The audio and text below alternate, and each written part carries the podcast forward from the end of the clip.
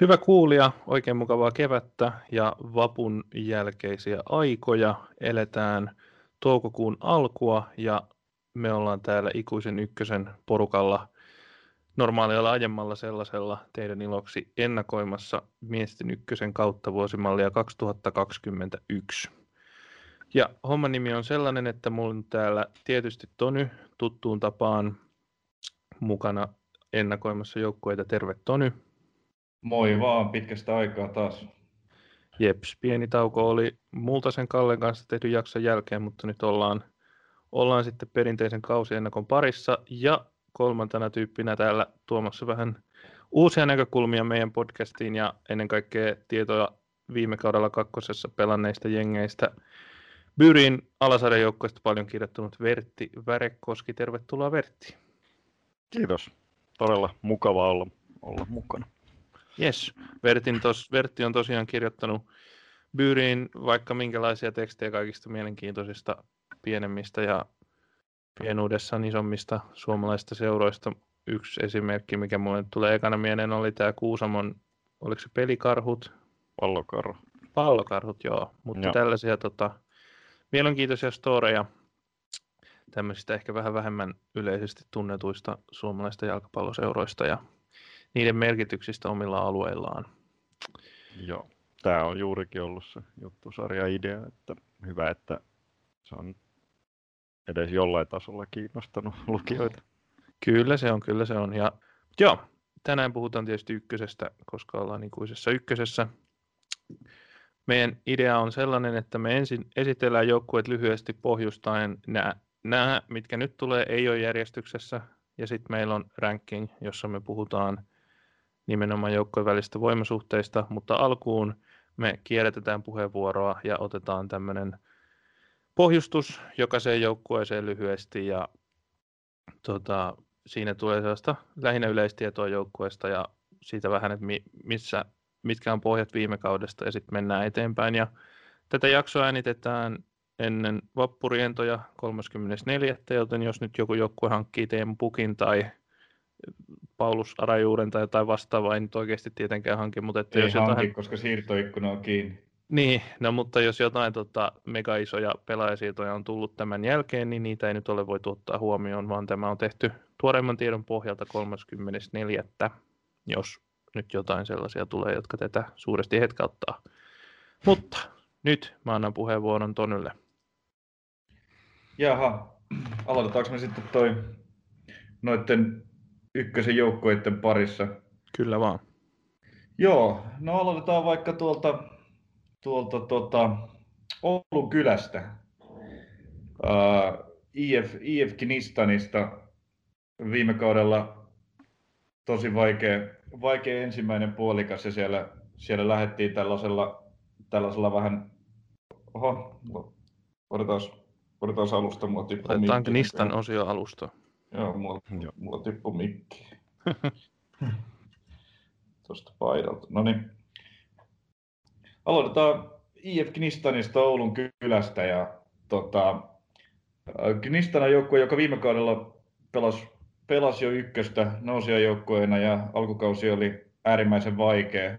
Siellä lähdettiin tällaisella aika perinteisellä Gnistan maisella joukkueella, mitä ne on viime aikoina ollut, että siellä oli paljon, paljon tällaisia kokeneita entisiä liigapelaajia sitten vähän niin kuin uransa puolella pelaamassa ja sitten, sitten toisaalta omia, omia junnuja ja kaikenlaisia pääkaupunkiseudun pelaajia ja homma ei oikein ei toiminut yhtään. Putoaminen näytti kauden puolessa välissä vääjäämättömältä, mutta siellä sitten tehtiin ei oikeastaan aika isoja liikkeitä, vaan, vaan ihan valtava täysremontti kesän aikana.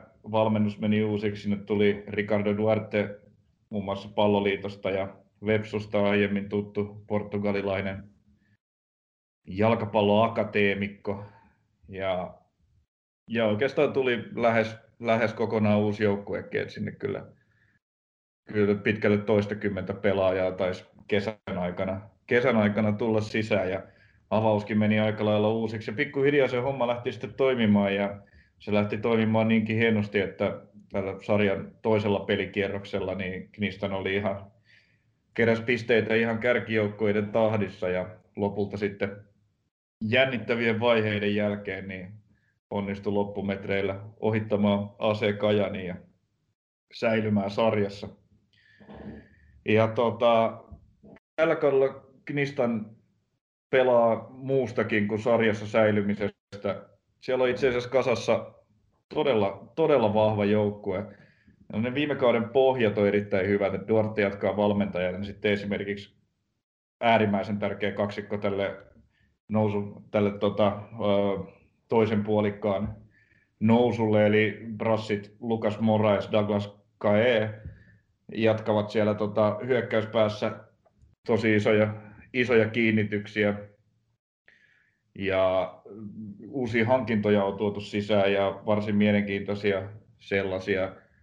Maalivahtiosasto meni uusiksi, jota Aatu Hakala lähti, lähti hakaan ja Tomi Maanoja ei jatka, mutta sisään tuli Jiri Koski ja Samu Volotinen. Mielenkiintoista nähdä, kumpi, kumpi heistä on sitten niin kuin lähtökohtaisesti pelaava kassari, että kaksi, kaksi niin lähtökohta, kaksi tota, CVltään aika kovaa, kovaa kaveria ykköseen maalin suulle ja sitten puolustukseen tuli, tuli kovia hankintoja.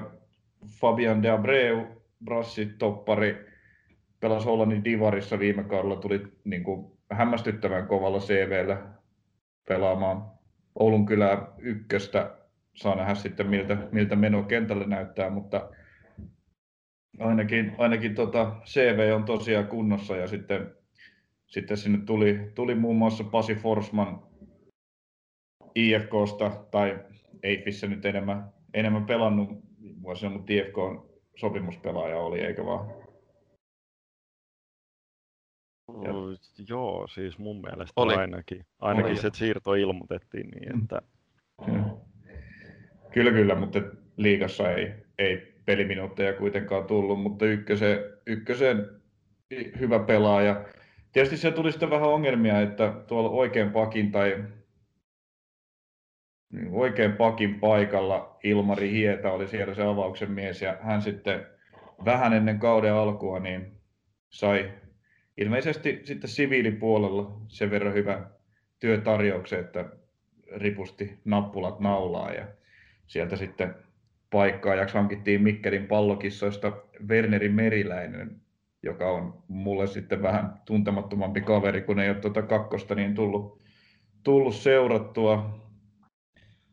Keskikentällä yksi mielenkiintoisimmista hankinnoista on tsekkiläinen Bohemians, Bohemiansin, Prahan Bohemiansin akatemian kasvatti Santeri Kuivalainen ensimmäistä kertaa Suomen kentille pelaamaan.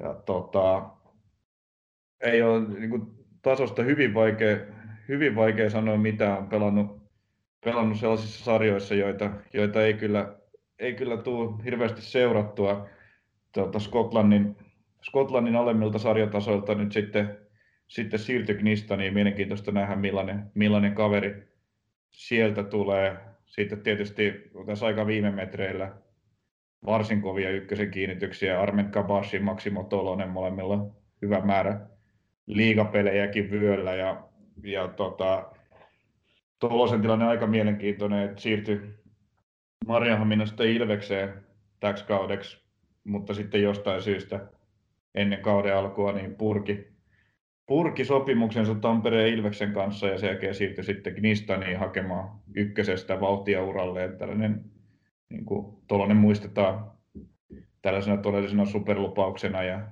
uudesta litistäkin aikanaan puhuttu, mutta toivottavasti ura lähtee tästä nyt sitten ykkösen kautta taas uuteen nousuun. Vähän vaikeita, vaikeita kausia ollut. Tai ei ole toi läpilyönti liigassa onnistunut ehkä ihan sillä tavalla kuin mitä mitä itse Maksimo on toivonut. Ja tota, hyökkäysosastolla sitten muutoksia onkin vähemmän, eikä niitä hirveästi tarviikaan, että siellä on nämä Kae ja Morais, Roni Huhtala, loistava, loistava pelaaja siellä oikealla laidalla. Ja sitten ihan mielenkiintoinen nimi, Akseli Lehto juuri siirtyi Hakasta, Hakasta Knista, niin teki tuossa talvella kapin peleissä ainakin jo pari maalia ja on ihan sellainen hakassa pari viime kauden aikana aika pienillä minuuteilla, mutta, mutta ihan, ihan tota hyviä väläyttelyjä aika ajoin siitä, että kyllä siellä, sieltäkin potentiaalia löytyy. Et lähtiöitä ei ole mitään oikeastaan niin kuin valtavia menetyksiä. Että Ilmari, Ilmari Hieta varmaankin on se, on se iso, varsinkin kun ei ollut suoraa paikkaa jää kokoonpanossa ja tota, tapahtui niin vähän ennen kauden alkua, mutta noin muuten niin on sitten tätä kokeneempaa, kokeneempaa osastoa Pauli Kuusjärveä ja Tomi Maanoja, joka siis siirtyi VJS. Ja, ja tota, Aatu Hakala, mutta maalivahtiosasto on paikattu hyvin. Et kyllä mä sanoisin, että tämä Knistanin joukkue, joka jo viime kauden toisen puolikkaan pelasi erittäin hyvin, niin on selvästi vahvistunut viime kaudesta. Joo, mainitsitko jo Topi Järvisen? Että hän Hei, se muuten unohtui. Kiitos. Sitten, joo. Kiitos, se, se unohtui, joo. tyhjentyneestä kärkiosastosta. Suurta häpeää järjestelystä. Kyllä. Suurta häpeää Tunulle, että et maininnut tätä vielä.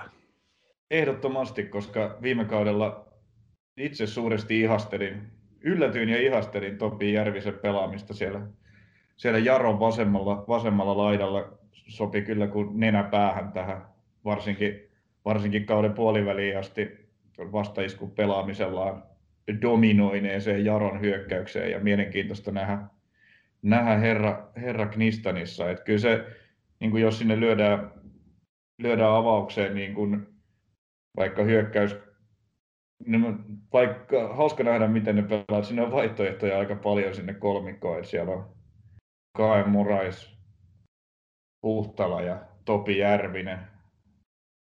Vai tiedä sitten, pystyisikö Järvistä kokeilemaan sinne wingbackin paikalla. Se, se nähdään että sitten, kun Järvinen pääsee kunnolla joukkueeseen mukaan ja saadaan kausi käyntiin. Mutta mielenkiintoinen ja vahva joukkue kasassa. Kyllä, yes. ja sitten tietty valmennus on sellainen, mikä pitää nostaa esille. Että vähän itse asiassa tuossa Järvisen siirrossakin oli se, miten hän hehkutti sitä, että nyt niin kuin Duarte on iso merkitys, tai hänellä on iso merkitys siinä, että se valmennus on sillä tasolla, jossa hän kokee kehittyvänsä paremmin.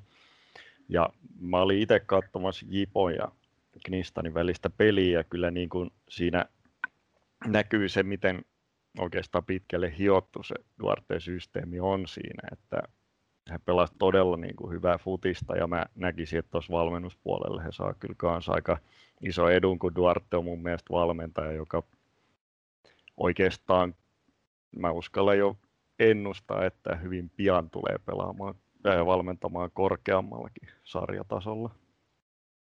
Joo, oot, ja olen täysin samaa mieltä ja se tosiaan jo, jo viime kaudella se kun tuli tämä täysremontti, niin se muutos, muutos pelaamisessa oli jo viime kaudella tosi iso, mutta se oli tietysti siinä mielessä erilainen tilanne, että siinä oli, siinä oli tilanne, jossa Knistan oli niin kuin käytännössä lähes varman putoajan paikalla ja, ja sinne tuli kokonaan uudet, uudet palikat ja alettiin niin kuin tyhjästä luoda sitä säilymistä. Siinä oli kuitenkin se, että piti kerätä koko ajan mahdollisimman paljon pisteitä, jotta se säilyminen olisi mahdollista, mutta nyt sitten Duarte on päässyt, päässyt sitten viime kesästä lähtien rakentaa rauhassa tätä tämän kauden joukkuetta kasaamaan, kasaamaan sellaisen joukkueen, jonka itse haluaa ja koko talven ajan hiomaan sitä, sitä pelitapaansa ja, ja, tota, ja lähtökohdat on siinä mielessä tosi paljon paremmat kuin mitä viime kaudella, kun tuli kesken kauden tähän remmiin.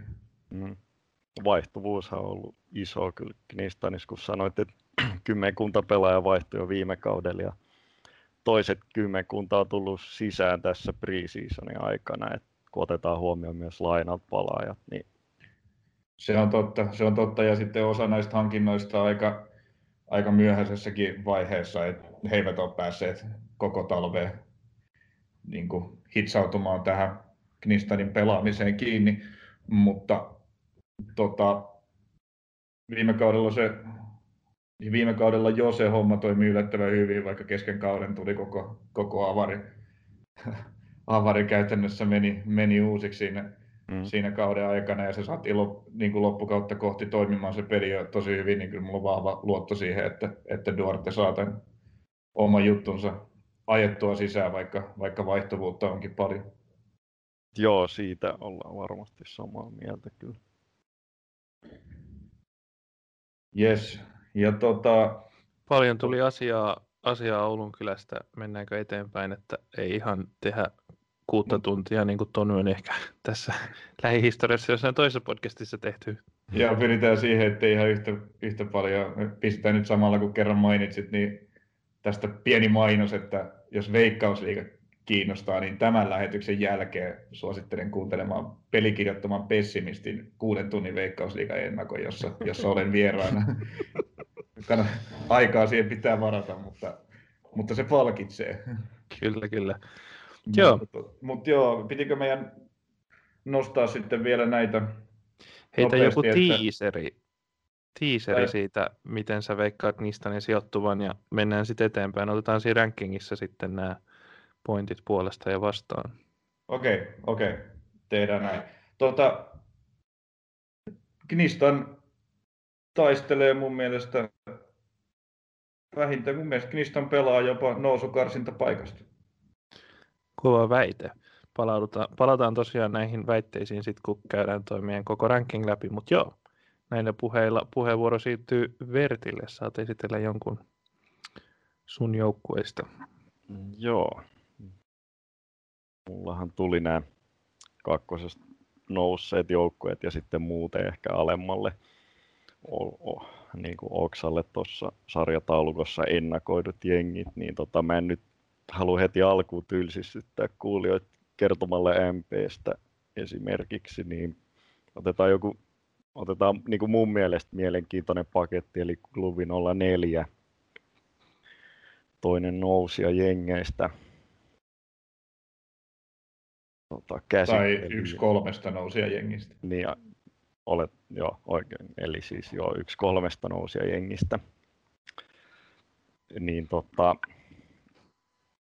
Lubin olla neljä vakuutti aika paljon viime kaudella kakkosessa, että homma toimii ja maalinteos ei ollut ongelmaa ja selvästikin se akatemia pohja, joka heillä on, niin on todella laadukas kakkoseen.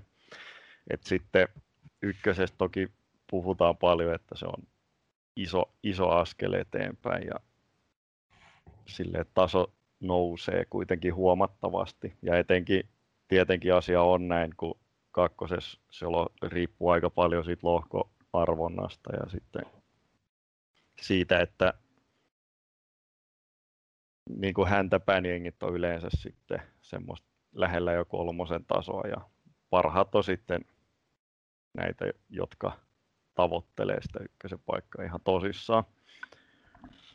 Niin klubi 04 kuitenkin lähtökohtaisesti on häntäpäin jengi, mutta mä itse uskallan veikata, että jos heillä alkaa homma toimia, niin siinä on kyllä niin kuin säilymiseen ihan jopa realistisetkin mahdollisuudet, että mä olen saanut vähän niin kuin tietooni, että niin kuin HJKonkin tavoite on pitää klubi 04 ykkösessä ihan niin kuin pidemmälläkin aikavälillä.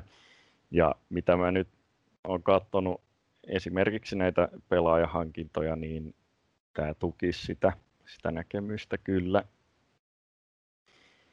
Ja tietenkin tähän pitää ottaa huomioon, että HJK on merkitys on tässä toki iso, että minkä verran he saa apuja sieltä niin kuin ykkösjoukkueesta. Mutta tota, HJKlla on ihan kuitenkin ylivertainen materiaali ja se on sellainen, että siellä on kahden avauksen verran Veikkausliiga ihan kärki, kärkipään jätkiä ja sitten klubin on neljäkin on hankkinut mun mielestä ihan niin kuin uskottavan joukkueen. lähtiöitä ei ole hirveästi ollut. Ja siis se, että vaihtuvuus ei ole iso, mikä yleensä KP, äh, anteeksi, ykkösessä on tota, tämmöinen enemmänkin sääntö kuin poikkeus, niin se on myös heille etu. Et sitten jos katsotaan hankintoja vaikka seuraavaksi, niin tämmöisiä niin kuin oikeastaan kakkosessa ihan niin kuin tasonsa todistaneita pelaajia on tullut. Siellä on PKKUsta kaksikko Daniel Rökman ja Willem Haapiainen, niin sanotaan nyt, että ainakin tämmöiset odotukset ovat varmasti korkealla heilläkin, että niin kuin tosi nuoria pelaajia, mutta kuitenkin osoittanut, että kakkosessakin jo pystyy pärjäämään, niin käytännössä tämä vahvistaa sekä akatemia että joukkuetta. Ja sitten kuitenkin profiilitasonkin hankintoja on tullut, että esimerkiksi Tommi Jäntti Ropsista kuitenkin sanoisin jopa, että niin kuin vaikka ehkä semmoinen lopullinen läpimurto puuttuu, niin kuitenkin se laatu alkaa olla siinä lähellä liigatasoa ja mun mielestä ykkönen on oikein hyvä, hyvä sarja sinne, että pitäisi olla ihan laadukas pelaaja. Sitten no, naapurista Hon, Honka Akatemiasta otettu Robi Asodo, niin samaan tapaan, että kakkosessa erittäin laadukas pelaaja ja sitten siirto 04, niin käytännössä leventää sitä nykyistä rinkiä, kun lähtiöitähän on hyvin vähän ollut. Ollut 04. Ja sitten treenipeleissä oli tämmöinen norsulurannikkolainen kaveri, josta vähän oli sellaista, että vaikuttaa kyllä todella hyvältä jätkältä, mutta halutaanko sitten, onko hänen roolia ehkä sitten HJKssa, niin oli vähän se kysymys, että halutaanko hankkia pelkästään olla nelosen ja haluaako hän itsekään pelaa siinä joukkueessa. Eli Didi Diodonne Gaucho, nuori norsulurannikkojen tuli kotimaastaan, kotimaan sarjasta tähän 04 ja nimenomaan treenipeleissä on vakuuttanut ja sitä kautta sitten saatiin se hankittua nimenomaan 04, mikä oli ehkä vähän yllätys tämmöisen profiilin pelaajalle, että hankitaan ulkomailta niin kuin käytännössä kakkosjoukkueeseen. Millainen rooli tota, vanhalla kunnon veikkausliigasta tutulla Chris Jamesilla on siinä 04 keskikentällä? Mm, no mä näkisin, että päärooli on varmaan olla mentorina ja sellainen niin kuin kun joukkue on muuten todella nuori, niin toimii vähän semmoisen suunnan näyttäjänä. Et kun mä katsoin sitä klubin olla ja Jipon peliä, niin kyllähän siinä nyt näkyy ihan selvästi se, että James on laadultaan huomattavasti niin kuin muuta, muuta joukkuetta edellä, että se apu tulee olemaan vähän sen mukaan, että minkä verran häntä aiotaankaan peluttaa, niin kentällä varmasti iso, mutta sitten niin kuin tuolla kovin puolella niin varmasti tosi tärkeä, tärkeä jätkä ja myös sitten niin kuin tähän Mika Väyrysen mm, Mika Väyrysen tämmöisiin valmennuksellisiin kuvioihin, niin varmasti myös tärkeä, tärkeä lenkki. Se sitten onkin se kysymysmerkki, joka 04 on, että mikä on sitten valmennuksen taso. Väyrynenhän on totta kai entinen Suomen kaliberilla huippupelaaja ja näytöt kuitenkin vielä valmennuspuolella antamatta. Ja klubi 04, niin treenipeli Suomen kappi meni aika lailla, no enemmän tuli tappioita, että sanotaan mm. näin, eikä se sille vielä ainakaan vakuuttanut, mutta jos kaikki järjestyy ja vaihtuvuus ei tule ole iso, mikä ilmeisesti nyt vähän niin kuin se tavoite, vaikka siihen vaikuttaa tosi paljon myös HJK, että miten heillä kausi menee, niin sijoittaisi häntä päähän, mutta kuitenkin on mahdollisuus pärjätä. Ja yksi, yksi tällainen vakiopalainen tulee varmasti myös olemaan, olen Johannes Kytilä, joka on pelannut ykköstä viime vuodet ja on, tota, on tällainen varmasti, että ei, ei ehkä ihan vielä nyt kyllä HJK-miehistöön mahdu, mahdu veikkausliikaan todellakaan, niin just tällainen hyvä pelaaja, että tulee varmasti pelaan siellä koko kauden, jos ei jotain ihmeitä tapahdu ja sitä kautta tuo sitä jatkuvuutta sinne nähdäkseni on just sellainen hankinta, että, että tarkoitus on nimenomaan kokeneena ykkösen pelaajana auttaa tätä, tätä 04 säilymistavoitteessa, eikä niin kuin ole sillä tavalla ainakaan tällä kaudella HJK suunnitelmissa. Mm.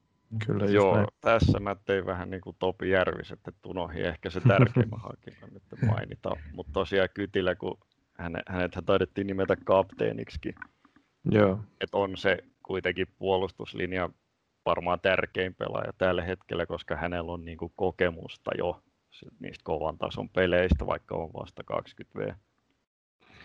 Jep, tota, ehdottomasti ky- jo todella tärkeä lenkki oli OIKlle. Ja tietenkin, tietenkin tota, kun on klubi juniori, niin on kaikin puolin niin kuin ollut varmasti hyvin vastaanotettu, vastaanotettava hankinta. Jep. Mä kysyisin vielä tuosta valmentaja-asiasta, että sehän oli kuitenkin tällainen konsernin sisäinen trade ikään kuin, että Joonas Rantanen, joka nosti joukkojen kakkosesta, niin siirtyi niin kuin Väyrysen paikalle sinne edustuksen valmennustiimiin ja Väyrynen sitten sieltä päävalmentajan rooliin tässä 04, niin mm. uh, onko siinä sitten niin kuin, voisi kuvitella, että kun tulee täältä, se valmentaja tulee sieltä oman konsernin sisältä, niin että se lähtökohtainen ajatus, että miten jalkapalloa pelataan, niin olisi niin kuin hyvin samankaltainen tällainen HJK-lainen ajatus jalkapallon pelaamisesta. Joo, ehdottomasti siis näen, että tässä halutaankin sitä, että 04 on HJKlle semmoinen tukijoukkue ja se, että, että heidät pidetään ykkösessä, niin no, on, on, on niin kuin semmoinen hyvinkin toivottu asia. Se, että mitä toi sitten kertoo, että Väyrynen tulee, niin varmaan hänkin haluaa nyt sit näyttää samalla tavalla kuin on, on vähän niin kuin sama, sama, samaan aikaan on niin kuin tilaisuus, mutta myös sitten, että vaatimustasokin on aika korkea, koska tahto on varmasti säilyy ykkösessä. Joo, ja tähän se klassinen disclaimer, että siis ykkösessä putoaa kolme joukkuetta, ja mitä me tullaan tässä puhumaan myöhemmin, niin toi on kova ja tasainen sarja tänä vuonna, joten vaikka se luottaisi se uskoo klubi 04 ja niin kuin, totta kai se on, siinä on enemmän potentiaalia kuin viime vuoden SJK Akatemiassa, niin ihan vaan klubin niin kuin isompien ja laadukkaampien pelaajamäärien kautta, mutta silti se on äärimmäisen kova saavutus, jos klubi 04 säilyy. Joo, siis yllätyshän se on totta Kyllä. kai, jos säilyy, ja, mutta... Ja varsinkin kun klubi 04 päätehtävä on kehittää pelaajia HJKlle, jolloin se saattaa vaikuttaa siihen, miten ne pelaa. Et siellä ei tuskin vedetään Jos... millään, millään kilpikonnapuolustuksella, vaikka se voisi joskus enemmän pisteitä tuottaakin, vaan siellä nimenomaan pyritään pelaamaan sellaista putista, missä pelaajat kehittyy. Joo. Ja vaikka niin kuin, tulokset on ollut tappioiden sävyttämiä, niin numerot on pysynyt aika tasaisina kuitenkin tässä preseasonin, mikä on sinänsä hyvä merkki. Joo, se on ollut sellainen, mikä on ehkä niin kuin antaa sitä mahdollisuutta enemmän kuin klubin 04 aiemmalla visitillä tai sitten SIK akatemialle, että tota, vastustajien maalimäärät on pääosin pysynyt aika pienenä. Ja se kertoo sitä, että siinä on tiettyä logiikkaa siinä pelaamisessa varmaan, mikä sit voi, voi auttaa, että ei tarvi ehkä vetää sitä kilpparia. Mutta toki siellä on myös 5-0 tappio Knistanille ja näin, että täydellisesti se ei ole mennyt. Mutta... Ei, ja yksi kysymysmerkki, mikä sitten jengissä on, niin on maalin teko, että se on tällä hetkellä mun ymmärtääkseni aika pitkälti ton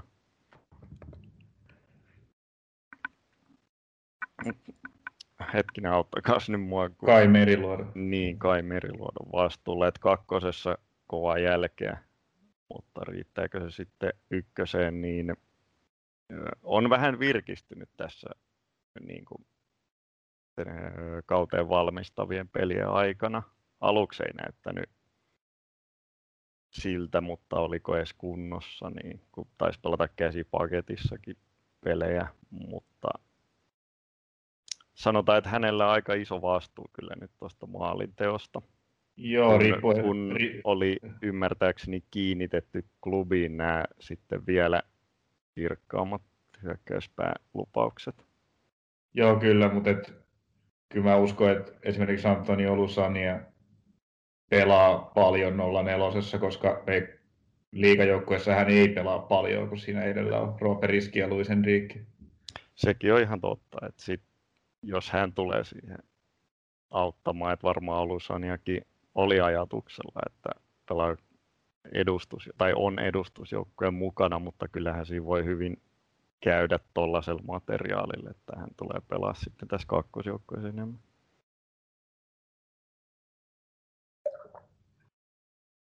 Joo, mennäänkö sitten Joonas sun ensimmäiseen jengiin, niin päästään eteenpäin. Oho, tein klassiset etäajan videopalaverihöskät ja olin mutella, mutella mutta to, joo, mennään, tota, mennään eteenpäin. Ja siinä tulikin tosiaan pientä tiisausta siitä, mihin me ollaan klubi 04 veikattu, mutta tosiaan mennään rankingiin sitten vielä myöhemmin. Mä voisin aloittaa, aloittaa mä oikeastaan mietin, millä mä näistä mun, mun joukkueista aloitan, niin mä aloitan tota KPVllä palloveikot Kokkolasta tosiaan kävivät Veikkausliigassa, mutta viime kaudella sitten pelasivat ykköstä. Kaikki muistaa erään valmentajan lyhyen visiitin siellä. Koitetaan olla puhumatta siitä enää enempää koskaan tässä podcastissa. Mutta tota, joo, siihen oikeastaan siihen sekoiluun tiivistyi koko KPV viime kausi ja sen jälkeen tota, siellä ei oikein tapahtunut mitään. Se joukkue pelasi loppukauden tosi ailahtelevasti. Välillä oli hyviä pelejä, mutta sitten välillä oli todella huonoja pelejä ja muun muassa siellä oli paikallisotteluita, jotka meni aivan vihkoon ja näin poispäin. Ja tota, joukkue ei ole vaihtunut itse asiassa hirveästi tota, lähtiessä tähän kauteen. On sieltä tietysti määrällisesti pelaajia lähtenyt. Isoimmat lähtijät lienee Pahkasalon Aleksi, joka ei kyllä hirveän hyvää kautta kokonaisuutena pelannut viime vuonna.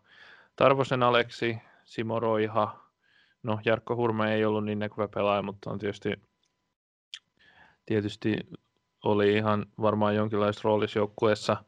Marttisen Teppo lähti, mutta tuli takaisin. No ehkä isoin sitten muuten tason puolesta on... Marttisen, Marttisen Teppo ei tullut, tuli siis lainalta takaisin, mutta pelaa tällä kaudella VPS. Eikö niin, kyllä, joo, hyvä korjaus. Joo, tosiaan sitten muita ehkä tärkeimpiä lähtiöitä, mitä nyt itse huomioisin, niin Babakar Junior Dombia oli tosi, oli välillä, väläytteli todella hyviä otteita, lähti ulkomaille pelaamaan ja Akseli Ollila työtelijäs pelaaja, joka ei hirveästi tulosta, tulosta saanut kuitenkaan aikaan, niin lähti sitten Eifin paitaan. Mutta silti ei se unelmaavaus niin hirveästi ole muuttunut, muuttunut siitä, mitä se jossain vaiheessa viime kautta oli. Isompia tulijoita, no puhutaan, puhutaan kohta siitä, kuinka monta maalivahtia KPVllä on, mutta yksi tietysti ja äärimmäisen mielenkiintoinen tulija on Hemmo Riihimäki Kuopiosta – todella, todella, todella lupaava maalivahti, syntynyt 02 ja pidetään Suomen ehkä kirkkaampana, tai pidetäänkin Suomen kirkkaampana maalivahtilupauksena tällä hetkellä. Ja tota, muita mielenkiintoisia sisääntulijoita, ehkä Jarosta tuli Stanley Amusi, joka pelasi, pelasi yllättävän hyvin viime kaudella ja Jaro nyt tyhjeni aika, aika kovasti ja Amusille voi olla ihan ihan hyvää roolia tarjolla, tarjolla KPVssä. Sitten on ulkomailta tullut pelaajia ja tietysti sitten pelaaja, jota, joka tuli vähän itse asiassa sen jälkeen, kun me tehtiin se vuoden aloittelujakso, niin Takanori Yokochi, japanilaispelaaja, joka muistetaan Musasta, Musasta vähän ajan takaa, niin tuli, tuli sitten palloveikkoihin ja on, on todella mielenkiintoista nähdä takaisin ykkösessä. Uh, paljon mm. nyt sitten... Kyllä Eetu, mennään... Rissa, Eetu Rissanen mun mielestä pitää Joo. mainita, että pelasi viime kaudella Pepsussa lainalla ja kupsista aika hyvin. Ja, ja tota, just itse asiassa eilen treenipelissä teki, teki pari maalia. Ja tota, Joo, siinä oli myös Pepsussa jo ihan, ihan vahva, kun pelasi ykköstä lainalla vasta 18-vuotias kaveri, niin kyllä siinä on vaan joo, hänen lainansa on määräaikainen elokuun asti toistaiseksi, mutta katsotaan sitten pelaako koko kauden palloveikoissa vai miten, miten sitten käy. Mutta joo, paljon joukkueen ympärillä tulee keskustelua olen siitä, että mit, mit, millä tasolla Niko Kalliokoski, mies, joka on vaikuttanut seurassa hyvin pitkään, lähinnä taustalla, ei ollut näin näkyvässä roolissa kuin nyt päävalmentajana, niin oikeastaan ikinä, ikinä vielä, niin tota, nyt on sitten kova paikka näyttää ja kova paikka tulee olemaankin. KPV vaikea ennakoitava. Ei ole vahvistunut, mutta en tiedä onko niin heikentynytkään, kun noin monet pelaajat, jotka lähti, niin pelas niin huono viime kauden yksinkertaisesti. Oikeastaan junior dompia luku mutta ehkä en löydä sellaisia. Ja muutenkin koko joukko oli viime kauden saaneet, ei löytynyt kauheasti sellaisia suuria onnistujia, joten vaikea ennakoitava siihen, että miten paljon tämä ehkä niin kuin yleisen tilanteen vakautuminen, vakaut, niin, vakautuminen sit parantaa joukkuetta kentällä. Suomen Cup ja alkuvuosi ei ole mennyt mitenkään mahdottoman hyvin. No, tota, sori, että tartun tällaiseen, mutta mun on ehkä pakko sanoa, että mä oon, mä, että mä oon kyllä vähän eri mieltä siitä, että tuo ihanne avaus ei ole hirveästi muuttunut, koska No tähti, että oli siellä kuitenkin Dominic Malonga tuli niin kovalla CVllä, että on varmaan lähtökohtaisesti avauksen pelaaja. Riihimäki pelaa paljon maalissa, Amusi on avauksen pelaaja, Jokotsi on avauksen pelaaja, ehkä Rissanenkin on avauksen pelaaja. Jan Heinonen voi olla keskikentällä avauksen pelaaja Interlaina. Kyllä se mielestäni aika paljon on uusia pelaajia, jotka pelaa paljon. Okei. Okay. No, Sanotaan, Hyväksyn. Hyökkäysosasto on mennyt kyllä kokonaan, kokonaan uusiksi, uusiksi joo. kun kyllä. Aleksit ja Roiha ja Dumpia lähti ja tilalle tuli, no siis kyllähän CV-perusteella pitäisi olla laadukas se, ketä ne on kaikki hankkinut. Että... Paitsi tämä Angel Zapata, joka ei ole ilmeisesti pelannut missään näistä joukkoista, mitä CVssä luki, se oli joku hämmentävä keissi, että sitten kun tutkittiin sitä hänen ilmoitettua CVtä, joka näytti, näytti niin kuin tosi kovalta, niin mistä Transfermarktista tai mistään näistä seuroista ei löydy sellaista tietoa, että hän olisi niissä pelannut. Joo, viimeisimmät ottelut taitaa olla CD Tenerifen kakkosjoukkueessa. Eli en tiedä pelaako ne Espanjan kolmanneksi korkein vai, vai neljänneksi korkeammalla sarjatasolla. Hmm, ihan sellainen perussuomalaiskatsojalle tuttu sarja.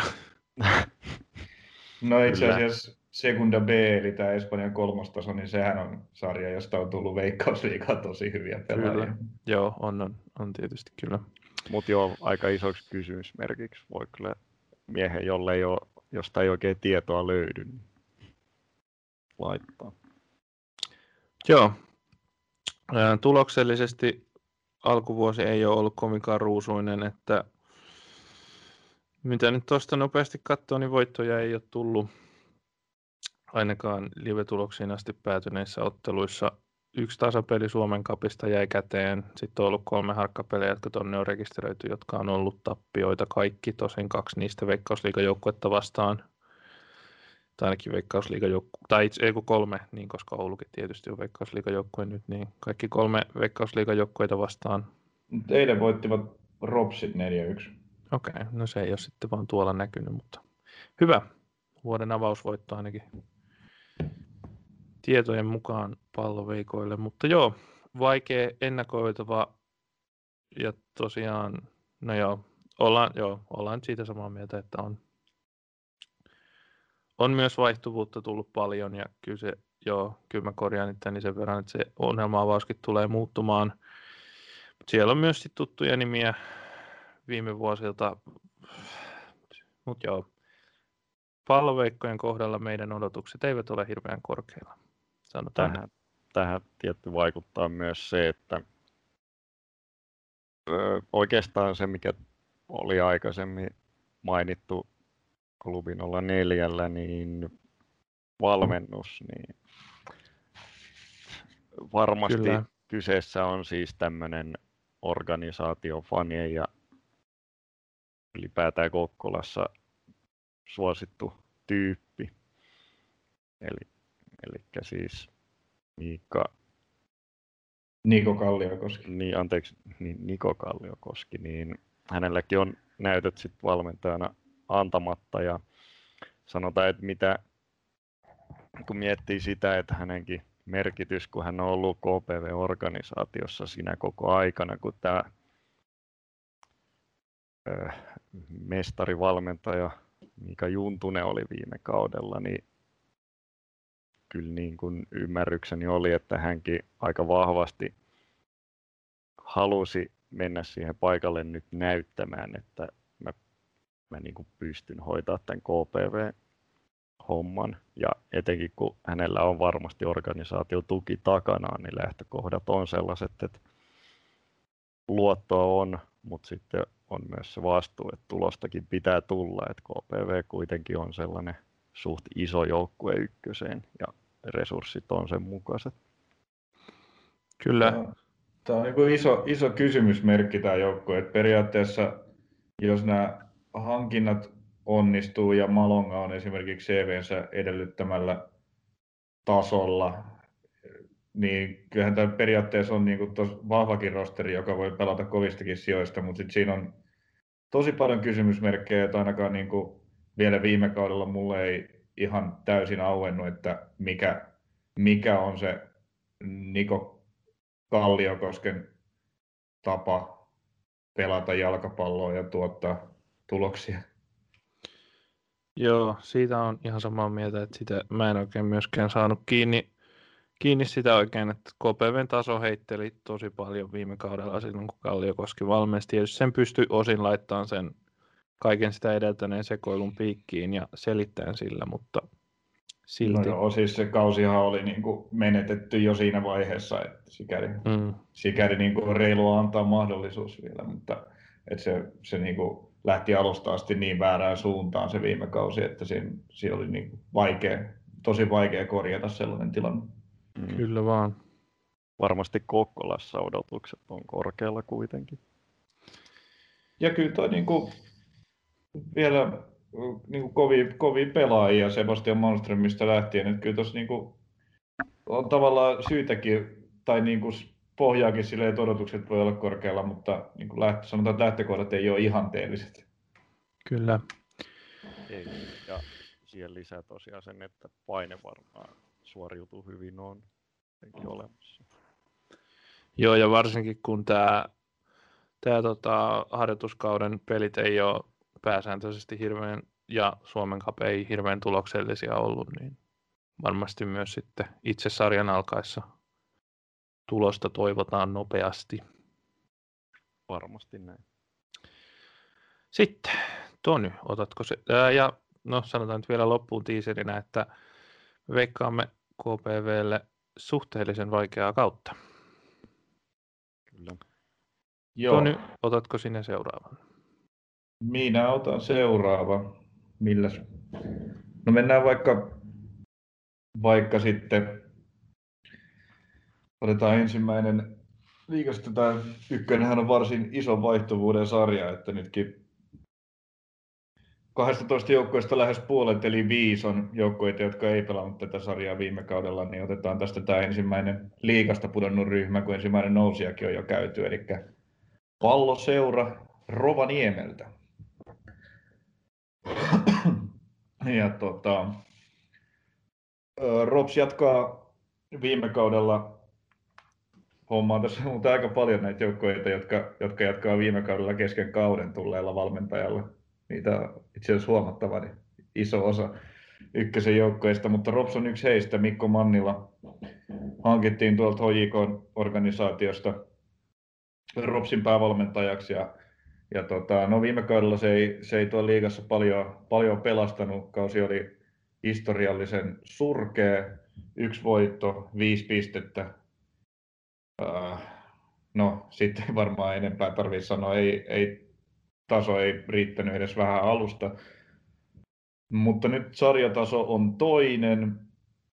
Aika paljon, sanotaan, että tämä joukko on aika paljon niin kuin lappilaisempi ja rovaniemeläisempi kuin, kuin mitä, mitä tässä viime, viimeisen parinkymmenen vuoden aikana on nähty, että paljon omia junioreita Dropsissa aloitettiin tuossa joitakin vuosia sitten panostaa isommin tuohon tuohon juniorityöhön ja perustettiin tai oltiin niin kuin yhteistyöseuroja on ympäri, ympäri Lappia, joilla pyritään niin auttamaan heitä ja sitten, että he myös tuottaisivat sitten Ropsiin pelaajia ja nyt tässä on paljon näitä, paljon näitä Ropsin omia kasvattajia, sitten tietysti tuttuun tapaan myös eteläisemmästä Suomesta tulleita nuoria kundeja ja sitten muutama täsmähankinta ulkomailta. Ja nämä täsmähankinnat on sellaisia, jotka on, koska tämä rakenne on, joukkojen rakenne on sellainen kuin se on, että siellä on erittäin nuori runko, niin nämä on ihan älyttömän tärkeässä, tärkeässä asemassa nämä ulkomailta hankitut kokeneimmat pelaajat. Et siitä kertoo sekin, että äh, esimerkiksi pelkitoppari Jonathan Vervoort niin kantaa kapteenin nauhaa tulevalla kaudella, vaikka on vasta joukkueeseen liittynyt. Että nämä on tärkeitä, tärkeitä johtohahmoja, mutta ihan kovista sarjoista. Että sieltä on Vervoort Belgia Divarista ja sitten keskikentän tällainen viikatemies, tosi kovaa pelaava Nino Roffelsen Hollannin vastaavasta. Ja, mutta ehkä kaikkein eniten toistaiseksi, no kyllä tämä Vervoort on vaikuttanut hyvältä, mutta tämä Sasha, jos se näin lausutaan, en ole, en ole ihan varma tästä etunimen lausunnosta, mutta mennään nyt Sashalla, niin Sasha Petsi, ranskalainen keskikenttäpelaaja, niin on vaikuttanut kyllä tähän mennessä pelimieheltä. Hyökkäys on sitten, sitten sellainen aika iso, tai se on vähän sellainen tämä hyökkäys, että tämän kokeneen, tosi kokeneen servihankinnan Srdjan Vujaklian on, on oltava hyvä ja tehtävä paljon maaleja, koska jos hän ei niitä tee, niin Mä en oikein tiedä, kuka niitä sitten... Ja tietysti oma poika Super Simo Roiha tuli Kokkolasta takaisin kotiin. Ja hän on tällainen työtelijäs ykkösen tasolle ihan mainio hyökkääjä, mutta mikään maalitykki hän ei kyllä ole. Sieltä on 15 niin kaappia todennäköisesti turha odottaa. Et siinä sitten tosi paljon Ropsin menestys on kiinni siitä, että miten nämä nuoret pelaajat pystyy, pystyy ottamaan askeleita, askeleita eteenpäin. Siitä mä oon ihan varma, että Jussi Niska on tällä kaudella tuolla vasemman pakin tai wingbackin paikalla, niin ihan jopa ykkösen, ykkösen parhaimmistoa nuoresta iästään huolimatta, että oli jo vahvoja näyttöjä tasosta viime kaudella liigassa ja nyt sitten myös jatkanut samaa tahtia Suomen kapissa ja treenipeleissä. Etenkin tämä kapin pudotuspelimatsi Helsingin IFKta vastaan, niin Jussi Niska oli, oli tosi vakuuttava siinä pelissä. Et toki loistavia nousuja sieltä vasemmalta laidalta ja loi, loi hyviä paikkoja, joista, joista ei kuitenkaan sitten palloa maaliin saatu ja 0-1 tuli takkiin, mutta tämä, niin kuin tämä Mannila Rops on tosi hyvin organisoitu joukkue. Kyllä vaikuttaa siltä, että pelaajat tietää, tietää miten niiden, mitä niiden pitää siellä kentällä tehdä ja toteuttaa hyvin suunnitelmaa. Että jos, nämä, jos tästä niin kuin nuoret pelaajat pystyy, pystyy ottamaan askeleita eteenpäin, että esimerkiksi kesi, siellä on mielenkiintoinen kaksikko Tuomas Kaukua, Vili Saarikoski, jolta Saarikoski tuli tuolta Oulun, Oulun suunnalta ja ja Kaukua oli sitten myös yksi näitä harvoja positiivisia pelaajia tuolla surkealla viime kaudella, että ihan, ihan tota, oli, oli hyvännäköistäkin menoa välillä, välillä liikatasolla, niin jos tällaiset kaverit, otetaan vielä Didis Lutumba Pita tähän mukaan, niin jos tällaiset kaverit pystyy ottamaan ää, toivottuja askeleita vielä eteenpäin ja, ja sitten nämä ulkomaalaishankinnat onnistuu, niin tässä on, tässä on saumat ihan, ihan hyväänkin kauteen, mutta tietysti kun joukkueen rakenne on tällainen, niin siinä on myös uhkakuvia. Ja sitten yksi uhkakuva on ehkä tuolla maalin suulla, että Mikko Mujunen kyllä periaatteessa, kun hänet hankittiin, niin ajattelin, että nyt on, on hyvä hankinta, ykkösen tasolle hyvä veskari, mutta nämä, ehkä nämä kapin pelit ja kauteen valmistavat pelit muutenkin, niin ei ole, ei ole sujunut ihan, ihan mitenkään ruusuilla tanssien, mutta niin kuin jos Mujunen sen parhaan tasonsa löytää, niin on kyllä ehdottomasti ykköseen hyvä veskari. Kyllä vaan, ja täytyy sanoa, että tässä Ropsin rakenteessa ja nuoruudessa näkyy ehkä vähän se, että tota, se mikä näkyy tietysti Veikkausliigassa tosi rajusti, että hirveästi ei ole rahaa laittaa siihen joukkueeseen, että on se tietysti ykkösen tasolle nyt paljon ihan eri, erinäköisesti hyvä jengi kuin se oli Veikkausliigassa, mutta että ei se kallis joukkue ole. Ei. Joo. Ei, se on, se on juuri näin. Siinä se syy on, miksi siellä on paljon nuoria pelaajia. Että rahaa ei hirveästi Kirston pojan Lauropsi on ollut aika, aika pahoissakin talousvaikeuksissa, eikä tämä, tietysti tämä korona-aika sitä ole yhtään helpottanut. Mm. Niin. Ja, no, positiivisen voi sanoa sen, että kun seurasi sitä viime kauden kakkosta ja C-lohkoa, jossa RFA pelasi, eli tämä Ropsi Akatemia, niin ei siellä nyt ihan huonostikaan asioita hoidettu, vaan heillä on sitten kyllä niin kuin laadukkaassa valmennuksessa toimiva tämmöinen akatemia-jengi, josta voi kyllä tarpeen tullen ykköseenkin nousta joku, että heillä on oikeastaan kun Suomessa monella jengillä, no pikkuhiljaa alkaa olla akatemian joukkueita kakkosessa, niin kuin esimerkiksi Hongalla ja SJKlla ja näin, niin kyllä Ropsikin on nimenomaan tuossa akatemiatyössä sitten vastaavasti, kun ykk- ykkösjoukkueen talous on ollut muun muassa vähän vaikeuksissa, niin siellä on sitten tehty selvästi parempaa työtä. Joo, ja kyllähän siitä kertoo just sekin, että siitä huolimatta, että tuo joukkue viime kaudella liigassa oli jo tosi nuori, ja siellä, siellä pelasi paljon pelaajia, joiden olisi ehkä kuulunut tavallaan pelata vielä sitä akatemiaa, mutta siitä huolimatta, että akatemian pelaajista tai, tai, tai tällaisista pelaajista, jotka voisivat olla akatemian pelaajia, niin tosi moni, liiankin moni niin kuin tuloksista näkyy, niin pelasi jo veikkausliigaa, niin siitä huolimatta sinne, sinne akatemiaan riitti kuitenkin pelaajia niin, että ne pärjäs, pärjäs senkin vuoden kakkosessa ihan hyvin, ja edellisvuonnahan he taistelivat jopa SIK Akatemian kanssa noususta siellä, siellä pohjois, pohjoislohkossa vai C-lohko, kun se nykyään on. Mutta, mutta tota, joo, sen, niin kuin tuossa alussa mainitsinkin, niin se kyllä ihan oikeasti se, talous on, talouden kanssa ollut, taloudenpidon kanssa ollut vaikeaa, mutta siitä täytyy nostaa iso hattu Ropsi-organisaatiolle, että niin kuin, tietoisesti tehty panostus junioritoimintaan ja akatemiatoimintaan, niin se on kyllä myös tuottanut hyviä tuloksia. Joo, kysymys ehkä sitten kysymyksiä herää siitä, että miten lähtiö vaikuttaa, kun kuitenkin aika kovat nimet Jäntti, Tamminen ja Hyvärinen lähti juurikin tästä nuoresta osastosta. No kyllä, kyllä, mutta niin kuin tällaisen Juho Hyvärisen kuuluukin lähteä silloin, kun joukkue tippuu divariin, että hänen, hänen paikkansa on Veikkausliigan avauskokoonpanossa ehdottomasti niin kuin joka avausmatsikin näytti. että oli tänne oma kasvatti, joka kantoi viime kaudella kapteenin nauhaakin ja totta kai niin kuin, niin kuin joukkueen tärkeimpiä pelaajia, samoin niin kuin Eetu Muinonen, Eetu Muinonen lähti muiden haasteiden perään joo, kyllä se niin kuin lähtiöiden nippu on kova, mutta niinhän se aina on, kun sarjataso vaihtuu pykälää alemmas. Kyllä. Et, tässä on vähän tällaista Rops renesanssia kanssa, kun korvaajat on tullut aika pitkälti ulkomailta sitten, että se on aina vähän, niin kuin, aina vähän kysymysmerkki, että miten he sitten pystyy tulemaan tähän jengiin mukaan. Että kyllähän monella oli silleen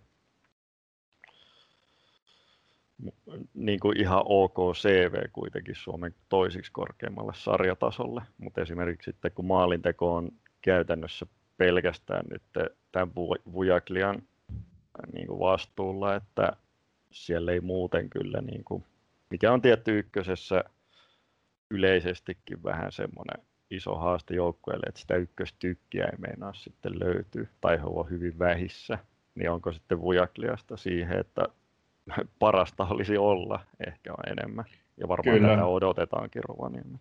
Joo, on täysin, täysin samaa mieltä, että kyllä se näiden ulkomaalaishankintojen täytyy olla onnistuneita, että, että tämä ROPS voi pärjätä, mutta mun mielestä vaikka ne on niin kuin uusia miehiä kaikki, tässä on vielä tämä mainitsematta tämä Honga, Hongasta lainalle tullut Muhammed Adams, joka tuli sinne toppariosastolle myös.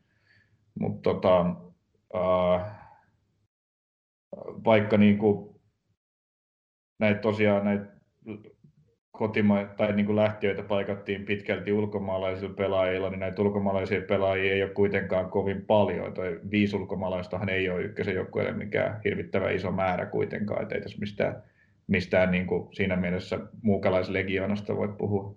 Ei, ei tietenkään, että ei se ole samaa kuin ilmasilta oli Sambia auki, että ei, vielä ei ole kyllä todellakaan siellä, että tämä on enemmän, että on otettu mitä on saatu. Yes, mutta se on just tämä, nämä on ihan mielenkiintoisia nämä muillakin joukkueilla nämä tämän kauden ulkomaalaishankinnat, että se tämä korona-aika ja sen niin kuin aiheuttamat epävarmuudet ja vaikeudet on niin kuin aiheuttanut sen, että seuroille on tarjottu, tarjottu kovankin CVn pelaajia ja ihan eri tavalla kuin ennen. Mutta joku syyhän sillä aina on, että kovan CVn pelaajia tarjotaan vaikka Suomen toiseksi korkeammalle sarjatasolle, että se on niin kuin, että on mielenkiintoista nähdä, että kuka onnistuu saamaan sen jackpotin näiltä, näiltä niin kuin koronan vääristämiltä markkinoilta. Kyllä. Hyvä pointti kyllä.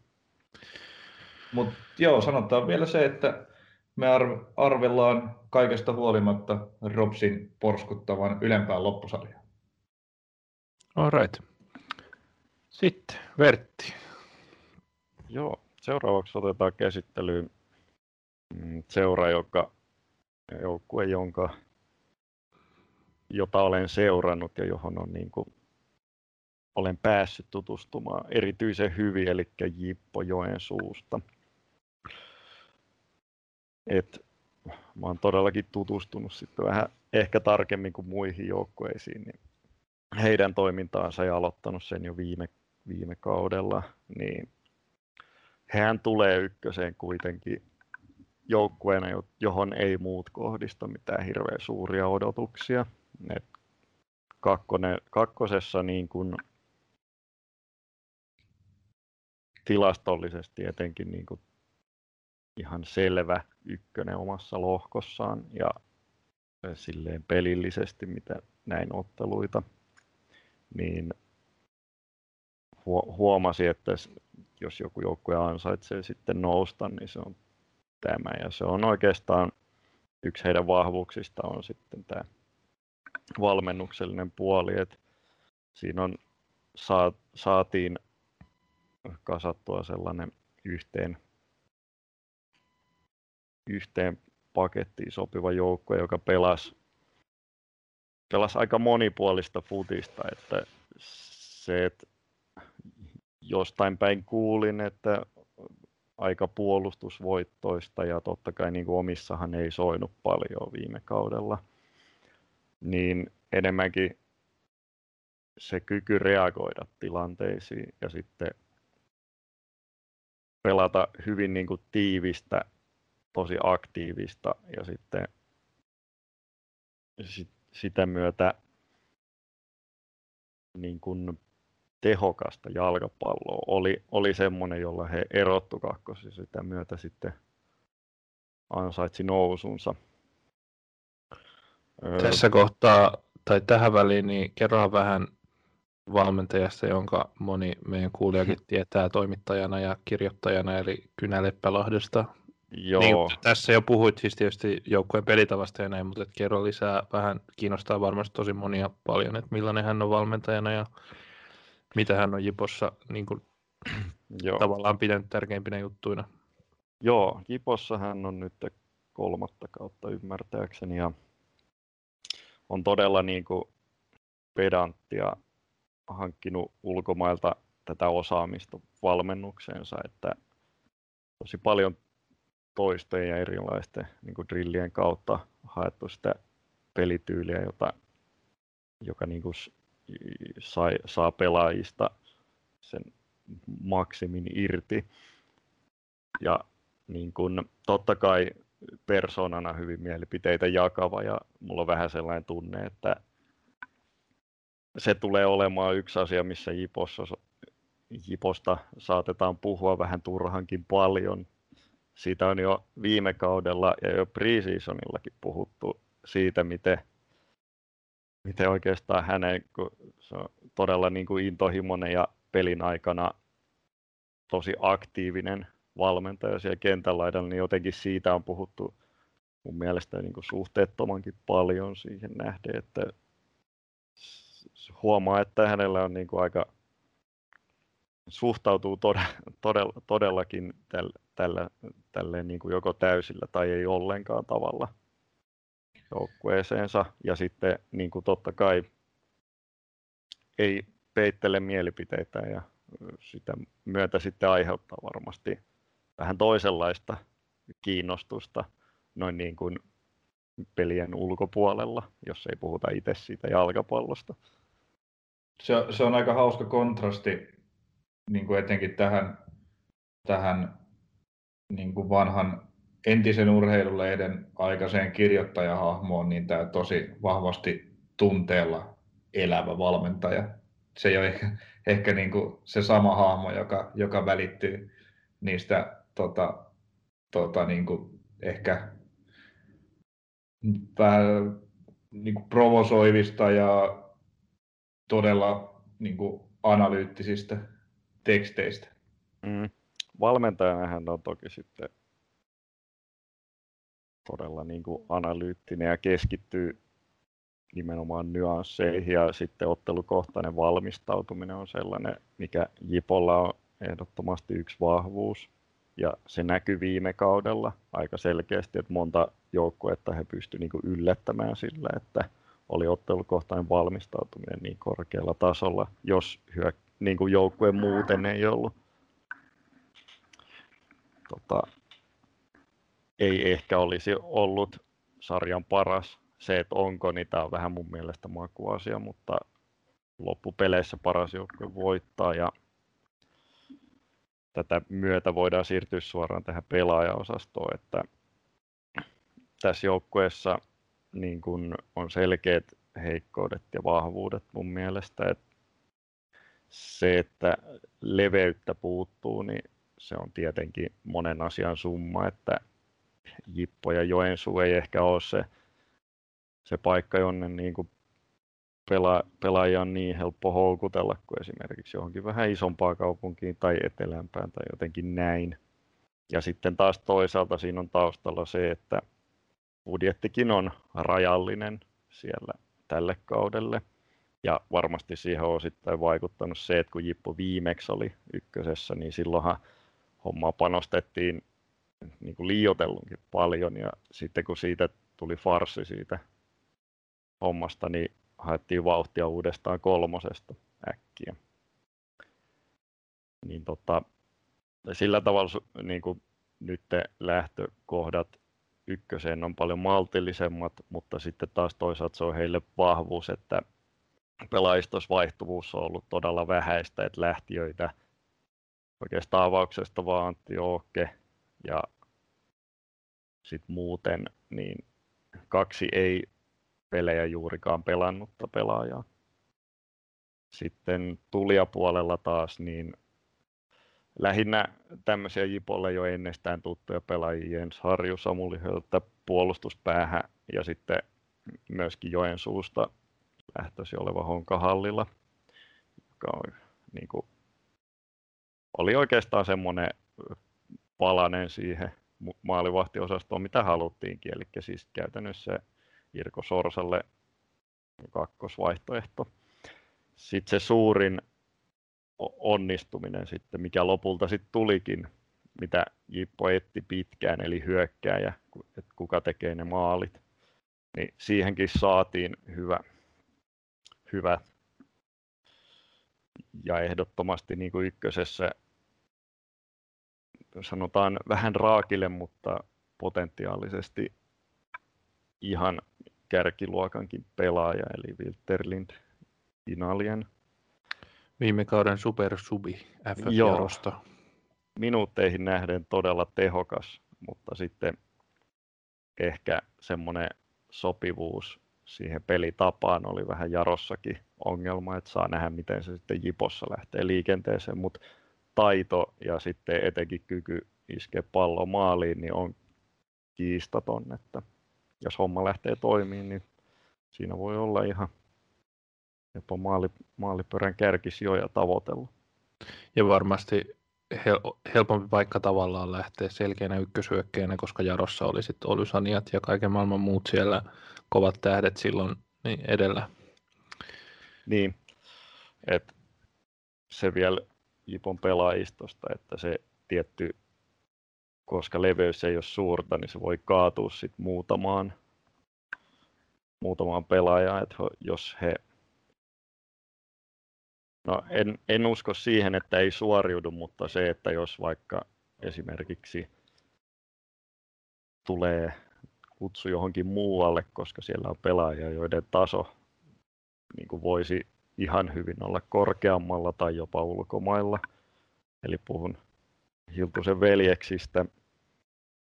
Et siinä on kuitenkin kaksi sellaista kaveria, jotka on niin kuin aivan elintärkeitä tuo Jipo pelille, että se on sitten vähän se, miten, mikä on tuo materiaali tai missä ne ehkä, ehkä semmoiset riskit piilee, että jos he on niinku poissa, no Jerehän oli nyt loukkaantuneen lähes koko preseasonin, mutta nyt palannut täysin treenaamaan, niin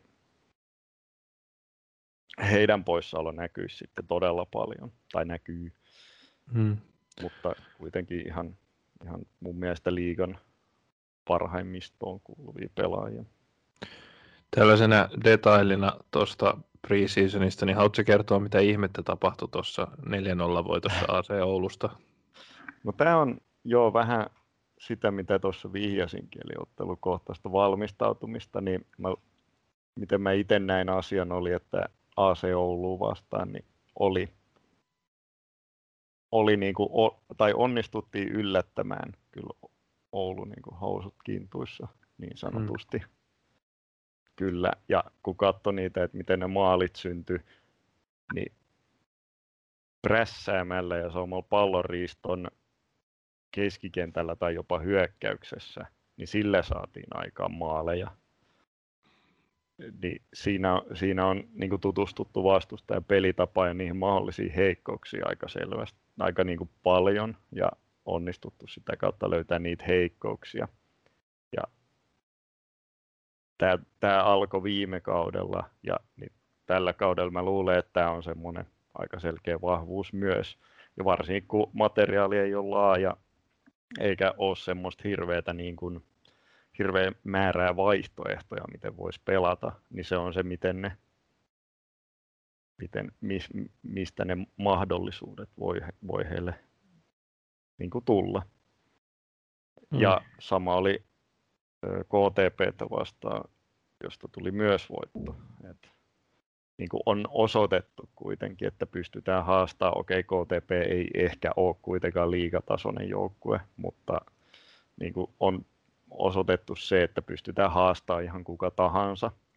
Ja tulokset on pääosin ollut kuitenkin hyviä Jipolle tässä preseasonilla, vaikka, vaikka tietenkin nuo, nousia joukkueena odotukset ei ehkä ole niin suuret. Ja Kapin tulokset oli aika surkeita, mutta tota, mä kysyisin sellaista, että kun ää, tai itsekin seurannut paljon liigaa ja ykköstä, ja tota, ykköstä varmaan, varmaan on moni meidän kuulijakin seurannut enemmän kuin, enemmän kuin vaikka kakkosta, niin tässä, täällä ei ihan hirveästi niin kuin tuttuja nimiä tässä rosterissa ole. Et tietysti Timo Tahvanaisen tietää kaikki.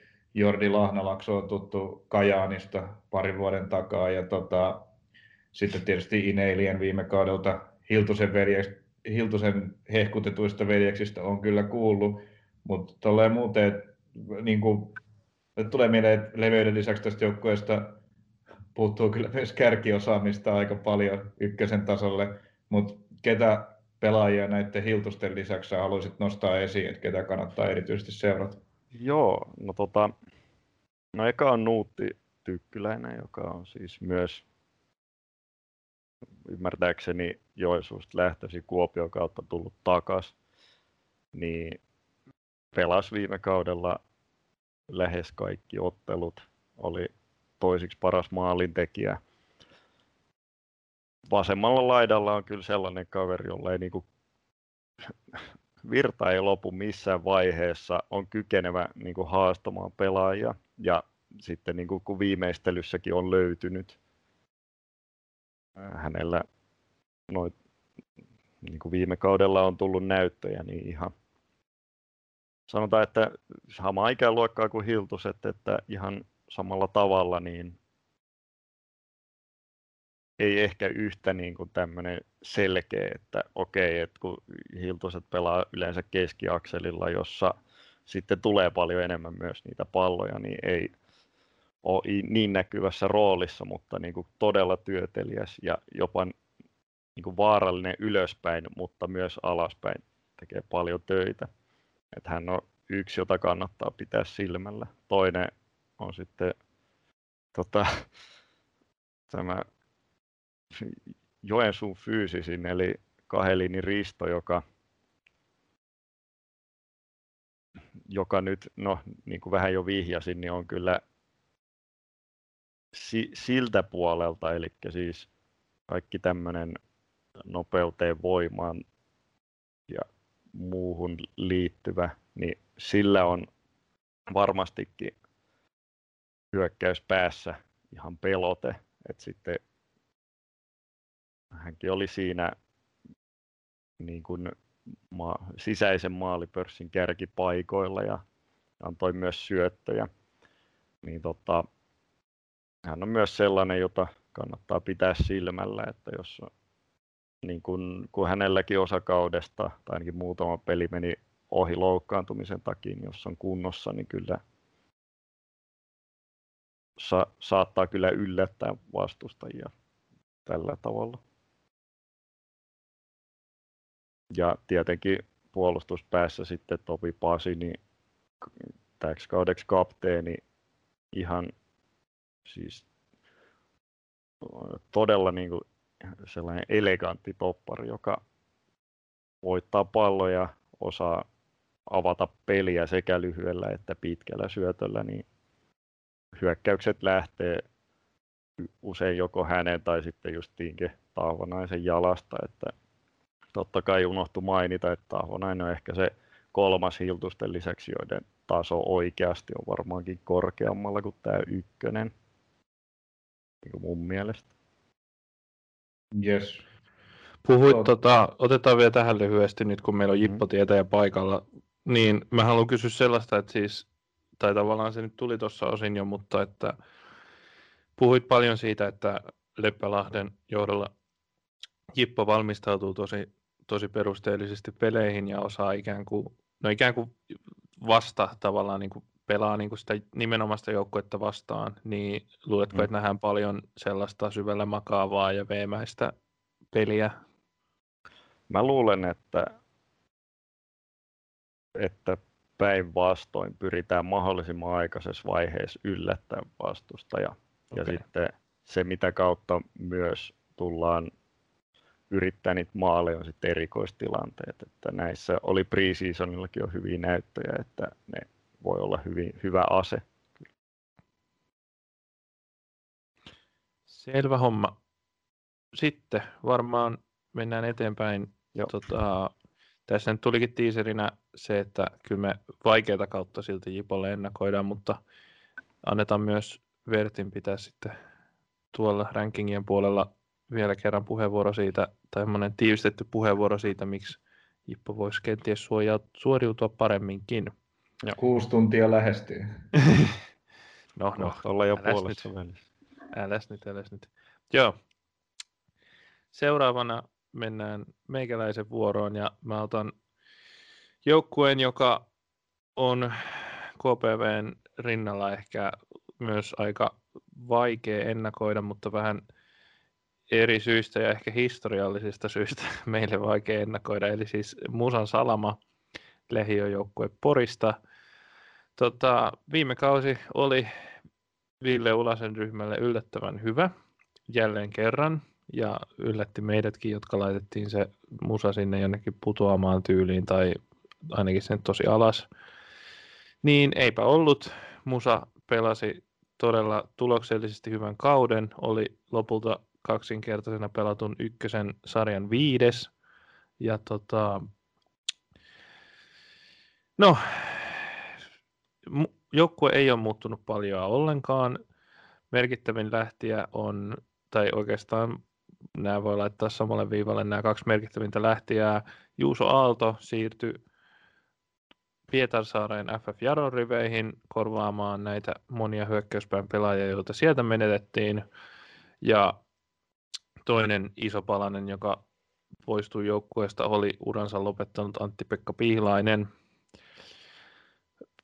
Kovinkaan nimekkäitä pelaajia joukkue ei ole hankkinut tai sellaisia sanotaan tuttuja pelaajia suomalaisille niin kuin Veikkausliigan tai ykkösen seuraajille, että toistaiseksi kovimmat tai tulijat, joita eniten katsotaan, on kaksi japanilaista pelaajaa. Musahan on tullut tunnetuksi näistä japanilaisten pelaajien hankkimisista, niin nyt se on hankkineet sitten Naoki Maedan ja Mitsuru Tanidan pelaamaan, pelaamaan Poriin ja odotetaan tietysti jälleen kerran, että voisiko olla niin, että onko nämä nyt viides ja kuudes Musan hankkima japanilaispelaaja tässä ykkösen aikakaudella heille, niin onnistuuko ne jälleen yhtä hyvin kuin edellisetkin, edellisetkin hankinnat, koska kaikki ne on käytännössä olleet, olleet hyviä pelaajia, varsinkin ykköseen, ja Taiki Kakajama myös jatkaa, jatkaa uransa veikkausliigassa, jos sen ihan väärässä ole.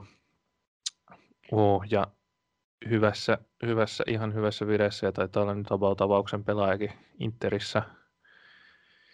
Tavallaan tuon herra helikopterinkin voi, vaikka pelaskin jo viime kaudella, niin tässä oli kuitenkin sopimusloppu ja oli, oli aivokasvainta ja oli vaikka mitä näytti niin kuin varmalta, että hänen musassa jatkaa, niin siinä mielessä hänetkin voi tietyllä tavalla laskea hankinnaksi. Joo, Lopussa kyllä. lisättiin joukkueeseen. Kyllä joo, hyvä pointti. Vaikka ei, ei löydy virallisilta siirtolistoilta ehkä, niin on tosiaan tärkeä, sanotaan paluun tekevä pelaaja. Eli siis Jon Frederiksen, jos joku ei heti tajunnut, kenestä on puhe. Tota, no mitäs, Musa pelaa varmaan edelleen tulos edellä pelattua yksinkertaista niin sanottua prosenttipalloa, jossa maalit tehdään vastaiskuista erikoistilanteista. Joukkue on yhtenäinen, tiivis, puolustaa hyvin. Pihlaisen lähdöstä huolimatta puolustuslinja on tosi kova. Siellä on ykkösen, ikuisen ykkösen kummipelaaja Samuli Virtasta ja siellä on muitakin, muitakin kovia tekijöitä, jotka on todistaneet tasonsa ykkösessä Joonas Lakkamäki Jussi välillä näin poispäin. Ja mahdollisesti menevät taas kolmen topparin systeemillä, joka on käytännössä viiden puolustuslinja, tai käytännössä joka sitten tarkoittaa viiden puolustuslinjaa. Ainakin joissain peleissä että he ei pelkää puolustaa ja olla sellaisia veemäisiä, veemäinen joukkue, joka antaa, antaa pallonhallinnan pois, mutta iskee sitten ärhäkästi siinä keskialueella ja sen jälkeen omalla puolella kiinni, kiinni vastustajaan. No, Juuso Aalto oli tämmöinen monipuolinen, taitava kymppipaikan pelaaja, joka on, on kyllä iso menetys Musalle ei ole ihan suoraa visiota siitä, kuka hänen tasonsa korvaa täysin, joten voi olla, että maalinteko ehkä vähän kärsii. Et kausi tietysti alkoi tota, oikein yllättävän tapaan PK35 vastaan erikoistilanne maalilla muutaman minuutin jälkeen, ja se taisi olla koko Suomen kapin, oliko eka matsi, ja koko kauden tai näiden virallisten sarjapelien eka maali silloin mutta se oli Musan ainoa maali Suomen kapissa ja sen jälkeen ei ole muutenkaan ollut hirveän, hirveän maalirikasta menoa niin kuin ykkösen joukkueita vastaan. Et voi olla, että se hyökkäyspelin, hyökkäyspelin tehokkuus ei Aallon lähdön jälkeen ole, ole ainakaan nyt vielä alkuun yhtä hyvällä tasolla kuin mitä se viimeksi oli, koska viime kausilla Musa on myös pystynyt sit maalinteolla voittamaan pelejä, koska siellä on ollut just näitä Kakajamaa ja muita yksittäisiä huippuja ja sitten taas Frederiksen kanssa omalla tavallaan siellä huipulla, hehe. Pystyy Mutta Frederiksenhän siellä edelleen on, että kyllä tässä kyllä. täytyy, täytyy niin kuin näissä valmisteluissa ottaa huomioon, että, että siellä ei niin kuin tätä ole vielä sillä tavalla, niin kuin, mä luulen, että Mitsuru Tanida voisi olla sellainen pelaaja, jonka olisi tarkoitus niin kuin paikata sitä aallon, aallon aukkoa, että tasohan nähdään lopullisesti vasta sitten, kun, kun pelit alkaa, mutta eihän me olla nähty vielä niin kuin esimerkiksi Abea, Tanidaa ja Frederiksenia siellä kentällä samaan aikaan. Kyllä. Mutta joo, Musa tulee olemaan osa tota, ykkösen isoa keskikastia ja me, tota, me ei tällä kertaa tehdä sitä virhettä, että me ränkätään niitä ihan niin alas kuin viimeksi. Musa on kuin talviautoilijoille. yllättää aina, vaikka ei tee itse asiassa mitään yllätyksellistä, vaan samaa mitä aina ennenkin. Kyllä. Mut joo. Ja nähdään, nähdään sitten, kun laitetaan kahdeksan jätkää vitosen boksiin kulmapotkussa ja Frederikseen puskee veskari edestä pallon sisään. Niin. Tietysti, ja tietysti, tietysti siisti juttu nähdä, että Frederiksen pystyy, pystyy pelaamaan, pelaamaan vaikean, vaikeiden terveyshuolien jälkeen. Mutta joo, Musa mun puolesta voidaan käsitellä näinkin tiiviisti. Joku ei ole kauheasti muuttunut, niin ei ole hirveästi sellaista ehkä puitavaa tässä vaiheessa. Ehkä sitten enemmän tuolla rankingin puolella voidaan, voidaan vielä vääntää asiasta, mutta mä oon valmis siirtämään puheenvuoron eteenpäin. Joo, mainitaan ehkä se vielä, että tosiaan äh, loistavia tuloksia Musassa tehnyt Ville Ulanen jatkaa päävalmentajana ja siinä myös Joo. yksi iso syy sille, miksi tuskin peli, isoja pelillisiäkään muutoksia nähdään. Kyllä vaan. Eikä ole tietysti syytä muuttaakaan toimipaikasta. Niin. If it ain't broken, jene. Onko se muuten, tiedättekö mistä tämä niin kuin lähtöisi, tämä japanilaisten pelaajien invaasio Poriin? Ei. Okay. Ei. ei. Mua, mua kiinnostaisi tietää, koska Joo, se on jotenkin ja... semmoinen maa, jota ei miellä edes, että hirveästi, että futis Siis mä luulen, että... Pelaaja lähettäisiin sieltä, kun se ei ole kohdistunut muuhun Aasiaan kuitenkaan. Mun, niin kuin mun oma teoriani on, on se, että sieltä niin kuin nämä Kagajama ja Jokotsit sillä tavalla sattuivat, niitä niin kuin tarjottiin ja sattuivat sikäli tippumaan syliin. Ja sitten kun he onnistuivat tosi hyvin, niin todettiin, että hetkinen, tuosta tuolta suunnastahan voi saada yllättävänkin hyviä, hyviä pelaajia.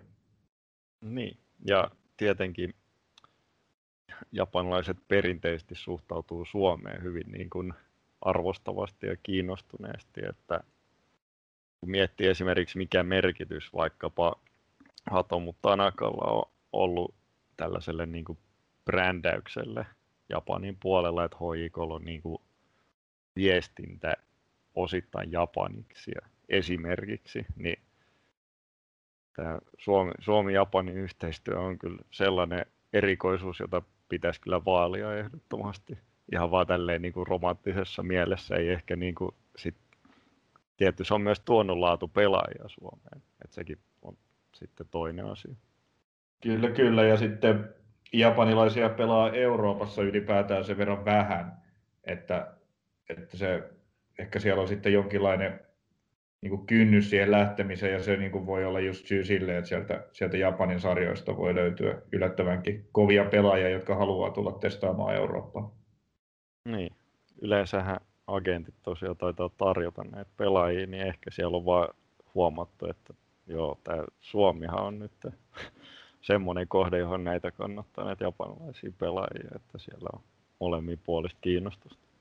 Joo, ykkösessähän näitä alkaa olla jo vähän joukkueessa kuin joukkueessa. Niin, se on totta. Täytyy ehkä tässä kohtaa ottaa tämmöinen vastuulauseke, että meidän pitää ehkä podcastina tämä selvittää jossain kohtaa. Mutta ei nyt. Nyt pitää ennakoida kausi loppuun, tai ennak- tehdä kausi ennakko loppuun, mutta no, tulee ehkä tulevaisuudessa. Tulee ainakin yksi aihe lisää. Kyllä, kyllä vaan. Mutta se Porista tässä vaiheessa ja sijoituksestakin tuli pieni tiiseri sanottua. Sitten olisi, jos mä, jos mä oon tahdista perillä, niin eikö ole tuo hetkinen, vertivuoro? On, on. Ei kun muu vuoro. Kyllä joo. joo. Toista kertaa sinä. Kolmatta, kolmatta, kolmatta. Otetaan seuraava, kun tuolle viimeksi lähin tuolle palloseura linjalle, niin jatketaan sillä ja otetaan palloseura Vaasasta. Joo, tässä onkin, onkin mielenkiintoinen nippu tällä kaudella. Putosivat viime kaudeksi ykköseen ja siellä sitten taloussyistä niin ei kuitenkaan niin kuin ollut mikään, mikään sellainen joukkue kasassa, mitä olisi miksikään varmaksi nousijaksi veikkailtu ennen kautta, ja sellainen se ei myöskään kentällä ollut. Et, eikä tuossa tosi ailahtelevaa peliä ihan niin kuin KPVlläkin, ja olivat tos, no, ei, ei, ihan niin syviä pohjakosketuksia, mutta tailahtelua oli, ja tuossa keskikastissa oikeastaan, oikeastaan koko kauden pyörivät, ja ei ollut, eivät olleet missään vaiheessa nousutaistelussa mukana, jos ei ollut vaaraa, vaaraa sitten pahoista asioista toisessakaan päässä sarjataulukkoon, mutta tämän kauden Vepsu onkin sitten, onkin sitten mielenkiintoinen nippu. Siellä Christian Sund sai, sai tota, lähteä, lähteä muihin hommiin päävalmentajapaikalta ja tilalle tuli Mypassa aikanaan hyvää työtä tai Mypan ykkösen nostanut ja siellä, siellä jopa säilyttänyt karjalaisen J, Jukka Karjalainen. Ja joukkuettakin on vahvistettu aika lailla ja se vahvistaminen on aloitettu tai aloitettu ja jatkettu ja se vahvistamista on tehty pitkälti tuonne hyökkäyspäähän. Et tilanne on aika mielenkiintoinen. Tietysti Samu Alanko myytiin, myytiin AC Ouluun ja, ja sitten, sitten sieltä Mom, Momon lähti, lähti Ilvekseen, lähtivät kokeilemaan, kokeilemaan onnea tuolla Veikkausliigan puolella. Sitten tietysti viime kauden hyökkäyspelaajista Eetu Rissasen laina päättyi, mutta mutta kuitenkin niin kuin jopa suhteessa näihin lähtiöihin, niin hyökkäyspäähän on hankittu kyllä todella paljon ja todella kovin, ennen kaikkea niin kuin ykköseen, ykköseen niin kuin todella lähtökohtaisesti erittäin kovia jätkiä. Että, no, tietysti, tietysti ykkös, ykköstähtenä on niin kuin ykkösen kaikin tavoin läpipelannut Kalle Multanen, kautta aikaan ykkösen pelaaja, näin julistan. Mm. Ja tota, Aleksi Pahkasalo viime kausi nyt oli KPVssä mitä oli, mutta ei siellä nyt kukaan, kukaan, pyst, kukaan siinä joukkueessa loistanut, että se oli, se oli ei, mun mielestä kerro niin kuin yksittäisen pelaajan tasosta ihan hirveästi, että se oli sellainen kollektiivinen, kollektiivinen rimonalitus koko KPVn kausi. Joonas Vahtera palasi palas HJKsta, tai viime kauden pelasi Lainalla, Lainalla Ropsissa, mutta HJK sopimuspelaajana niin palas Vaasaan, palas kotiin, kotiin Vaasaan, jossa nousi aikanaan Veikkausliigassakin ihan niin kuin huippupelaajaksi. Ja, ja sellaiseksihan tietysti pitää nousta, jotta HJK-pelaajan hankkii. Et sekin, sekin jo itsessään, itsessään kertoo jotain, ja sitten sinne hyökkäyspäähän vielä hankittiin mielenkiintoinen Lukman Kassim Nurvallasta, joka on niin kuin aika tällainen hehkutettu lupaus, tosi mielenkiintoista nähdä, miten homma lähtee ykkösessä toimimaan. Ja sitten kun näiden kaikkien lisäksi siellä Steven Morrison jatkaa, Samba Silla jatkaa, niin tämä hyökkäyspäämateriaali on aivan niin kuin järkyttävän kova tähän sarjaan.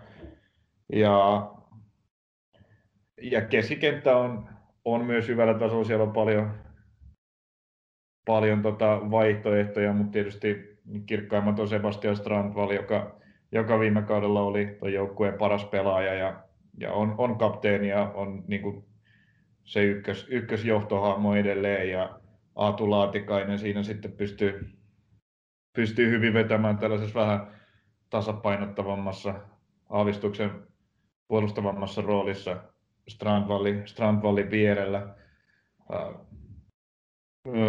Fabris Katambi ja Arttu Nuutinen pystyy hyvin siinä pelaamaan ja Samuel Lindeman sitten karjalaisille tuttu hankinto tuolta, tuolta Mypasta. Ää, ei ole ehkä vielä vielä treenipeleissä noussut ihan, ihan mielettömälle tasolle, mutta on, on niin selvästi tällainen karjalaisen luottomies. Puolustus ei ole ihan yhtä leveä kuin tuo hyökkäyspää, mutta sinnekin niin Mikko Pitkänen ja Alio Seesai on, on ihan, ihan kelpo hankintoja tälle tasolle. Etenkin Pitkänen on, on todellakin ykkösessä tasonsa, tasonsa todistanut toppari. Siellä niin kuin, jos ei ole hirveästi tulijoita, niin eipä siellä niin kuin, tietysti Ville Koskimaa, Koskimaalle ei, ei, ei, ei ole hänen kanssaan uutta sopimusta tehty, mutta Pitkänen kuulemma, kyllä. Kuulemma puhelinnumero on edelleen sama, jos haluat Vaasasta soitella. Niin, mutta ei ilmeisesti ole soiteltu. Niin. Ja tota, niin, nyt menin sekaisin, mutta sitten Sorry.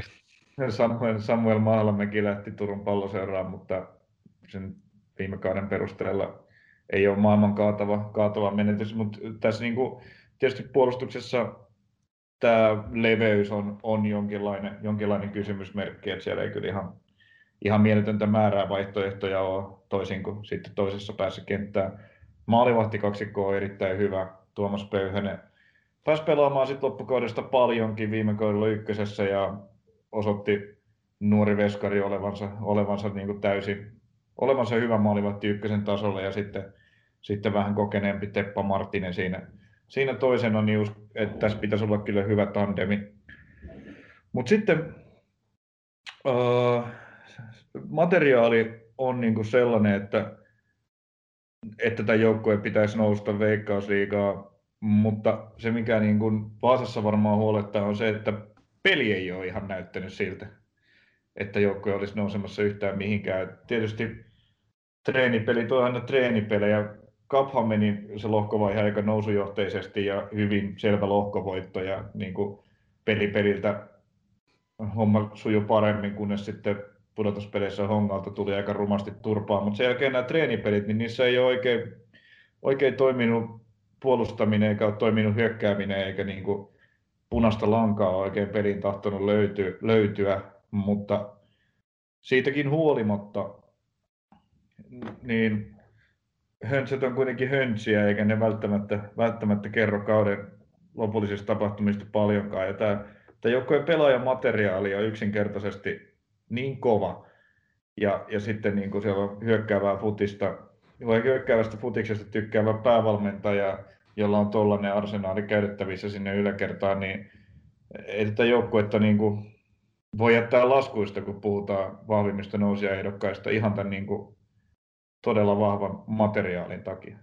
Kyllä. Ihan samaa mieltä, että se on kyllä sitten taas, minkä toit jo hyvin esiin, että esitykset on ollut kyllä tosi vaihtelevia ja oikeastaan uskaltaisi sanoa, että vähän jopa negatiivisen puoleen siitä treeni, treenikaudella. Että ei ole ihan niin kuin pelillisesti oltu, vaikka tulokset olisi sitten ollut ihan jees pääosin, niin herättää vähän kysymysmerkkejä. Kyllä. Mutta, niin kuin nimekäs jengihän toi on totta kai, ja ei, ei varmasti ole mitään muuta tavoitetta kuin nousta ei, ei, ei missään nimessä voi olla mitään muuta tavoitetta ja sitä mieltä oli Kalle Multanenkin, kun meidän jututettavana täällä, täällä oli tuossa aiemmin, aiemmin keväällä. Mut joo, jos, ne niinku, jos se peli olisi näyttänyt siltä, miltä sen odottaisi näyttävän jo tässä keväällä, niin, niin kuin julistaisin Vepsun jopa, jopa aika selväksi nousia suosikiksi, mutta nyt, nyt tähän on jätettävä kyllä pieni tai vähän isompikin varaus siihen kuitenkin mm. just näiden niin kuin valmistavien otteluiden esitysten takia.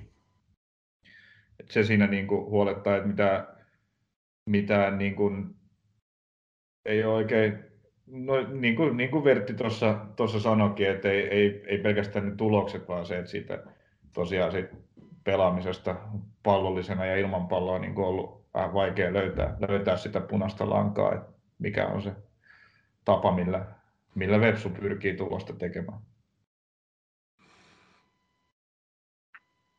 Mutta yes. siitä huoli, tarvitsetko tästä nyt sitten tän enempää?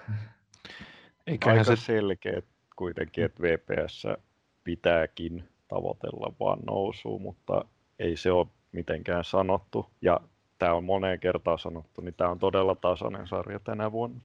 Just näin, just näin. Ja tota, joo, siis se voi sanoa niin kuin jo valmiiksi tuosta rankingista, että sitä oli vaikeampi laatia, tai no niin kuin vähintään osittain päin persettähän se aina menee, mutta, mutta yleensä siinä on niin kuin selvästi selkeämpi näkemys, että miten sitä lähdetään sijoittamaan. Tällä kaudella sitä oli kyllä erityisen vaikea tehdä, koska, koska sarjassa on keskenään tosi tasaväkisiä joukkueita, mutta kyllä tämä niin kuin Vepsun porukka niin kova on, että sen pitää tavoitella nousua ja se on myös yksi, suur, yksi niin kuin näistä ehdottomista nousijasuosikeista. Joo. Kyllä Maara.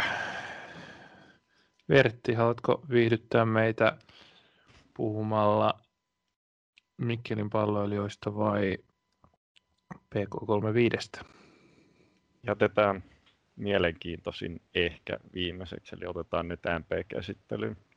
Mikkelin palloilijat. Low key dissaus sieltä, mutta ei se mitään. Se on ihan sallittu. Tämä on, joo, MPtä on ollut kyllä hyvin vaikea analysoida, että viime kaudella aika mitään sanomaton jengi, niin kuin semmoinen alemman keskikastin ihan kiva ja pelaa semmoista aika yksulotteista futista, niin kuin Juha Pasoja alaisuudessa. Suuria ongelmia maalinteossa, ykköskärki. Vieläkin taitaa olla Antti Ylle. Oliko se Antti Ylle Räisänen vai? Joo. No, Räisänen ei, ei kyllä varsinaisesti piikis pelaa, että siinä niin kuin vähän enemmän, enemmän niin kuin siinä kärjäalapuolella, mutta tekee kyllä paljon maaleja. Joo, paras maalintekijä viidellä maalilla, niin se on... Irfan Sadikiahan siihen odotettiin, mutta hänellä sitten meni kausi osin, osin aika pipariksi viime vuonna. Loppukaudesta, Joo, siinä oli... loppukaudesta viime kaudella siinä oli vanha kunnon Dudu. Joo. Joo, se, sanotaan, että siellä oli vähän semmoisia epäonnistuneita ehkä kokeiluita ja sitten taas, että kun just mainitsitte esimerkiksi tuo Sadiki, joka sitten vähän niin kuin loukkaantumisiin meni se sen kausi ja sitten toinen oli Firmino, joka myös samalla tavalla oli paljon loukkaantuneena ja sitten vähän niin kuin vaan lähti joukkueesta tehden yhden maalin. Odotettiin varmasti paljon enemmän häneltä. Mm. No, mutta tota, joo, molemmat ei, tai kumpikaan ei mun ymmärtääkseni pelaa MPssä enää. Sadik lähti Kyproksen toisiksi korkeimmalle sarjatasolle ja ei itse asiassa mitään tietoa, mikä on Firmino suunta ollut. Joo. Joo, sitten, ja kun mä katson tätä tulijoiden listaa, niin eihän siitä kyllä niin kuin ykköskärki, niin ketähän näistä sitten haettaisiin. Mm. Kyllähän niin kuin Samson Ebuka, joka Kemi Cityssä oli oma lohkonsa maalipörssin toinen, mm. nuori nigerialainen, niin tota, hän on esittänyt ihan rohkaisevia esityksiä tässä preseasonilla, mutta häneltäkin ne maalit aika pitkälti puuttuu. Et enemmänkin on onnistunut kyllä haastaa vastusta ja luomaan sitä kautta niin kuin sitä uhkaa, mutta sitten kuka te pistää ne pallot maaliin on niin kuin MPn ihan selkeä ykköskysymys ensi kaudella. Mä, mä väittäisin, että Antti Ulmanen siihen, siihen kärjen, ykköskärjen rooliin on hankittu, mutta ei hänelläkään vielä niin kuin mitään ihan valtavia maalikasoja aiemmilta ykkösen kausilta ole. Mutta no se on kyllä, se on se kyllä on optimistinen sama, veto, vähän, jos tehty. Vähän samanlainen ongelma. Hän on se hyökkäjä, joka tuohon hankittiin, ja sitten toinen tietysti Arjan Goliahan Paul. Hmm. Joka on ilmeisesti Goliahan Paul on pelannut laidalla nyt näissä treenipeleissä. Joo. Mutta tosiaan kellään ei ole niin kuin näyttäjä, että maaleja pystyisi sille tasaiseen tahtiin iskeä. Ja se on MP niin kuin suurin heikkous kyllä tällä hetkellä, mitä mä itse olettaisin. Hmm. Mm, mutta siis hankinnat on ollut ihan, ihan ok, että siellä on tyhjennetty näitä pienempiä ja alempana pelaavia seuroja, eli siis Mitkistä Antti Voutilainen, joka nyt on toki MPlle jo ennestään tuttu pelaaja. Kyllä. Sitten no AC Kajaanin raunioista Oliver Kangaslahti kanssa, kanssa niin kuin puolustuspään pelaaja. Mm, no sitten täällä on Mypan Koljahana Poori lisäksi Nuutti Laaksonen. Et nuoria ihan, ihan niin kuin lupaava pelaaja varmastikin, mutta sitten, että pärjääkö ykkösessä, jos on niin kuin Mypassakin. Ei jäänyt mieleen minä erityisen hyvänä, toki Mypa ylipäätään oli vähän sellainen heittopussi. Sillä Koljahan puorilla, tässä on sauma hattu temppuun, koska tota, kahdella edellisellä kaudella on pudonnut ykkösestä. Ensin TPV ja sitten Mypan paidassa. Tärkeä kauden tavoitteeksi, että Koljahanapor ei putoa. Niin. Nutti Laaksonen jäi Mypasta ihan sillä suhteellisen hyvänä, tota, tai välillä väläytteli hyviä otteita pelaajana, tuli tosiaan sinne Lahdesta. Mutta tota, joo, siinä on kyllä, on, on kyllä samaa mieltä sun kanssa, että ei nyt sillä mitenkään loistanut, loistanut niin kuin ei kukaan muukaan Mypassa noina kumpanakaan ykkösen kautena, vaikka se yksi säilyminen siellä saatiinkin aikaa. Mm. Ja joukkueen MP on aika semmoinen niin kuin valkoinen seinä, että ei siinä niin kuin hirveästi mitään semmoista erityistä tai erityisen kiinnostavaa tai semmoista, että, että vau, wow, että tämmöinen hänen, et, et, et, jos mietitään vaikka ketä kannattaa seurata, niin se on kyllä se on hyvä kysymys, että siellä on Junnu puolella on useita, jotka on esittänyt ihan rohkaisevia esityksiä viime kaudella, esimerkiksi vaikka Niila, Niila Forssell ja Topi Keskinen on ja Topi nuori Keskinen, pelaaja, jota joo, kannattaa se, se oli mun, seurata. Joo, jota oli ihan erikseen mainittu, tai piti mainita, että on semmoinen, joka voi olla. No, mm, ja lisäksi mm. kannattaa seurata Antti Ville Räisäsen ja Iiro Äijön vapareita. Siinä on kaksikko, joka, joka on niin tämän sarjan kaksi parasta vapari, suorien vaparien laukoja. Joo, toi on hyvä, että toi esille. Että jo ehdottomasti kyllä niitä äijön vapareita useampi varmaan tulee highlightteihin. Et siinä nyt on sitten yksi, yksi semmoinen, jossa voidaan saada jotain, mutta sitten kun mennään tähän taktiselle puolelle, että minkälaista futista MP pelaa, niin se on vähän tämä, missä ne antaa sitten muillekin tasotusta, että mulle ei ole jäänyt semmoista kuvaa, että mitenkään erityisen aktiivista tai erityisen, erityisen niin kuin sulavaa futista pelattaisiin, vaan vähän musan tyyliin tulos edellä. Ja mm. sitten viime kaudella johti siihen, että hyvissä ajoin varmistettiin säilyminen ja sitten sen jälkeen no, oli vähän tuloksellisesti hyvä kausi, mutta se, että mikä MP tulevaisuus, että onko aikomustakaan tämän parempaa pystyä. Et etenkin näin tasaisessa sarjassa on vaarassa, vaarassa sitten jo juuttua sinne häntäpäähän, jos ei homma ala, ala toimimaan. Ja mun mielestä just tässä valmennuspuolella niin ei ole osoitettu, että pystyttäisiin jotenkin muuttamaan sitä, että jos niitä ongelmia tulee. Mut, Tosi nuori joukkue. Ei, ei, ole, ei ole ketään, tai ainoa yli 25V taitaa olla Jonne Uronen maalivahti. Tämä on hyvä tuoda sitten esiin, että tietty yksi iso menetyshän heille oli sitten Jiri Haikosen lopettaminen, joka on niin kuin mm. MPssä ollut semmoinen melkein niin kuin ikonin asemassa. Kyllä. Mikkelissä, että nyt kun hän lopettaa, niin kenestä on ottamaan samanlainen rooli, varsinkin kun joukko on pitkälti kokematon. Mm. Maalissa kyllä tota, mikkeliläiset jalkapalloperinteet velvoittaa. Tietysti Jonne Uronen viime kaudella nousi ykkösveskariksi ja oli jo, oli jo oikein hyvä, mutta niin pitää ollakin, jos, jos tota Eno, Jussi Jääskeläinen ja Serkku Viljam Jääskeläinenkin pelaa ihan hyvällä tasolla maalivahtina. Joo, siellä on hyvät perinteet ainakin siinä. Et, paljon kysymysmerkkejä on MP ympärillä, voi tälleen tiivistetysti sanoa. Joo, ja kyllä nyt, kyllä nyt niin kuin itsellä isoimpana nousee tikunnokkaan toi, minkä ensin otit, että ei, ei, nyt, ei nyt kaikella rakkaudella Antti Ulmanen ehkä ole ihan niin kuin sen tason hyökkäjä ollut missään vaiheessa ykkösessäkään, että pystyisi kannattelemaan joukkuetta ja tekemään paljon maaleja. Joo, että no totta kai to, sitä... Toisaalta MPL viime kaudellakaan yksikään ysipaikan pelaaja ei tehnyt hirveästi maaleja, että siellä mm. paljon niin kuin, tuli, tuli tukea sit sieltä esimerkiksi Aatu Manniselta ja just Antti Ville Räisäseltä siitä kärjen, kärjen alta, että se niin kuin, mutta se oli myös viime kaudella vähän ongelma, että siellä ei ollut sitä Irfan Sadik oli paljon loukkaantuneena ja siihen ei löytynyt sitä jatkuvasti maaleja takovaa ysipelaajaa.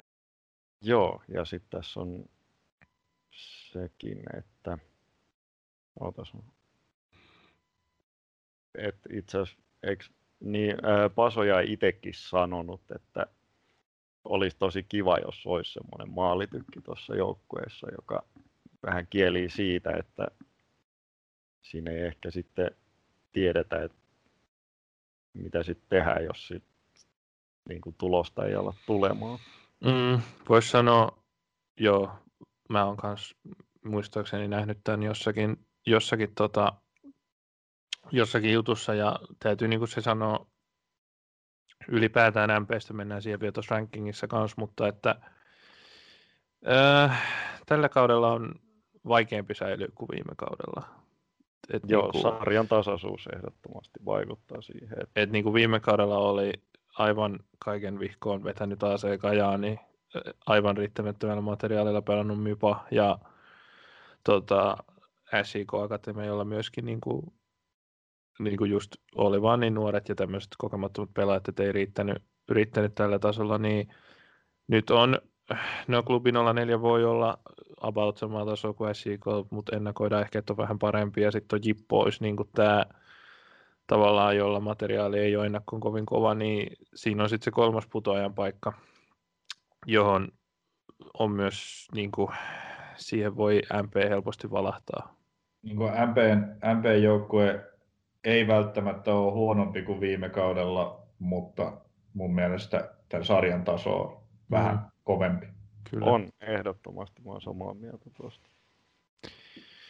Mutta siinä ehkä tuli myös tiiseli tuosta MPn sijoituksesta, joten mennäänkö sitten eteenpäin? Mennään vaan. Jepulis, Jepulis. Tota, mun tekisi mieli tuon jälkeen jatkaa palloseuralla, mutta haha, enpä teekään niin. Otetaan Tammisaaresta. Ai, ai mä vähän, vähän petasin sulle kyllä sen Ei kun mä nyt nimenomaan pidutta, niin olen käyttämättä sitä mahdollisuutta. Puhutaan Eiffistä, äärimmäisen mielenkiintoinen joukkue. Yllättänyt, yllätti ykkösessä vuonna 2018 olemalla aika lähellä liikakarsintapaikkaa. Sitten tuli kaksi kautta, jotka oli siihen verrattuna huonompia, mutta silti oikeasti aika hyviä, kun miettii millä, missä tilanteessa ja millä resursseilla toi, tuota joukkuetta on operoitu. Ja nyt tietysti viime kaudelta nousi esiin Honkaan siirtynyt Darren Smith ja ulkomaille lähtenyt Konkobe niin kuin sarjan tähtipelaajina. Ja on, Smith on ehkä semmoinen seuraava Taiki Kakajama, että voi olla, että vakiinnuttaa itsensä kyllä veikkausliikaan tosi hyväksi pelaajaksi ykkösen kautta. Mutta niin, Eif on todella mielenkiintoinen ja keskimäärin aika kova joukkue, jonka kovuuden ytimessä on keskikenttä, joka on, on, va, on no ei ole heikentynyt viime kaudesta yhtään ja oli viime kaudellakin tosi kova. Siellä on Shevdet Kela, siellä on Joona Tapani, siellä on, no siinä on jo kova kaksikko, joka viime kaudella piti niin kuin paljon vastustajajoukkueita poissa maalipaikoilta – maalipaikoilta ja rytmitti sitä Eiffin peliä hienosti. Hienosti, että oikeastaan niin kuin Mainittakoon Smithin... tähän, että valitettavasti Joona Tapani, samoin kuin Riku Selander, niin kärsivät loukkaantumisesta. En, en tiedä tarkkaan, miten pitkään ovat pois, mutta mahdollisesti, mahdollisesti pidempäänkin, toivottavasti ei. Okei. Okay. Se tietysti hieman vaikuttaa tuohon joukkueen tasoon, mutta silti se on kova. Ja jos mietitään näitä poislähtiöitä, niin tietysti Jiri Koski on ykkösen tasolla hyvä maalivahti, mutta ja Jan Filion oli ihan jees, mutta maalivahdin tienkin lähdöt on korvattu kahdella tutulla maalivahdilla, kun Jonathan Jäntti tuli takaisin tästä Pepon epäonnistuneesta nousukokeilusta ykkösen tasolle pelaamaan ja SIK Akatemiassa peliaikaa saanut Mehdi El Moltasim, joka Eiffissä stunttasi yhden kauden todella hienosti, niin tuli Tai ei stuntannut, vaan oli ykkösmaalivahti ja pelasi tosi hyvin. Niin. Ja tota, siinä, on ykkös, siinä on yksi sarjan kovimpia kaksikoita ennakkoon. Toppariosastolle lisää väriä tuo IFKssa Veikkausliigan porteilla kiikkunut, mutta aina ulkopuolelle jäänyt Tuukka Anberg, joka selvästi varmaan kaipaa säännöllistä peliaikaa, peliaikaa ja nyt. Par- ja parturia. niin.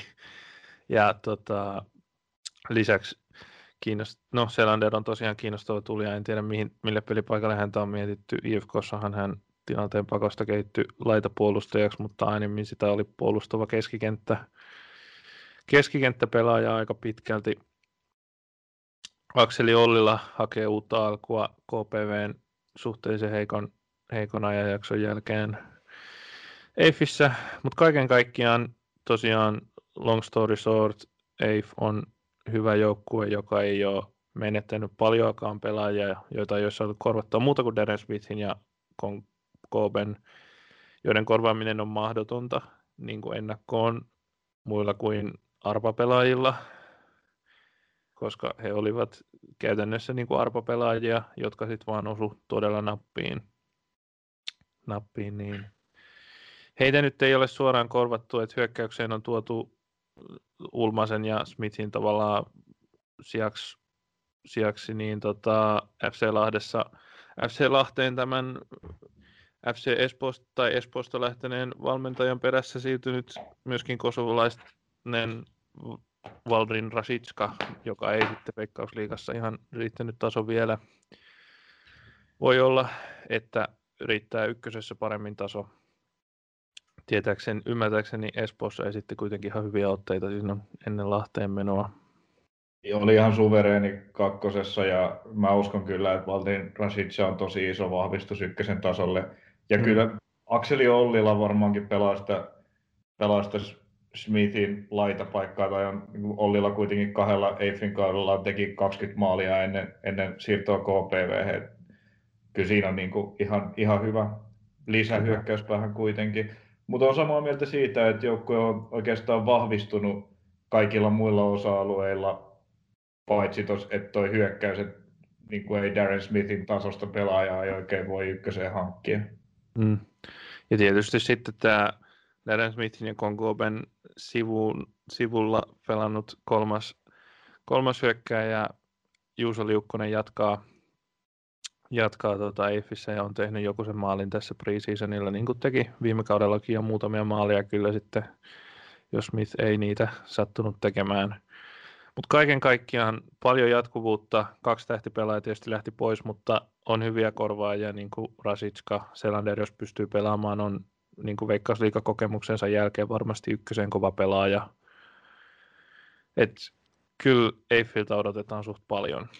Joo, tää, mä itse näkisin, että on kyllä hyvin rakennettu tämä joukkue. Et, on, ja tässä ja... niitetään pari viime vuoden hedelmää aika hyvin, koska sitä vaihtuvuutta on niin kuin tärkeiden pelaajien osalta itse asiassa aika vähän. Joo, ja valmennusosasto on tietty kans kiinnostava, koska siellä on tämä nuori espanjalainen tai katalani Guillem Santos Mases, mm. joka on kuitenkin no, vähän Duarte-tyyliin, niin tosi, tosi semmoinen nimenomaan nimeä hakeva valmentaja, joka varmastikin hyvin, hyvin niin kuin tai tuo tämmöistä vähän niin kuin modernia otetta tuohon valmennukseen. Ja viime kaudella oli tosiaan vähän jo osoituksia siitä, että, että Tammisaaressa niin kuin on mahdollisuuksia nousta ja he ovat olleet hyvin avoimiakin siitä, että se olisi nyt vähän niin kuin tavoitteena. Niin se kyllä... on kyllä, niin kuin sit jos EIF nousee Veikkausliigaan, niin pelaaks ne sitten Helsingissä vai Turussa? Eiköhän ne saa, eiköhän ne saa, saa vasta tekee jonkun suunnitelman parannustoimenpiteistä ja saa erityisluvan. Niin kuin, niin kuin Oletko käynyt siellä kentällä? no, ainahan ne saa, ainahan ne saa. No, tekee, tekee, pistää jotkut valot pystyyn ja tekee suunnitelmaa, että viiden vuoden sisällä meillä on uudet katsomot ja sitten jättää tämän, niin sitten saa erityisluvan, niin kuin, niin kuin Kokkolassakin saat. No joo, mutta mun mielestä se on niin kaukana niin kuin Kokkolasta ja näistä, no, no ehkä se nyt vertautuu sitten siihen kemiin, mikä oli silloin, mutta että niin kuin, se on kyllä niin, kuin niin kaukana niistä Veikkausliigan spekseistä. Mutta Kaikilla... ehkä, ei, ehkä ei vielä ole tarpeen miettiä. Ei, ei, ei no ei sillä olekaan, mutta että mua kyllä niin kuin todella kiinnostaa sitä, että onko se niin, kuin niin juttu saada se poikkeuslupa vai pelaako ne sitten stadissa tai no, Turussa, Turussa. on toinen sitten vaihtoehto. No, se... se nähdään sitten, jos nyt nousevat, mutta joo. Mutta on, on tosiaan tosi hyvä jengi ja tärkeää olisi se, että kun ne hyökkäyspäämenetykset oli noin isoja, niin se on niinku tärkeää, että Rasic onnistuu ja, ja että Akseli Ollila pääsee tuon epäonnistuneen KPV-vuoden jälkeen niin, ja Rikkonaisen, niin pääsee takaisin sille tasolle, millä on, millä on Tammisaaressa aiemminkin pelannut, niin kyllä silloin tällä jengillä on niinku saumaa vaikka mihin. Kyllä, ja tietysti ja, niin kuin siinä ainakin Ollilla pystyy jotenkuten Korvan Smithi, että on työtelijäs ja suht juoksuvoimainen pelaaja, niin kuin Smithkin oli. Et no siinä mielessä... niin kuin sitä, sitä roolia, että tykkää, tykkää vähän samalla tavalla sieltä laidalta tehdä niitä pystyjuoksuja ja, ja tota, pystyy myös viimeistelemään, kun sinne vauhtiin, vauhtiin sitä palloa saa. Otetaan vielä esille yksi pelaaja, Andri Österholm, eli ruotsalainen, jolla on suomalaisia sukujuuria, joka on tässä treenikaudella esiintynyt kyllä edukseen mun mielestä ja oli oli Allsvenskan organisaatiossa, mutta vastuu jäi tietty vähän vähäiselle Sirjuksessa viime kaudella, mutta on semmoinen, joka saattaa tänä vuonna kyllä lyödä läpi. Joo, toi Eiffin keskikenttä on kyllä itse asiassa todella kova, että vaikka siellä on, vaikka siellä on Tapanilla ja Selanderilla loukkaantumishuolia, niin sitten sinne hankittiin vielä kuitenkin niin kuin paikkaa ja sitten lainalle Oskari Sallinen Kupsista lupaava mm. pelaaja myös. Tuossa on kyllä tonne on niin kuin aika, aika tuohon keskikentälle nimenomaan on niin kuin tosi paljon hyviä pelaajia tarjolla.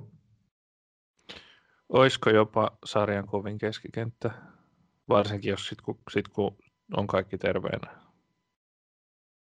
Aika lähellä ainakin. Tosi kova ainakin. Mm. no, ja tuota, istoa ehdottomasti. Joo. Kyllä. Ja, kun noita vaparivetäjiä on hehkutettu, niin mainitaan se Shevdet G-laki, että mm. kyllähän kun MPstä niitä nostettiin, niin kyllä Geelakin ansaitsee tämän vapaa-potku erikoismaininnan. Ja myös jos saa aikaa, niin kaikenlaiset chippisyötöt lähtee aika nätisti. Ja Veikkausliigassa ei ehkä löytänyt enää sitä aikaa, mutta ykkösessä pystyy löytämään sen ajan näille aika taitaville kaikenlaisille syöt- korkeille kierresyötöille. Joo, nyt Mielen... hän on pudonnut siihen puolustuslinjaan pelaamaan, niin on kyllä todella tärkeä tuossa peliavauksessa, tosi mm. niin kuin eleganttina pallollisena pelaajana. E-, ehdottomasti, ehdottomasti että siinä alhaalta rakentamisessa niin kuin ihan, ihan avainpelaaja. Ja mielenkiintoista nähdä, että kun nämä etelä-afrikkalaiset lähti ympäriltä, niin miten paljon se vaikuttaa Juuso Liukkasen tehoihin. Että kyllä hän varmasti hyöty siitä, että sai pelata siinä Konko ja Smithin tasosten jätkien jätkien kanssa ja pääsi paljon maalipaikoille, niin hauska nähdä, että miten no niin. homma, homma toimii nyt uusien kundien kanssa. Joo, nyt on playoff miehelle kyllä näytön paikka ehdottomasti. Mä en edes muistanut sen sarjan olemassaoloa taas hetkeen. Kyllä, kyllähän se muistuu viimeistään tuossa futsali EM-karsintoja katsoessa, kun Olli Pöyliö dominoi siellä Suomen EM-kisoihin. No juu, mutta ehkä se, ehkä se ehti sen jälkeen taas unohtuu. Playoff all the way. Joo, Hei, mennäänkö seuraavaan jengiin? Tässä Joo. tuli ehkä myös jo varmaan osata luke, osaavat lukea rivien välistä kuulijat sen, että mihin me Eiffiä suunnilleen veikataan, niin mennäänkö seuraavaan joukkueeseen? Mennään vaan ja koska mulla on niitä enää yksi jäljellä, niin valintakin on, on aiempia kierroksia helpompi. Mennään Pietarsaareen. Fotbollsförening Jaro, jonka pelaamisesta mä oon edellisen kahden vuoden aikana tässä Niklas Shekon aikakaudella tykkäsin tosi paljon.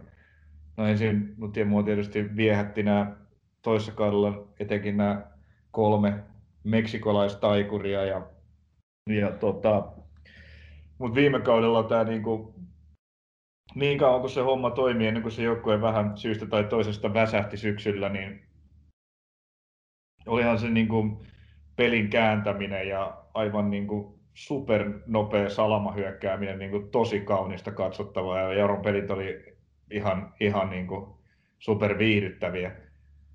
Mutta niitä pelaajia, joita siinä sitten eniten, eniten hyödynnettiin, niin heistä ei ole jäljellä enää ketään muuta kuin Joni Remesaho. Muuten koko hyökkäyspaketti on mennyt, mennyt täysin uusiksi ja se sitten, sitten nostaa kyllä vähän, vähän kysymysmerkkejä. Et tosiaan Antoni Olusania lähti HJK, HJKhon, tai ainakin HJKn organisaatio, katsotaan nähdäänkö ykkösessä häntä tälläkin kaudella kuinka paljon. Ja sitten sitten tietysti Jaron paras pelaaja Severi Kähkönen lähti AC Ouluun ja, ja tota, Topi, Järvin, Topi Järvinen sitten, sitten tota vasemmalta laidalta niin lähti, lähti Gnistaniin ja kuten jo Gnistanin kohdalla mainittiin ja kaiken lisäksi vielä sitten tämä tämä Super Sub Inalien Jippoon, että siellä meni paketti Joni Remesaho oikean, laude, oikean laidan tota, hän, on, hän on hyvä pelaaja kyllä, mutta jäi, jäi nyt sitten tästä porukasta täysin yksin. Sisään tuli sitten pari, pari hyökkäyspelaajaa. Juuso Aalto on fantastinen viime kausi. Ainakin pilkut pistää vuoden varmasti sisään tekee maaleja kyllä muutenkin paikan saadessa. Taitava, taitava pelaaja, hyvä potku. Tuo on paljon hänelläkin ollut tässä keväällä, keväällä jotakin vaivoja, että toivottavasti saadaan mies parsittua kasaan mahdollisimman nopeasti ja, ja kentälle, että Jaro häntä kyllä tarvitsee, tarvitsee tosi paljon. Ja kärkeen sitten hankittiin HJKssa joitain vuosia sitten piipahtanut nigerialainen Macaulay Krisantus ja sanotaan, että en tiedä onko sukua Macaulay Kalkinille, mutta sen tiedän, että HJKssa ei, ei mikään hirveän, hirveän vakuuttava kaveri ollut. Mä, että... mä meinasin kieltää tuon läpenheiton, kun mä näin tämän hankinnan, mutta mä en tainnut tehdä sitä. Tästä ähä, kaverin ähä, sukunimestä siis. Ähä kutti, siis kaverin sukunimihän on Krisantus.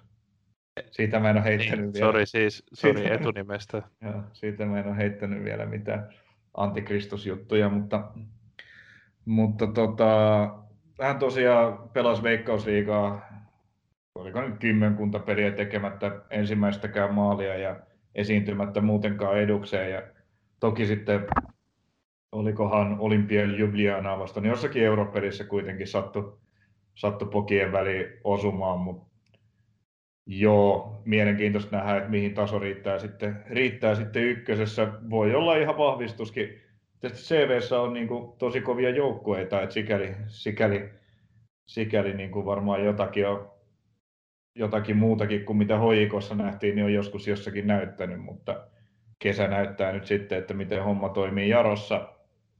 Jaron kannalta hänen pitäisi olla hyvä. Et... Pitäisi olla, mutta mä en suoraan sanottuna ole kyllä vakuuttunut tästä Krisantuksesta on. ollenkaan. Että en ole minäkään. Jotenkin niin kuin laiskan ja haluttoma olone ollut. Ja se, että HJKssakin ei niin kuin vaan asiat järjestynyt ja ehkä niin kuin sarjatasokin alkoi olla liian kova. Et voi olla, että potentiaalia on, mutta mä en sitten tiedä, mikä siihen on johtanut, mutta jotenkin on noissa treenipeleissäkin ollut sellainen, että jos Juuso Aalto ei sitten kannat maalitekovastuuta, niin mä en tähän kaveriin kyllä suoraan sanottuna luota, että hän pystyisi iskemaan niitä maaleja, että on niin heikot, CVstä huolimatta niin heikot kyllä noin maalintekijätilastot. Niin on. Se on, se on tota, en ole, en ole tästä niin kuin eri mieltä, mutta, et, mutta se asema, tai kun tätä Jaron hyökkäysporukkaa katsoo, niin, et, niin kuin hänen, hänen tavallaan pitäisi onnistua Jaron kannalta, mutta, mutta en pidä itsekään sitä hirveän todennäköisen. Joo, tämä on niin kuin nimekäs hankinta kyllä, mutta valitettavasti viime kausi HJK on vähän semmoinen varoitus. Joo, myös. tai ei, tai ei viime kausi, mutta oliko se nyt toissa kausi vai sitä? Eikö niin viime kaudessa oli jo ulkomailla, totta. Joo. Joo, mutta ei, ei tosiaan jäänyt. Hettenissä pelasi tuolla Saudi-Arabiassa itse asiassa sama joukkue, missä Ismail Jartei palloili viime kaudella. Mutta tota, Jartei kuitenkin sitten Veikkausliigassakin painaa vähän eri näytöitä kuin Krisantos. Mutta sitten keskikenttä Jarolla, jos puhuttiin Eiffin vahvasta keskikentästä, niin vahva se on kyllä Jarollakin, että tämä Toro ja, ja, ja että on ihanaa, että Markus Kruunholmin ura jatkuu Jarossa edelleen.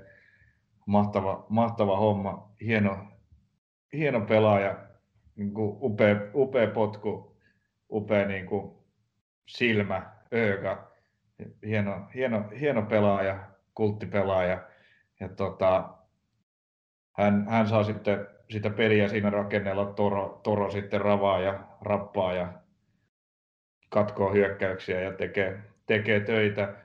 Ja sitten siihen hankittiin vielä, tai paluumuuttaja Patrick Byyskaatta on tosi hyvä lisä tuohon, keskikentän rinkiin, tuli Norjasta, Norjasta takaisin, takaisin Pohjanmaalle ja hiero paitaan. Pidän hyvänä hankintana ja samoin Tuomas Lähdesmäki on aikanaan muun muassa, muun muassa Hakassa ykkösessä niin osoittanut, että pystyy olemaan niin kuin ykkösessä parhaimmillaan tehokas pelaaja, että saa nähdä. Viime kausi meni, meni TPVssä kakkosessa, mutta ihan, ihan mun mielestä hyvä, hyvä lisä tähän rotaatioon. Että kyllä tämä keskikenttä mun mielestä Jarolla on ihan, ihan tota, kelpo kunnossa. Joo, ja, ja puolustus myös. Että sinne... Puolustus myös, kyllä, että no aikaisemmin jo julistin niin kuin Jussi Niskaa tänne vasemman, vasemman laidan ykkösmieheksi, mutta kyllä se kuitenkin oikeasti on Kiermo Sotelo lähtökohtaisesti se tota, paras vasenpakki ykkösessä. Oli loistava hankinta, hankinta viime kaudella ja tuo niin kuin ennen kaikkea hyökkäyspäähän tosi paljon pystyy luomaan, luomaan tilanteita, laittaa hyvä, hyvä liike, pystyy laittamaan hyviä palloja, hyviä palloja boksiin ja on, on tosi, tosi oleellinen pelaaja molempiin suuntiin. Ja Johan Brunel tietysti viime kaudella kausi loppui aika lyhyen tämän Kajaanin yhden Hessun järjettömän taklauksen seurauksena, joka ei jäänyt valitettavasti kauden ainoaksi edes. Ja niin. Brunel nyt toivottavasti saadaan sitten täydessä kunnossa takaisin ja saa, saa sitten pelata vielä ihan, ihan kunnollisen kauden tähän. Nämä on sitten, sitten kyllä mulle vähän arvotuksia nämä Latvian mies Chris, Chris Kulbis ja, ja Tyler Reed, että mm. katsotaan miten, miten homma lähtee kulkemaan. Ihan positiivisia esityksiä ollut treenikaudella ja kuuntelin tuossa ÖT jalkapallopodcastia ja siinä tuotiin esille, että nyt, nyt niin kuin Gulbis on ollut aika lailla semmoinen täsmähankinta ja tulee muodostaa niin kuin hyvän toppari, toppari parin tälle kaudelle. Joo. Tämän, nyt, kas siellä nyt viime kaudella olikaan, tämä taas nimien hakemista. No siis Brunelhan siinä kunnossa ollessaan niin. lähtökohtaisesti on, mutta viime kaudella tosiaan valitettavasti ei kovin paljon Joo. pystynyt niin läht... pelaamaan. Joo, mutta tosiaan Gulbis on ollut ihan tota, ke, kehuttu ja sille ymmärtääkseni hyvin otettu vastaan siellä. Joo. Se on, se on tota positiivista, jos näin on. Tyler Reed tuli sitten Woking FCstä, joka pelaa jollain sellaisella sarjatasolla, että en edes tiedä millä, mutta ei ainakaan niin kuin tuolla Football Leaguein puolella. No ei. Mielenkiintoinen haku. Joo, mutta se, toi on vähän sellainen sarjataso, että sieltä, sieltä voi tulla. Pelaa just niin kuin liiga sarjajärjestelmä alempana olevassa National liigassa ja sieltä on joitain esimerkkejä tullut hyvistä pelaajista. Et e- Englanti on kuitenkin niin iso, niin iso tollanen niin kuin lähde erilaisille pelaajille, että sieltä voi ihan alasarjoista nousta valioliikaakin. Niin, kyllä. Tota, Jamie Wardia voi pitää nykyään ihan ok valioliigapelaajana. ihan kohtuullisena. Et Et... Hänethän löydettiin siirtyi Leicester nimenomaan täältä, täältä tota National Leagueista. Joo, ja tietenkin sitten Mikael Antonio toisena. Joo, kyllä. Hyvin nopeasti. Ja sitten itse asiassa, jotta saadaan tämä ykkönen mukaan, niin VPS tämä Lukeman Kassimkin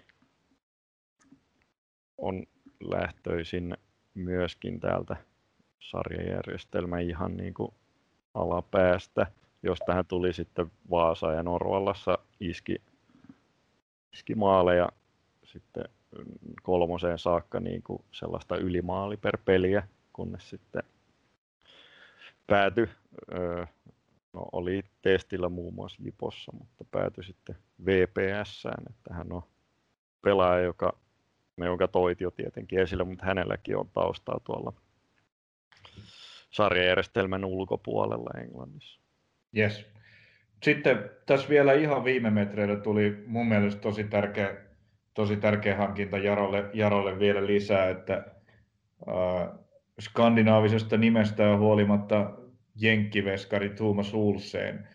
Siellä Emil Lööberg kuitenkin, kuitenkin tota, siirtyi JBK vähän niin kuin jäädi, lopetti uransa tavallaan täällä niin kuin hui, ikään kuin huipuuransa ja siirtyi tuonne JBK, JBK jatkamaan pelejä. Uh, onko JBK, eikö se kakkosessa ole? Mm, joo. Joo. Ja, tota, tota, tota, Topi Valtonen siellä niin kuin, on ihan lupaava, lupaava veskari, mutta kyllä tällainen niin kuin, kokeneempi jenkkikassari tähän on mun mielestä hyvä, hyvä lisä. Et tietysti Juos Nelman, joka oli lainalla SJK Akatemiassa tuossa SJK ja SJK derbyottelussa Suomen kapissa. Pelasi siinä ihan huikean matsin, mutta ehkä nyt yksi matsi ei vielä, vielä, tota, vielä niin kuin koko totuutta kerro. Että kyllä to, tämä veskariosasto oli tavallaan se, jos, joka joka oli vähän arvotus ennen tätä Olsenin hankintaa. Ja tietysti ennen kuin Olsenin on nähty pelaavan, niin on arvo, arvo, arvotus tavallaan vieläkin, mutta hän tuli tuolta, tuolta tuota Jenkkien tältä toisiksi korkeimmalta sarjatasolta, tai jos näin voi sanoa, kun siellä sarjat on suljettuja, mutta, mutta tästä samasta sarjasta, mihin, mihin siirtyi esimerkiksi Petteri Pennanen, Eero Markkanen ja Mikko Kuningas, tuli Las Vegas Lights FCstä sieltä Jaro ja, ja tota, on niin kuin sitten hyvä, hyvä osa vielä tähän palapeliin, jos on, jos on tota, niin hyvä kuin mitä ehkä sopii odottaa. Mut, Treeni, voisin vielä treenipeleistä nostaa yhden esille, että yhden nuoren pelaajan tästä Jarosta, eli Albin Björkskog, joka on vasta 16 V, mutta on esittänyt ainakin juttuja perusteella, en tiedä paljonko Lapin lisää näissä on, mutta se veri kähkösmäisiä otteita, että hän on sellainen, joka nimi kannattaa pistää mieleen, jos niin kuin saa näytön paikkoja tarpeeksi ykkösessä. Hyvä nosto. Tietysti tuossa hänen pelipaikkansa on sellainen, mihin ehkä eniten on tungosta tässä Jaron, Jaron rosterissa, mutta tota, toivotaan, että saa jossain vaiheessa sauman näyttää osaamistaan. Joo, itse asiassa just se oli KPVtä vastaan, kun iski semmoisen hyökkäjän maalin niin sanotusti. Yes. Tota, mitäs Jarosta sitten? Lähtijät tuolla, menetykset tuolta hyökkäyspäästä on niin isoja, että, että on vaikea, vaikea. Et viime kaudella, se sauma oli viime kaudella. Mm. Meno näytti jossain vaiheessa jopa siltä, että Jaro, Jaro olisi jopa se joukkue, joka, joka kiilaa koko sarjan kärkeen. Tosin se vähän niin kuin vaihteli tuossa Oulun KTP ja Jaron välillä, että kuka milloinkin oli siinä isoimmassa liekissä, että se oli aika kiinnostava se viime kauden nousutaistelu ja sellainen varmasti tälläkin kaudella saadaan, mutta mut ehkä Jaro nyt, nyt, kun ne sitä vähän hyytyivät syksyllä ja eivät sitä viime kauden saumaansa käyttäneet, niin voi olla, että, että seuraavaa vastaavaa mahdollisuutta saadaan kyllä odotella pidemmä, vähän pidemmälle kuin tähän kauteen. Joo, kyllähän toi paperilla ei ole niin kova jengi kuin viime kaudella. Jep, etenkin tuossa hyökkäyspäässä ne niin. neljä niin isoa lähtiä, että, että niitä on vaikea paikata. Mut eteenpäin, sano joku jossakin mm. Jaakka Mm. Olisiko se sitten Vertin vuoro ja aika, aika pirun kiinnostava nousia joukkue olisi käsittelyssä. Kyllä vain. Eli seuraavaksi otetaan Kamraatterna Rönnbakka, eli entisistä Hiskin pelaajista hyvin suuresti vahvistunut PK35, joka siis ainakin nimien perusteella siis voi pitää yhtenä koko sarjan nimekkäimmistä jengeistä. Jos otettaisiin vaan avauskokoopano, niin ehkä sitten jopa se kovin, että liigakokemusta löytyy käytännössä jokaiselta ja tämä HIFKin vaikutus, että PK35 on semmoinen jengi, jolla on HIFKin hyvät, hyvät tota, suhteet, niin siellä on sit löydetty väylä, jo, jolla saada houkuteltu useampikin kaveri. Et jo viime kaudella sinne tuli, tuli tota Salmikiveä ja sitten vaan se nyt Kuusijärvi. Kuusijärvi oli Knistanissa viime kaudella. Joo, ei vaan. Korhosen Joni ainakin tuli joka aikana IFKssa pelasi Veikkausliigaa pari kautta. Niin, eikö, pari eikö, kautta Eikö se Esa, Esa Terävä ollut myös viime kaudella? Kyllä. Joo, Esa Esa Terävä oli ja, ja sitten ja Patrik Aaltonen oli. Joo. Joo. Et, ja nyt sitten täksi kaudeksi on vielä vähän nostettu panosta, että nyt, nyt tuli Kuusjärvi, Hänninen, myös Daniel Rantanen. Mm. Että onhan tämä nimekäs joukkue ja silleen, kun on se on kasattu tälleen pelaajista, jotka jo etukäteen tuntee toisensa. Niin... Ja moni tuntee myös päävalmentaja Kimi, Ra, Kim Raimin, joka pelasi IFKssa vielä silloin niin, vaiheessa kanssa. Se on, se on yksi asia, se valmennus, että siihen tietty... Siihen mä menen myöhemmin, mutta mm. Mm, kyllä niin kuin PK35 heitä pidetään ehkä vähän semmoisena joukkueena, että varmasti niin kuin nousijana ei ole kenenkään papereissa semmoinen, että varsinaisesti mitään ihmeitä odotetaan, mutta onhan tämä sellainen joukkue, jolla voidaan yllättää, että jos, jos jonain kautena on se musta hevonen, niin ehkä tämä on sitten se mutta tämä taas sitten, kun on niin paljon joukkueita, jotka voi yllättää, niin, niin kovatasoisessa sarjassa heidänkin sijoitus voi olla oikeastaan mitä tahansa.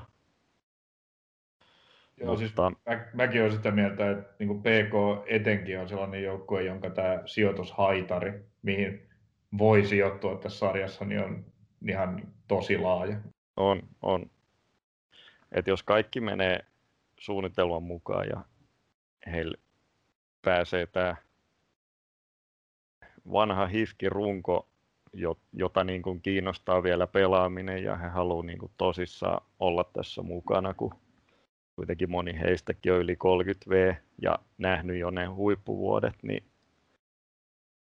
jos kuitenkin saa itsensä siihen moodiin, että ruvetaan taistelemaan tosissaan noususta, niin he voi olla jopa yksi ehdokas sinne, mutta lähtökohtaisesti tietenkin pitää olla skeptinen sitä kohtaan, että voi olla, että niin kuin tämä enemmänkin menee sitten siihen jäähdyttelypuolelle. Mutta PK35 on kuitenkin puitteet ja valmennus kunnossa, että sit kysymysmerkkinä on tietty, että riittääkö Kim Raimilla päävalmentajana niin kuin se näkemys viedä PK35 eteenpäin. Että nyt hänkin on siinä asemassa, missä on. Jo mainitut Väyrynen. Ja sitten hetkinen, no monella on tietty se, eh, että... Ehkä näyt... Jarossa tota, Jimmy Vari menee myös vähän, vähän niin, tota, entinen, joo, entinen pelaaja, joka, jolla on nyt näytöpaikka niin kuin kuitenkin kovassa sarjassa, että mihin se johtaa, niin myös Raimille tämä on näytön paikka sitten. Että pystytäänkö sitä tulosta saamaan aikaa. Että ei se jää pelaajista kuitenkaan kiinni ilman niin kuin ihan hirveitä poissaoloja, että se kuitenkin se avauskokoonpano ulkopuolella, niin se, että onko se enää sitten ykkösen taso, niin se on toinen, toinen kysymys. Et heillä on se vahva entise, entisestä Hifkistä koostuva runko ja sen jälkeen aika nuori joukkue. Mm. Ja uh, semmoinen, jolle ei ole hirveästi ykkösessä kokemusta ainakaan. Mä haluaisin nostaa yhden, yhden pelaajan tuosta vielä, että Vepsussa viime kaudella pelannut Eetu Puro on hyvä hankinta. Et sai aika, aika paljonkin vastuuta tuossa Vepsun keskikentällä ja on niin kuin lupaava nuori pelaaja ja sen sillä tavalla vähän voisi tuoda niin tuohon PK-kokoonpanoon vähän, vähän erilaista lähtökohtaa, nuoruutta ja jalkoja. Ja, tota, hän on kyllä, viime kaudella oli, oli tosi positiivinen tuolla Vaasassa ja uskon, että Eetu Puro on, on, niin, on ihan hyvä hankinta PKlta.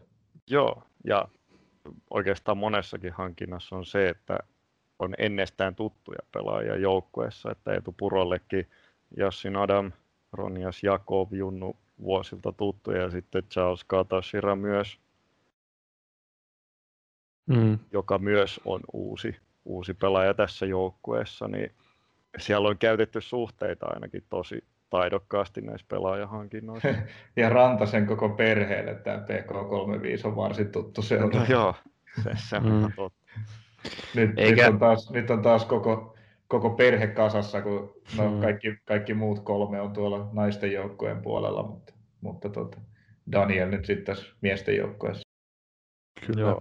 Ja sitä Rantasen siirtoa pidi jo vähän yllättävänä, että hän on todella, todella mielenkiintoisessa paikassa siellä niin tuollaisena nuorena ykkösen about-tähtipelaajana tuollaisessa rakenteeltaan muuten vähän hämmentävässä joukkueessa. Se oli siis tosi yllättävä siirto. Mä oletin, että hän olisi jatkanut AC Oulussa, varsinkin kun AC Oulun kesikentän materiaali on, on niin varsin kapea, aika outoa. Että mun mielestä outoa, että eivät tarjonneet ilmeisesti sitten Rantaselle sopimusta, että oli, oli tosiaan niin kuin yllättävä siirto tässä, ja kyllä, kyllähän on, on joku, tärkeä Tässä on kyllä haettavissa selkeitä analogioita PK35-perheestä, kun niin moni on pelannut aikaisemmin samassa joukkueessa ja on suhteita juurikin PK35 VIS ja sitten HIFKiin, mm. joista noi, toi pelaajisto niin koostuu hyvin pitkälti.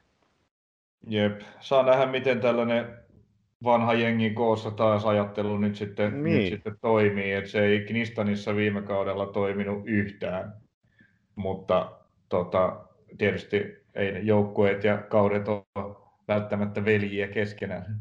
Joo, mutta toi on se, se minkä, mikä on otettava huomioon. Toit hyvin esille, että se, että sä kasaat tuommoisen jengin, niin siinä on selkeät riskit ja ne kohdistuu tietty siihen, että onko nämä, onko pelaajille enää motivoivaa, tarpeeksi motivoivaa ykkösessä, jossa niin on kuitenkin todella vaativaa, kun sä et ole, jos sä et ole täysammattilainen, niin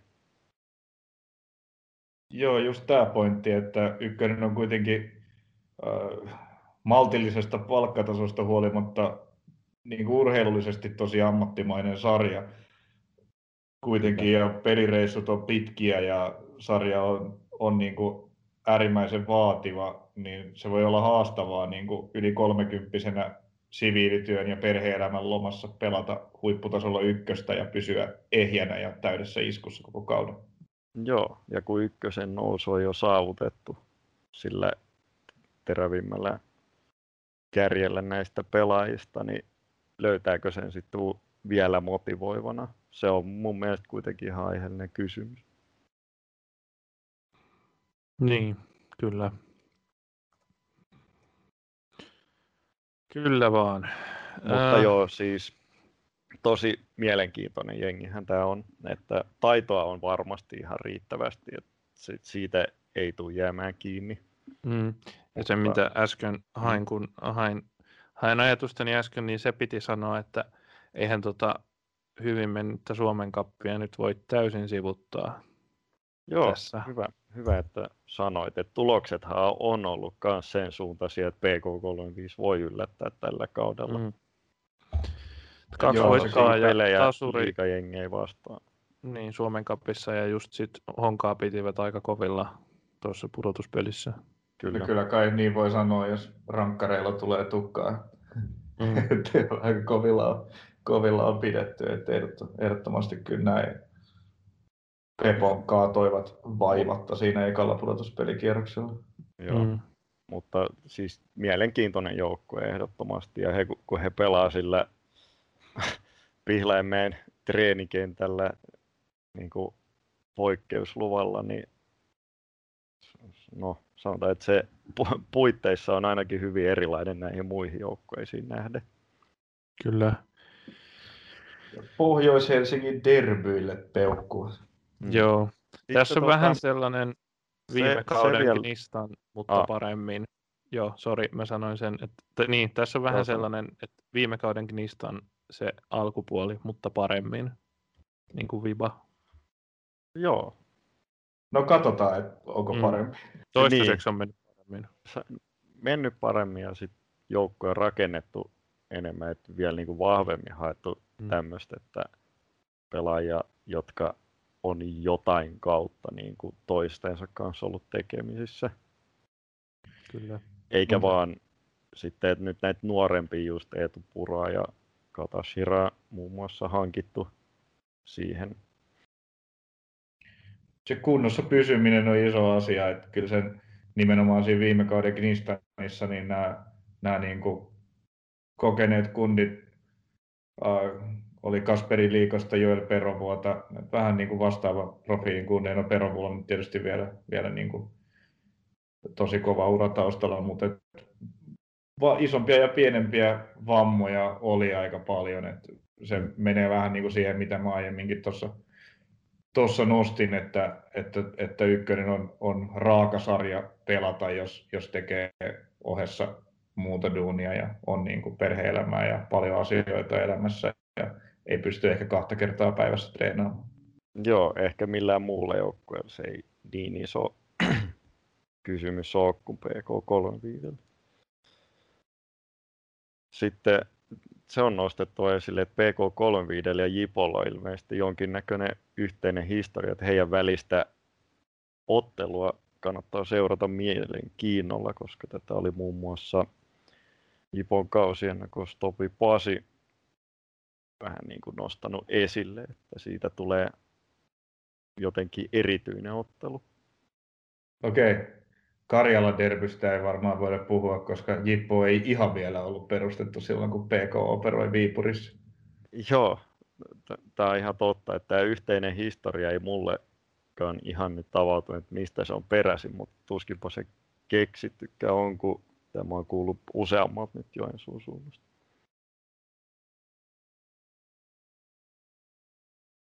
Mennäänkö me viimeiseen joukkueeseen? Joo. Mm. No se onkin sitten se palloseura, mitä mä nyt tuossa kierrosti hypetin, siis palloseura Turusta, eli se mistä ehkä tämä tietääkseni myös tulee tämä lausahdus. Palloseurapaikasta X hissiliike, ei sitä nyt ärsyttävä klisee varmasti, mutta ei sitä nyt voi olla sanomatta, kun sitä se on. TPSlle tulivat alas Veikkausliigasta. Ää, ei lähtenyt vähän alusta tämä tota, pelityyli, jota siellä yritettiin ajaa sisään sen ihan hyvän karsintoihin ja nousuun päättyneen ykkösen kauden jälkeen, niin Veikkausliigaan niin ei lähtenyt vähän alusta. Nyt mä pyydän tuon tai Vertin apua, että kuka tämä coachi oli, joka sai lähteä Ju, Tintti Johanssonin tietä, kun nimen unohdin. Tomi Pikkarainen. Kyllä, Pikkarainen. Niin tota, hänen pelityylinsä ei lähtenyt Veikkausliigassa ei sitten yhtään. Tilalle tuli Tintti Johansson, ja Veikkausliikakauden varmaan huippukohdaksi jäi omalla tavallaan derbyvoitto Interistä tota, kovalla työtelijällä puolustavalla pelillä ja ääritalon maalilla vastahyökkäyksestä. Mutta se ei sitten riittänyt ja karsinnassa tuli Ahniin tutusti 1-1 vierasmaali säännön erottamana putoaminen sarjatasoa alaspäin. Äh, no, ääritalo Rähmönen muutamia muita näitä, tota, oliko Jonni Peräaho yksi näistä kanssa, jotka lopetti tai ainakin siirtynyt tämän tason peleistä sivuun TPSstä. Tuli, tuli tutuksi tällaisina ja Juho Lähde kans tuli tutuksi tällaisina, tällaisina legendoina. No sitten sieltä lähti näitä Strasseria ja Alhassania ja näitä lainapelaajia, jotka ei, ei onnistunut Veikkausliigassa ollenkaan viime kaudella. Ää, no Alder Hernandez ja Tatu Varmanen ehkä sitten muihin seuroihin siirtyneistä sellaiset tota, kovimmat menetykset pelaajiston Niklas suhteen. Pyyhtiä. Ja pyyhtiä, joo. Joo, äh, tulijoita on, on sitten tota, nuori joukkue on, on nyt kasassa ja Tintti Johansson lähtee koutsaamaan ykköseen, ykköseen yleisilmeeltään aika nuorta joukkuetta, jolla on paljon todistettavaa. Toki siellä on sitten kokemusta tuo uudista hankinnoista Kalle Taimi, pitkän linjan pelaaja Suomen kentiltä. Esimerkiksi tuo paljon kokemusta joukkueeseen, mutta pääosin kasassa on näiden lähtiöiden jälkeen jäljelle jäänyt nuorehko joukkue. Tietysti Jere Koponen on maalissa tärkeä palanen ja Rasmus Holma, Holma ja Taimi sitten ehkä tuo puolustuslinjaa semmoista, semmoista ja, en, no, jatkuvuutta Holman kohdalla ja sellaista tiettyä varmuutta, varmuutta siihen pelaamiseen, mutta pääosin aika nuoria pelaajia ja erittäin kiinnostava ja potentiaalinen joukkue on kasassa. Oliko nyt siis niin, että Elisier Espinosa pelaa TPSssä kaiken tämän sekoilun jälkeen? No pelaa, pelaa, jos pelaa. Ei, mm. ole, ei ole vuoteen pelannut peliäkään ja nytkään ei ole pelikunnossa eikä oikein tiedetä milloin on. Et vähän aika, aika niin kuin, että Espinosa on selkeä ykkösyökkäjä tuossa joukkueessa, mutta et hän loukkaantui viime kaudella, ei ole pelannut vuoteen. Nyt on niin kuin täysarvotus, että milloin on pelikunnossa ja ei ole niin kuin tässä talvella ollut missään vaiheessa kondiksessa. Kävi niin kuin Jumalan siunaamana Lahdessa, mutta, mutta Jumala toivotti hänet sitten myös, myös tota Lahdesta, Lahdesta sitten jatkamaan matkaansa ja palasi Tepsiin, mutta ei ole vieläkään pelikunnossa loukkaantumishistoria aiemmiltakin vuosilta ja se, että on ollut niin kuin vuoden poissa, niin vaikka tässä nyt palaisi piakkoinkin, niin kyllä nyt jonkun aikaa menee ennen kuin täyspelikunta voi olla saavutettu. Mm, kyllä vaan. Joo. Ykköstä viime kaudella pelannut Samba Benga on yksi sellainen ihan mielenkiintoinen tuli ja katsotaan SIKossa ei ollut helpoin paikka pelaa ykköstä akatemian joukkueessa, niin katsotaan miten pärjää sitten, pärjää sitten tuolla TPSssä ehkä vähän Hänkin kovemman. loukkaantui, hänkin loukkaantui pahasti siinä jo alkukaudesta ja oli loppukauden sivussa. Joo, Joo. Sanon mut vielä, siis- että henkilökohtaisesti en pidä TPS jalkapallosta, jota Tintti pelaa, että se ei ole kovin kaunista mm. katsottavaa ja etenkin viime kaudella se oli vähän, että haluanko edes sympatiasta toivoa heidän säilymistä, kun se on hyvin, hyvin nihilististä. joo, just mä mietin samaa sanaa. Se, joo, jäi tässä ehkä, ehkä tota sanomatta vielä itseltäkin, mutta siis joo, nihilismi niin kuin kaikin puolin määrittää hyvin sen Tintin osan niin tuosta kaudesta Veikkausliigassa viime vuonna. Että... Uskoisin, että se näyttää kuitenkin vähän erilaiselta nyt tässä, tässä tilanteessa, jossa TPSn asema on kuitenkin vähän erilainen. Viime kaudellahan niitä pisteitä oli yritettävä raapia keinolla millä hyvänsä, mm. jotta, jotta sarjapaikka säilyisi. Ja nyt tilanne on se, että pitää, on kuitenkin lähtökohtaisesti tällainen, tällainen niin kuin sarjan suurimpia suosikkeja, niin kyllähän se varmasti jotenkin siihen pelilliseen lähestymiseen vaikuttaa. Joo, ja sehän on tietysti TPSn organisaatiolle tuttua, että on veivattu niin kuin ykkösen kärjestä sinne Veikkausliikan alapäähän ja sitten peli on muuttunut siinä mukana. Ja...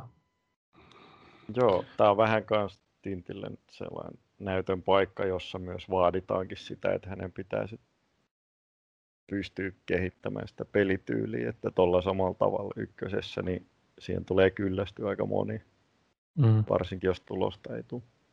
Joo, eikä en, en mä nyt hyvällä tahdolla usko, että Tintti voi mitään semmoista viiden linjan kilpparia peluuttaa tai viiden pelaajan linjan kilpparia peluuttaa siellä. Kyllä. Mut jää, tota, jää nähtäväksi kyllä. Niin. Kun tätä jengiä katsoo, niin se on kuitenkin se on rakennettu aika mielenkiintoisesti, tai niin kuin Tintti itsekin sanoi haastattelussa, että aloitettiin selvästi tuolta alakerrasta, ja se kyllä näkyy, että on maalivahti Koponen plus toi puolustus. Puolustus mä väittäisin, että se on tämän sarjan paras. Mm. Uh, Holma, Holman johtama, johtama, Holmahan on ihan veikkausliigatason toppari. Mm. Holma toimi. Pikkarainen myös, myös tälle sarjatasolle tosi hyvä pelaaja. Taimia, kun Juri Kinnunen on tälle sarjatasolle tosi hyvä pelaaja. Ja tota, no, vasempana pakkina pelannut Mahlamäki ei nyt sitten pallollisena edelleenkään ole, ole tota, varsinainen sateentekijä, mutta sitten keskikenttä on myös kova.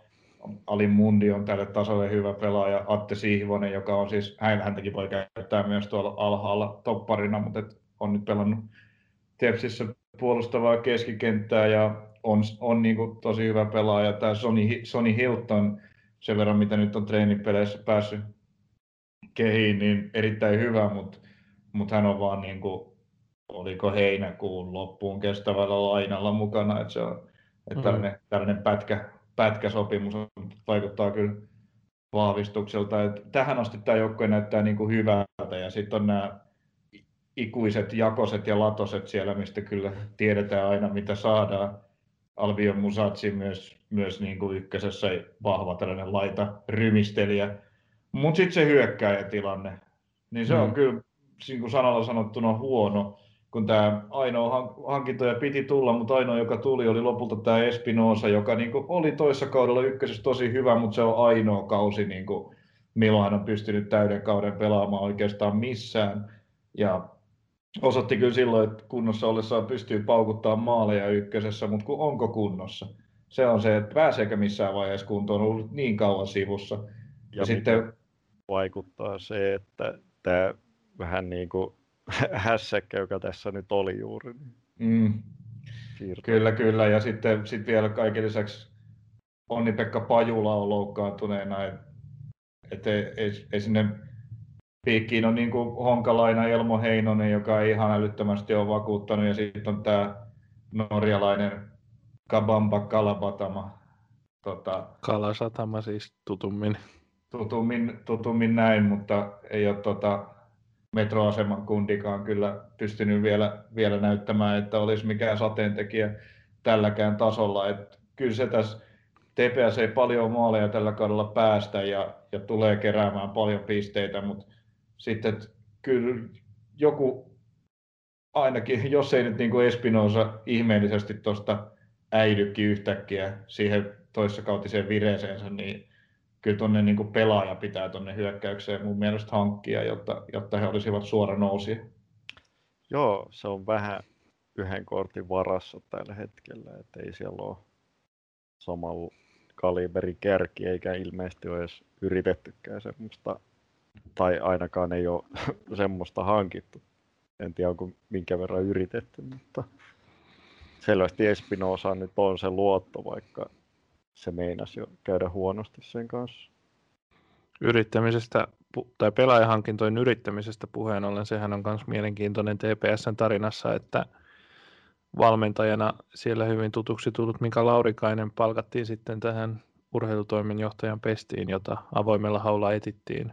Ja mm. siitä mm. aika iso tällainen Suomi Fudiksen keskustelun aihe tuli, että kuka sinne menee. Hän on onnistunut löytämään muun muassa Oskari Jakosen, Joakim mm. Latosen ja Albi Omusan. No, ei. no niin. ei vaan, ei, mutta kyllähän tämä niinku, joo, ei, niinku, ei, ehkä tässä nyt ollaan liiankin kriittisiä, on tämä Tepsin joukkue siis ykköseen tosi kova ja se mun mielestä taistelee ehdottomasti, ehdottomasti noususta, mutta on tämä mun mielestä vähän hauska, että, niinku, että urheilu toimenjohtaja, tuttu mies palkattiin ja sitten tarkoitus oli, että nimenomaan haetaan niin kuin, että ei, ei, ei, et ei olisi niin kuin ne samat, samat jätkät kuin aina ennenkin ja, ja sitten tota, pelaajia, jotka on heti kunnossa, että sitä virhettä ei enää tehdä, että hankitaan puolikuntoisia pelaajia, niin eihän nämä niin kuin, tavallaan nämä puheet ei oikein ole toteut, niin kuin kohtaa todellisuuden kanssa. Mm. Joo. Toki varmastikin Laurikainen on aika sementoituneessa asemassa siellä, ottaen huomioon, mihin hän on valmentajana johdattanut. Jep, epäilemättä, ja e- eikä mä nyt niin kuin, tota, niin, nyt halu, halu niin kuin, kuulostaa, kuulostaa vähän liian, liian kriittiseltä tämä ränttääminen, mutta että niin no se ehkä se pointti, että ei, ei, ei Laurikainen ja TPS ole kasannut missään nimessä huonoa joukkuetta, vaan, vaan tämä joukkue on oikein hyvä, mutta et se, on, niin kuin, se, se on se pointti, että se ei niin kuin, että se, mitä niin joukkueen rakennuksesta etukäteen puhuttiin, niin se ei kyllä oikein ole toteutunut. Se mm. Sanotaan näin, mennään vielä tuohon sijoituksissa ehkä uudestaan, mutta mä sanon näin, että TPS on, tulee olemaan, jos pääsee liikakarsintaan esimerkiksi, niin TPS tulee olemaan erittäin veemäinen jengi siellä, koska on Koponen on hyvä veska ja niin kuin puolustuskeskikenttä on kunnossa ja sieltä voidaan hakea se perinteinen 1-1 tulos taas ja nousta takaisin. Ja sitten niin kuin, jos tulee tiukka mestaruustaistelu loppusarjan kanssa, niin semmoisiin niin skenaarioihin tämä tämmöinen puolustava, vähän maallisia pelejä pelaava jengi on tosi hyvä sanotaan vielä sen verran, että, että tota, vaikka tässä ehkä kuulosti siltä, että todettiin tällainen negatiivissävytteisesti Jakonen ja Latonen esimerkiksi, niin kyllä he ovat ykkösen tosi hyviä pelaajia. Mm, kyllä. Ei, ei ollut tarkoitus kuulostaa noin negatiiviselta senkään suhteen, mutta... Niin. Varmasti mutta niin kuin... kukaan ei suhtaudu negatiivisesti niin kuin ainakaan heihin hankintoon, jos miettii vaikka kannattajia. Se vaan, että osoittaako se tarpeeksi kunnianhimoa, niin niin. Jep. Mutta se, se niin kuin kärkipelaaja tuossa on edelleen se, se iso probleema, mutta ei kai TPS nyt kautta ilman karsintoja pelaa. Mm, voi olla. Tähän on jo totu. Mä luulen, että se on budjetoitu tuonne, tota, tai budjettiinkin laitettu se yksi ylimääräinen kotimatsi, mikä karsinnoissa joka vuosi pelata. No niin. Joo. Tota, sitten se olisi meidän rankingin vuoro. Eikö vaan? Joo. No, Käydään se varmaan sille koitetaan käydä pikaisesti läpi, kun tässähän on höpötelty jo jonkinmoinen tovi. Joo, päästään viettämään vappua itse kukin sitten myös. No kai me aloitetaan alhaalta, ehkä se on kuitenkin se tapa, millä nämä yleensä menee. Niin me ollaan ainakin menty aiemmin. Joo, No, se on. mehän ollaan noita omia perinteitä luotu ykkösen johtavana podcastina, joten jatketaan niitä. Joo, eikä meidän asemaamme ole vieläkään täysin kyseenalaistettu. Kyllä. No, mä, mä voin tästä vaikka toimia tällaisena rankingin lukijana ja heittää palloa sitten ja heitetään pallo tota, Vertille tässä kohtaa. Siellä 12 me ollaan laitettu kaikesta positiivisesta ja tämmöisestä niin kuin mahdollisuuksia näkevästä ennakoinnista huolimatta, mitä tuossa äsken tehtiin, niin klubi 04. Niin kerro meille Vertti, miksi kuitenkin me laitetaan klubi 04 siellä 12? se on... ensin kerrota, että miksi, miksi he eivät putoa tästä sarjasta? No ot- otetaan se ensin joo. Otetaan tota, joo, sanotaan niin, että Vertti saat nyt sanoa tällaisen tiiviin skenaarion siitä, miksi klubi 04 on käytännössä, kun sieltä 10-12 on samanarvoisia, eli putoat sarjasta, niin mm. kerro mulle skenaario, jossa klubi 04 on niin hyvä, että ne ei putoa sarjasta. Öö, se, että valmennus onnistuu, pelaajat onnistuu nostamaan tasoa, tai siis tämä ei tarkoita, että he on ollut viime kaudella tietyllä tasolla ja nyt pitäisi olla paremmalla, vaan että se taso on sitä ykköstä, ykkösen luokkaa.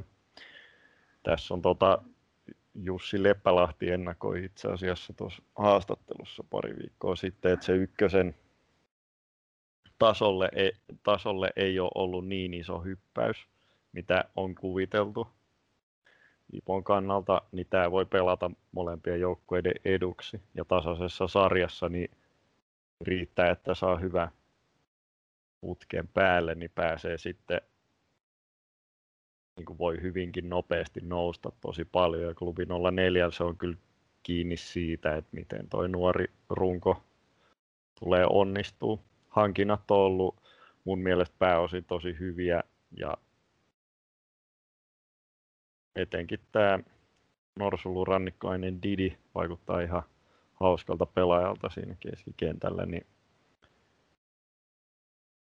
vaikka osassa peliä voi käydä niin, että he yksinkertaisesti jää jalkoihin, niin mä näen, että henkilökohtainen taito ja sitten, että jos tosiaan Väyrynen taktisesti onnistuu, niin on ihan mahdollista selvitä, selvitä putoamiselta. Meillä kuitenkin se avauskokoonpano on ihan hyvä. All right. Ja jos tulee tietenkin hoikosta apuja, niin se auttaa todella paljon enemmän. Mm. All right. Tämä oli mun mielestä hyvä, hyvä tiivistys tähän, tähän näin. Mutta joo, silti tästä huolimatta ja ehkä siitä, että, että oli niin kuin aika paljon nähtiin myös mahdollisuuksia tuossa, kun ennakoitiin tuossa joukkuekohtaisesti, niin kyllä nyt silti ehkä se kova realismi on sitä, että jossain putoamisen sijoilla klubi 04 e, varmaankin vääntää.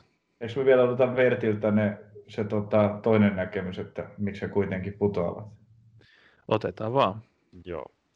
No, akatemian joukko on kuitenkin vaan akatemian joukkue, kun sulla on joukkue täynnä 20 ikävuoden molemmin puolin enimmäkseen alle pelaajia, niin etenkin se, että miesten peleissä pitäisi tasaisesti takoa tulosta, niin se on aika iso vaatimus, vaikka siihen tulisi apuja muualta.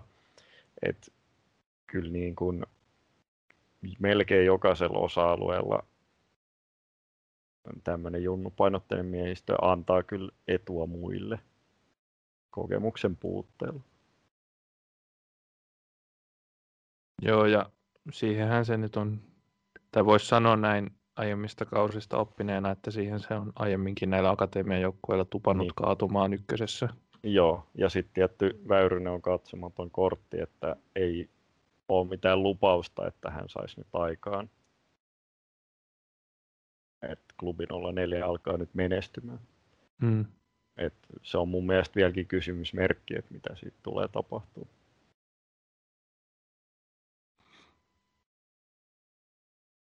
Joo. Onko jotain erityistä lisättävää Tonylla klubi 04 ränkkäykseen? Ei. No, fair enough.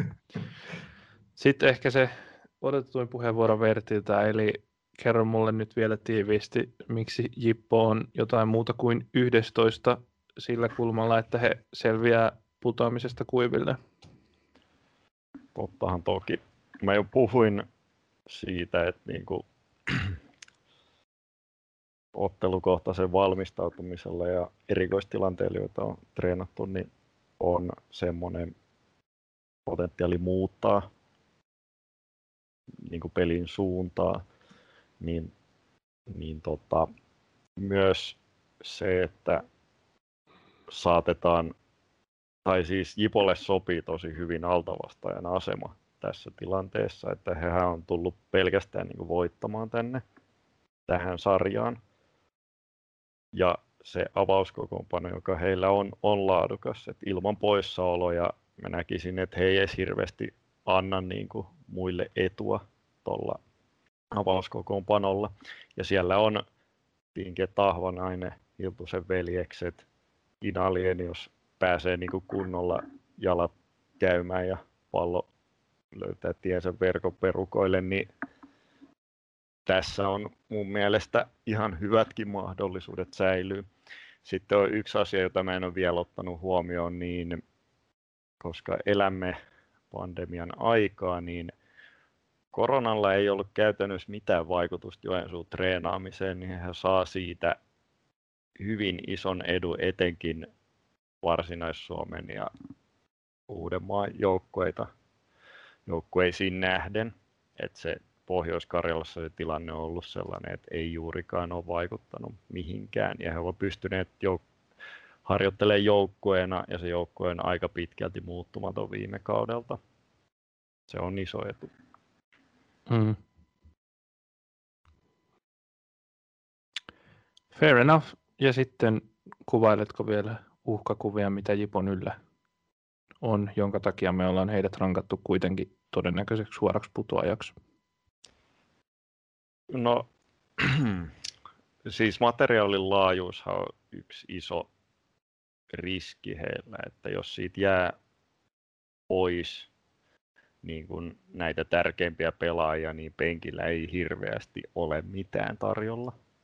Siellä on tarjolla ihan ok jätkiä, jotka on niin kuin kakkosessa pärjäsivät, mutta se, että kun tullaan ykköseen, joka on nyt erityisen kovatasoinen, niin vaikka sano, niin kuin Leppälahti itsekin sanoi, että ehkä se tasoero hyppäys ei ollut niin iso kuin odotettu, niin ykkösessä sä et kohtaa yhtäkään huonoa joukkuetta, ja jos Jipolle, no siis, jos Jipo tulee takaiskuja, etenkin tuolla pelaajisto-osastolla, niin korvaajat on huomattavasti heikompia tämän ykkösjoukkueen ulkopuolelle, että se on aika iso, iso miinus. Sitten Joensuusta on hyvin pitkä matka kaikkialle, että vierais he antaa etua muille, joka sitten taas toisaalta on heille kotietu. Lähin peli on siis, onko se nyt kolmen, 200-300 kilsan päässä Terpy MPtä vastaan.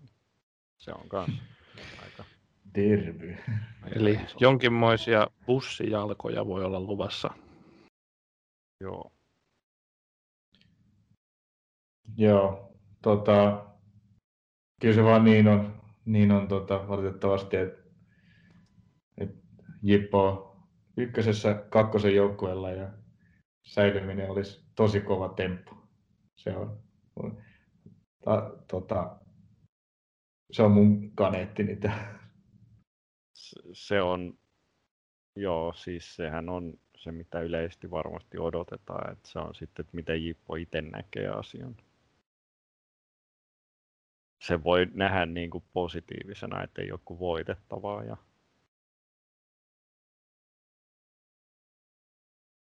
Mutta joo, siis kun katsoo sitä koko pelaajistoa, niin etenkin kun treenipeleissä on joutunut harrastaa rotaatiota tai saanut harrastaa rotaatiota enemmän, niin on käynyt selväksi, että osalla pelaajista ei ehkä tämä ykkönen ole ihan oikea sarjataso silleen negatiivisessa mielessä. Jes, mennäänkö seuraavaan joukkueeseen? Joo, tämä on nyt se ensimmäinen ehkä suurempi yllätys meidän rankingeissa, tai ainakin mulle se tuli kuitenkin sitten loppujen lopuksi yllätyksenä, mutta me ollaan laitettu kymmenennelle sijalle Mikkelin palloilijat.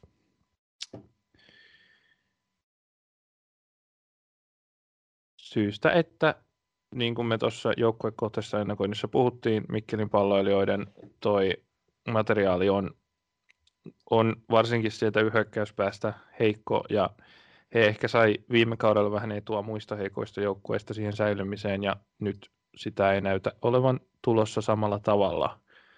Mutta haluatko Vertti, kuitenkin heittää jonkun skenaarion siitä, miksi he vois pärjätä paremminkin? No siis tulospainotteisen futiksen pelaamisen idea on se, että se ei näytä kaunilta, mutta saa aikaa tuloksia. Viime kaudella tämä onnistui ja he säilyi sillä. Et oikeastaan he sai odotuksiin nähdä jopa vähän enemmän pisteitä, että he onnistu voittaa ennakkosuosikkejakin. Niin tämä on semmoinen, että jos he saa vaan niin hyviä tuloksia heti alusta, niin he pystyvät varmistamaan niin kuin säilymisen taas kerran niin kuin hyvissä ajoin. Et, ja se, että jos niin kuin löytyy se maalintekijä, että nyt siellä on Obioha, Ulmanen, ehkä sitten myös Reisänen, niin jos sieltä nyt tulisi joku yli 10 maalintekijä, niin sehän olisi tosi iso apu. Ja mä näkisin, että Obioha on semmoinen ihan kiinnostava pelaaja, josta voi niin kuin olla paljonkin hyötyä MPlle.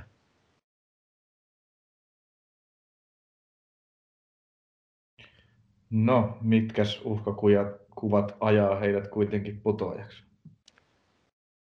Kyllä siis yleisesti semmoinen mitään sanomaton joukkue, että vähän niin kuin puuttuu huippupelaajat tälle tasolle tai edes semmoiset oikeasti tosi hyvät ykkösen tason pelaajat. Puuttuu johtaja, koska Haikonen lopetti. On tosi nuori jengi ja kuka on nyt se johtaja hänen jälkeensä tässä jengissä. Totta kai niin kuin, aina, aina joku perii vähän niin kuin sen tietenkin. Ja on, on silleen viime kaudellakin tosi paljon onnistuneita. Mutta mä näkisin, että yleisesti semmoisten avainpelaajien tai tämmöisen rooli, pelaajia, jotka ottaa rooliin puute johtaa siihen, että heillä ei niin kuin parhaita vastaan riitä ja sitten taas jos niitä tappioita alkaa tulee, niin mä en usko, että Juha Pasoja on valmentajana sellainen, joka pystyy kääntämään sitä kurssia.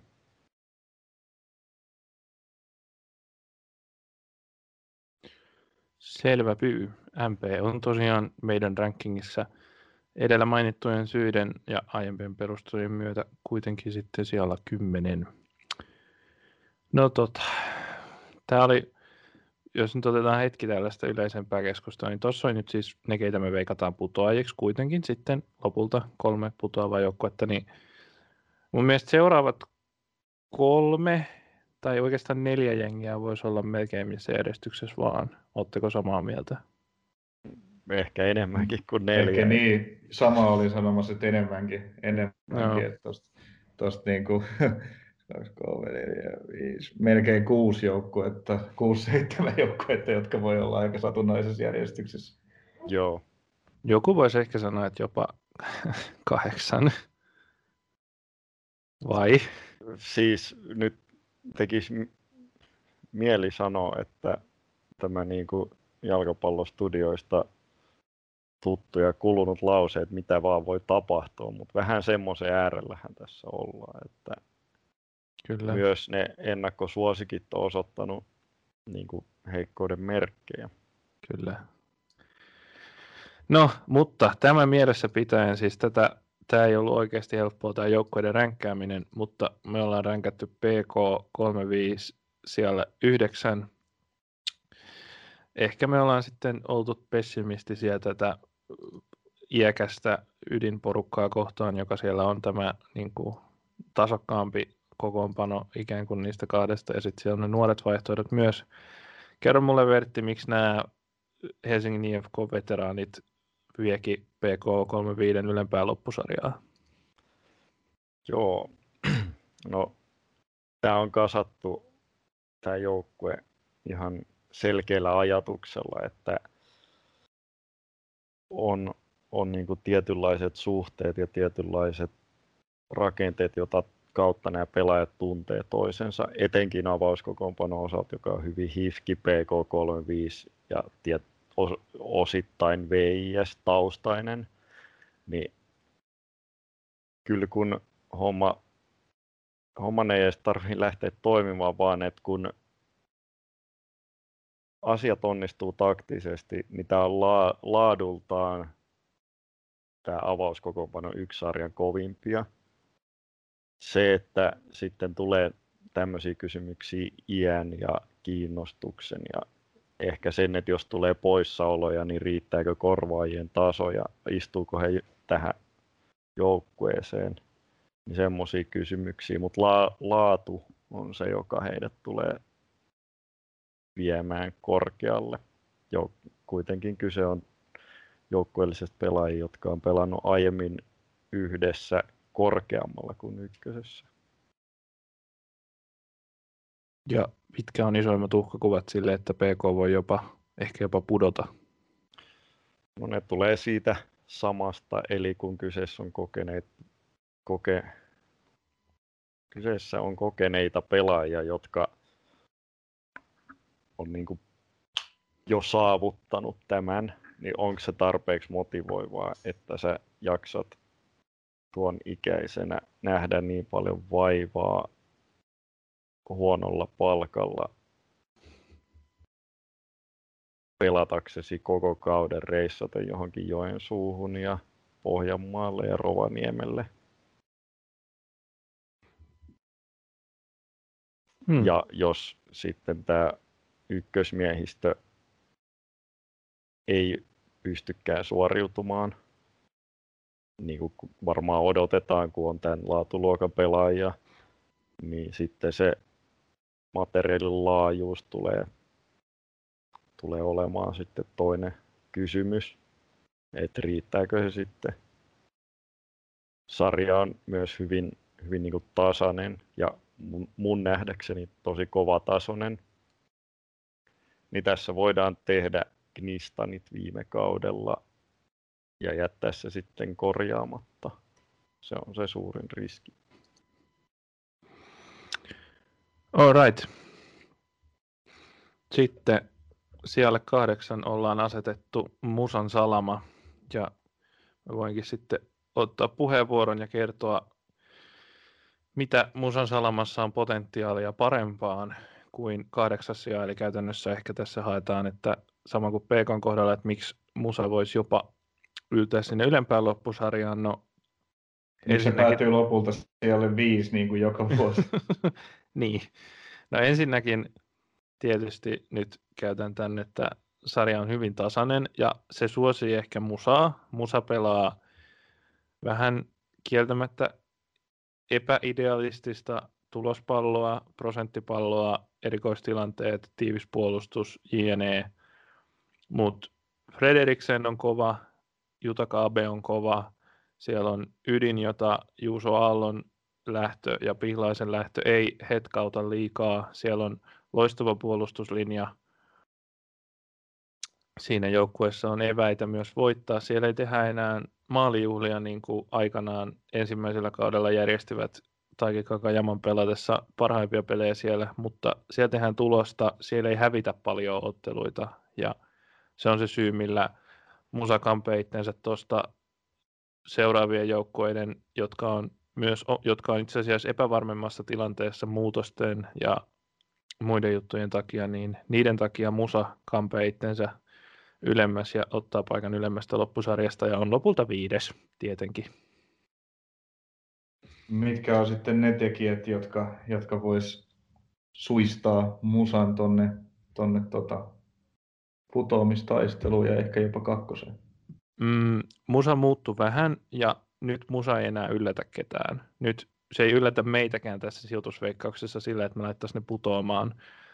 Musa on muuttunut niin vähän viime kaudesta, että siellä ei tota, no jo, vaikka Juuso Aallon korvaisi tota, näistä japanilaisista pelaajista toinen, toinen hyvänä kymppipaikan pelaajana, niin sekään ei riitä siihen, että Musan peli voi olla liian samanlaista. Siellä on sama valmentaja, siellä on samat avainpelaajat.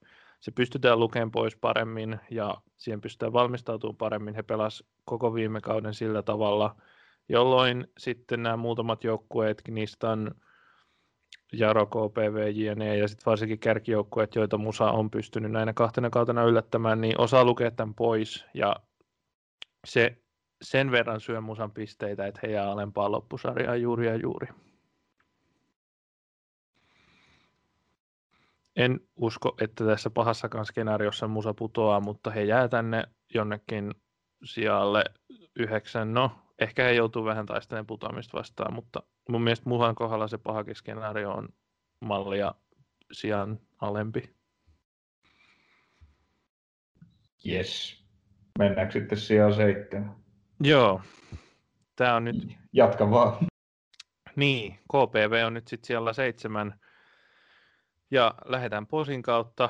Uskotaan Kalliokoskeen, uskotaan siihen, että Varjon joukkueessa on jatkuvuutta, mutta myös uusia pelaajia, jotka ei muista tätä viime kauden farssia.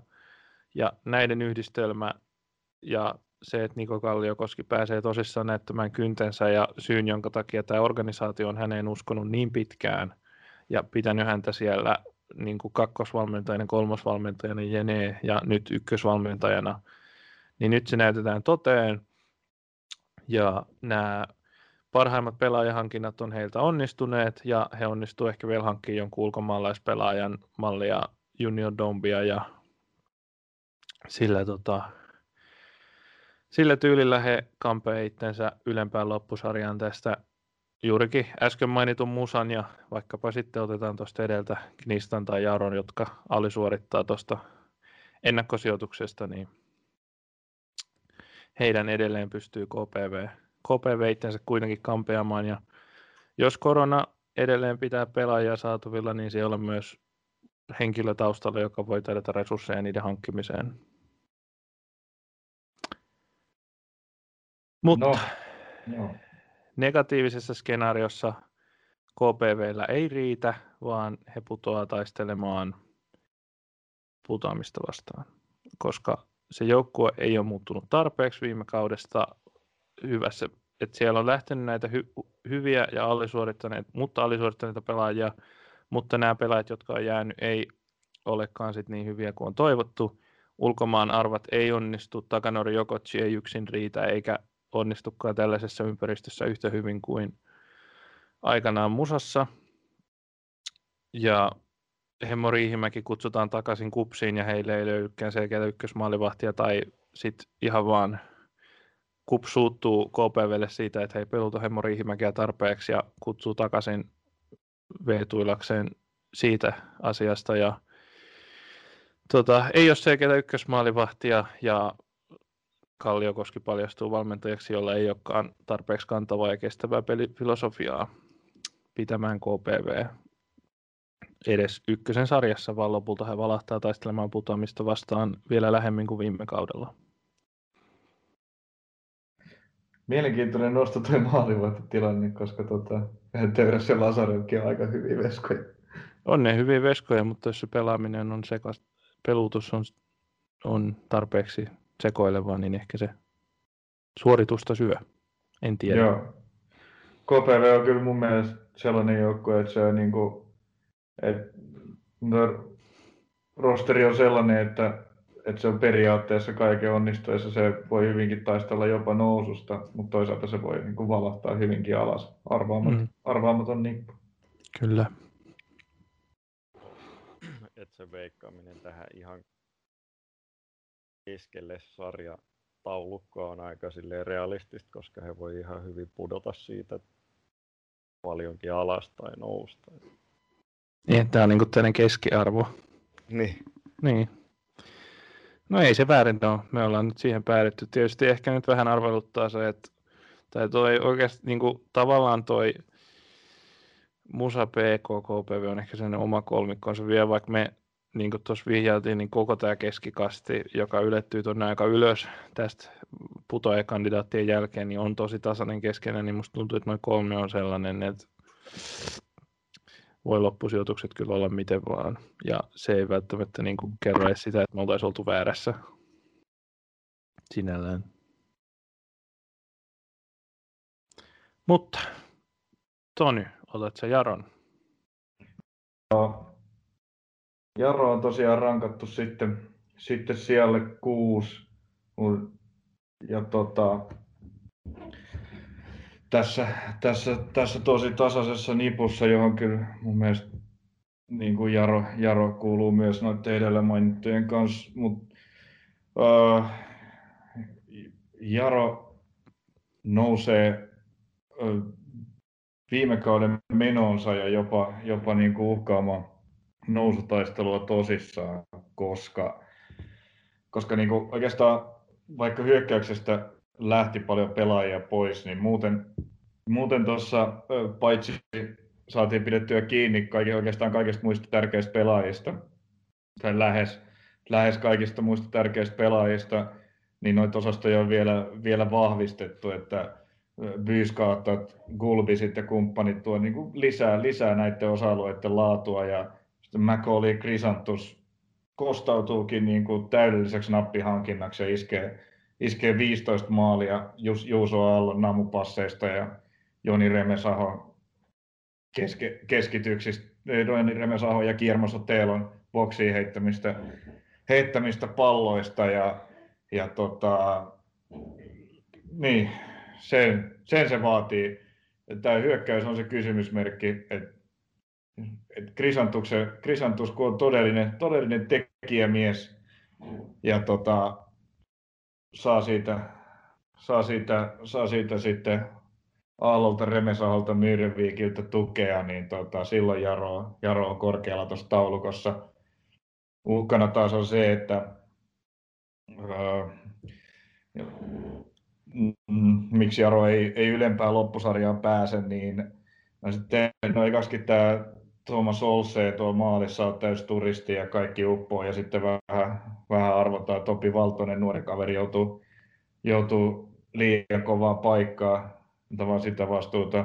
Brunelle ei ole päässyt, päässyt takaisin täyteen kuntoon ja, ja tota, Sotelo loukkaantuu ja sen jälkeen puolustus on täysin, täysin reikäjuustoa ja ja, ja, ja sitten Krisantus on, on yhtä hyvä kuin HIKssa, eikä, eikä niin kuin pysty tuomaan tuonne hyökkäykseen yhtään mitään, ja samoin niin kuin Juuso Aalto ei, ei pysty uudessa ympäristössä, pääsee sille tasolle, missä, missä oli musassa, ja silloin niin kuin Jaro valahtaa tuonne sijalle yhdeksän. Hmm. Sitten olisi jälleen sun vuoro. Me ollaan laitettu viidenneksi jopa viime kauden jälkeen aika kova nousu, nousun tekee meidän rankingissa Knistan. No joo, ja tota, tein ykkösen ennakon myös, tai on kirjoittanut sen ensi viikolla julkaistavaa urheilulehteen, ja siinä mä laitoin Knistanin vieläkin, vieläkin korkeammalle. Ja Knistanhan rynnii tonne, tonne Karsian, Karsian paikalle ja kohti liigaa, koska koska se, on niin kuin, se oli jo viime, kaudella, viime kauden porukalla sen loppukauden yksi sarjan parhaista joukkueista, keräsi upeasti pisteitä, Duarte sai hommaa toimimaan, nyt Duarte on saanut rakentaa, rakentaa alusta asti, se joukkue on, tota, se on loistavasti organisoitu jalkapallojoukkue, roolit on selvät, rooleihin on oikeat pelaajat, Morais ja Douglas Kae takoo, että tulee tehoja, Roni Huhtala, Topi Järvinen siinä apuna, hyökkäystehoja löytyy, ja tota, Deabreu nousee todelliseksi puolustuksen johtohahmoksi. Hankinnat vahvistaa joukkuetta ja tota, kaiken lisäksi tärkein syy sille, miksi Gnistan lopulta nousee Veikkausliigaan, on se, että Santeri Kuivalaisen kasvattajaseura Bohemians Prahasta on todellinen luturi nippu siellä näiden tota, äärioikeistolaisten äsjengien varjossa. No, mikä sitten pudottaa Knistanin lähemmäs viime kauden tasoa? Se, että tämä, tämä tota, kasattu sekalainen sakki e, ei onnistu sittenkään niin kuin oikein hitsautumaan yhteen. Maksimo Tolonen ei vieläkään löydä sitä tasoa, mitä on, mitä on pitkään odotettu, eikä Arment Kabashikaan. Ja tota, Brasseilla loppuu pelihuumori, kun tulee alussa heikkoja tuloksia.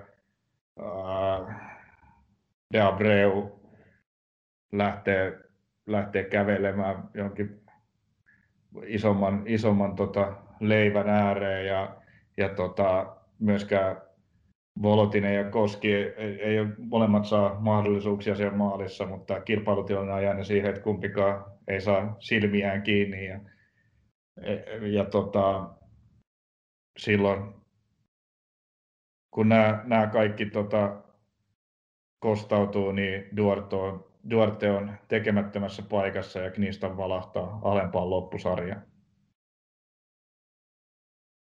No right. Ja itse asiassa tällä hyvän rytmityksen ystävinä sulle jäi vielä yksi, Joo, yksi neljänne, joukkue tässä. Neljänneksi me ollaan sitten aika rohkeasti, rohkeasti rankattu tota Rovaniemen palloseura, joka, tai joka, joka sitten pelaa noususta niillä spekseillä, että kaikki on tämä, niin tämä pitkään tehty juniorityö. Mikko Mannila on täysin oikea kaveri vetämään, vetämään sitä hommaa.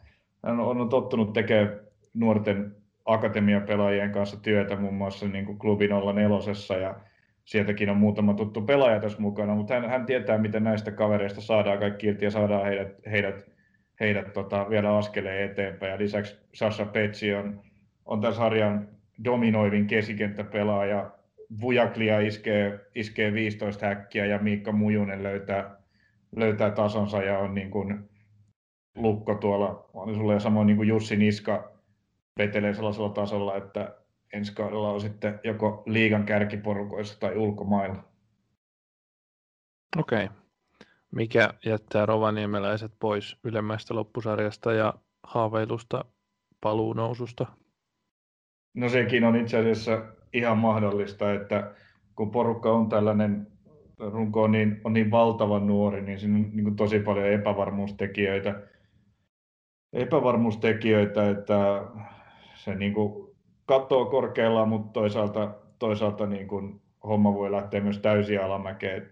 Siinä tulee alussa, alussa huonoja, huonoja tuloksia, on hyvää yrittelijästä peliä, mutta ei, ei saada tuloksia aikaa, tulee muutama tappio, tulee samanlainen alku, tulee sen viime kauden haamut, tulee nuorille kundeille takaraivo, että et, ei hemmetti, taasko tämä menee näin, ja sitten se menee, menee se peli takalukkoon. Ulkomaalaiset ei, ei ole niin hyviä kuin mitä toivottiin tota, uh, eivät pysty niin kuin, auttamaan riittävästi ja, ja tota, siinäpä se. Hmm. Sitten minun vuoroni. Kärkikolmikko on jäljellä ja tänne on nyt sitten nostettu Tammisaaresta EIF kolmanneksi. Tässä kohtaa varmaan kuulijat arvaa ehkä jäljellä olevan kahdenkin joukkueen järjestyksen, mutta ei nyt paljasteta sitä vielä. Mutta Ave. Mä kirjoitin omiin muistiinpanoihin otsikon entistä lähempänä kärkeä, nyt mä kerron miksi Ave ihan aidosti oikeasti nousee vähintään karsintaan ja me mietitään, että missä, millä hemmetin kentällä ne pelaa vai pelaako ne oikeasti siellä Tammisaaren kuntakentällä oikein lutuurisesti veikkausliigaa. Joukkueen paluumuuttajat on todella kovia ja niin kuin joukkuekohtaisessa puheenvuorossa puhuin, joukkueen keskikenttä, joukkueen puolustuslinja on äärimmäisen kovia. Joukkueen keskikenttä on koko sarjan kovin, TPS kovempi, VPS kovempi. Sillä he nousee vähintään kakkoseksi, ehkä ykköseksi. Smithin ja Kongobe lähtö ei haittaa yhtään. Riku Selander tulee riittävän nopeasti kuntoon. Joona Tapani tulee viimeisten kauden puolivälissä ja sementoi itsensä siihen, siihen keskikentälle kanssa tasapainottamaan peliä, pystyy pelaamaan molempiin suuntiin hyvin. Ja, tota, Juuso Liukkonen on ottanut oppia Smithiltä ja Konkopelta viime kausilla. Mättää hirveästi maaleja, samoin kuin, samoin kuin tota, pahoittelut Totasta, samoin kuin myöskin Valdrin Rasitska löytää oman tasonsa todella kovaa sen, ja todistaa, että hyvän kakkosessa pelatun kauden jälkeen välisteppi ykkösessä on just se, mitä hän tarvitsee, ja Eif on muutenkin ollut hyvä nostattajaseura tämän tason pelaajille. Tukka Anberi tuo yhden hyvän rotaation mahdollisuuden puolustukseen, joka oli jo valmiiksi ihan kova ja kaivaa enemmän sitä tasoa, millä pystyy pelaamaan silloin kovas, ykkösen kovassa IFKssa, niin avauksessakin välillä säännöllisiä minuutteja. Ja myöskin yllättäjän nimenä Kajanista tullut Resa Heidari onnistuu hyökkäyksessä yllättävän hyvin ja tuo sinne lisää vaihtoehtoja. Ja tietenkin Akseli Ollilla löytää vanhan tasonsa epäonnistuneen Kokkolan reissun jälkeen. Ja näillä eväillä ei on kentän joka osa-alueella sarjan vahvin joukkue ja päihittää jopa VPSn hyökkäyspäässä ja menee sillä kohti veikkausliikaa. Sitten se huono skenaario tulee, tadaa. Smith ja Konkobe olikin hemmetin iso osa Eiffin viime kauden menestystä. He tarvii sellaisia johtavia yksilöitä siihen peliin, muuten se ei toimi. Liukkonen ja Ollilla tekee hemmetisti töitä, ravaa ja juoksee ja taklaa ja riistää, mutta sitten kun ei sitä taitoa harhauttaa sitä viimeistä puolustajaa ja laittaa palloa maaliin ja ei se laukauskaan ole niin hyvä kuin Smithillä, eikä tule sellaisia näyttäviä juttuja, niin joukkue ei saa samanlaista itseluottamusta kuin viimeksi. Ja Kelaakin rupeaa harmittaa, että hän heittää jotain hienoja chippipalloja, mutta ei niitä kukaan oikein vie sitten maaliin asti, kun ei ole sitä taitoa siihen. Ja Selanderin loukkaantuminen kestää liian pitkään ja Joona Tapani ei palaa enää samalle tasolle kuin aiemmin. Ja nämä uhkakuvat kun toteutuu ja Eifei halusi ottaa ulkomaan arpoihin enempää rahaa ja Valdin Rasitska toteaa, että hän tarvitsee tämän tutun valmentajan Espoosta rinnalleen, että hän pystyy pelaamaan yhtä hyvin kuin aikanaan kakkosessa, niin näillä uhkakuvilla joukkueen maalinteko ei riitä pysymään kärkitaistelussa. Keskikenttäkin rupeaa vähän sakkaamaan ja sillä pudotaan alempaa loppusarjaa. Selvä. Tota, uh, Rasitsan valmentaja Espoossahan oli Ilir Cheneli, joka oli myös viime Lahdessa. Kyllä. Mutta joo, mä ajattelin tähän sellaisen yhdistelmän, että sarjataso oli liian kova kuitenkin viime kaudella, mutta että joo. se yhteistyö olisi kuitenkin ollut kakkosessa tärkeää. Tämä nyt tällaisena, näissä nyt on tietysti pieni pilke silmäkulmassa. Mutta sitten viimeiset kaksi joukkuetta, palloseurat. Mä voin aloittaa TPSllä ja mä kerron teille, että TPS voittaakin sen sijaan, että se tulee kakkoseksi ja karsii jälleen, niin TPS voittaakin koko sarjan. Ja miksi se tekee niin? No se tekee niin siksi, että VPS on hirveän hyökkävä joukkue, mutta ne ei ole muuten tasapainossa ja päästäänkin liikaa maaleja siinä, missä TPS rautainen puolustus ja Tintti Johanssonin puolustus edellä ajattelu johtaa siihen, että TPS kaataa kaikki tämän kärkipuoliskon joukkueet helposti veemäisillä 1-0 voitoilla voitoilla, joissa Albion Musatsi tai kuntoon tuleva Elisier Espinosa ja ennen kaikkea ehkä pelivireensä löytävä Elisier Espinosa takoo riittävät yksittäiset maalit, joilla pelit voitetaan. Ja TPS oppii myös pitämään palloa ja hallitsemaan peliä ja ikään kuin puolustamaan pallolla vähän ehkä viime kauden Oulun tapaan jotenkin sillä, että heidän ei tarvitse ainoastaan fyysisesti raastaa ja olla kilpparina vastustajan tiellä, vaan he pystyy myöskin itse pitämään pelin hallinnassa niin, että maaleja ei tule turhaan kumpaankaan suuntaan. Ja lisäksi tietenkin tämän tota, ydinmiehinä on se, että Kalle Taimi pelaakin paremman kauden vielä kuin Marienhaminan hieman tuulisessa ympäristössä Veikkausliigassa viime kaudella ja Samba Benga loukkaantumista toipuessaan tekee TPSn keskikentästä äärimmäisen kovan ja sillä mennään kuuhun niin sanotusti. Eli takaisin jälleen Veikkausliigaan. Ja huono skenaario, kuten olette tottuneet. Uh, äh, TPSn, TPS ei löydä sitä sellaista punaista lankaa, mitä niillä on ollut näinä kausina, kun ne on pelannut ykköstä hirveän hyvin. Pikkaraisen systeemi ei toiminut Veikkausliigassa, mutta huomataankin, että jotain sellaista tarvittiin tarvittiinkin sitten kuitenkin siihen, että pystytään dominoimaan ykköstä ja olemaan vähintään helposti siellä sarjan kakkosia, ja sitä ei nyt löydetä. Yksilötaito ei riitä, nimekkäitä pelaajia on ennen kaikkea puolustuksessa, mutta se ei yksistään, yksistään auta. Maaleja ei päästetä, mutta niitä ei myöskään kukaan tee. Tulee ihan liikaa tasureita siihen, että pystyttäisiin tässä äärimmäisen kovassa kärki plus keskikastikamppailussa pysymään ylhäällä. Silloin joukkueita, joilla on tasokkaampia hyökkäyksiä ja jotka pystyy tekemään enemmän maaleja tarpeen vaatiessa, ja ne menee TPS ohi, ja TPS jää todella karvaasti ylemmän loppusarjan ulkopuolelle jopa ykkösessä.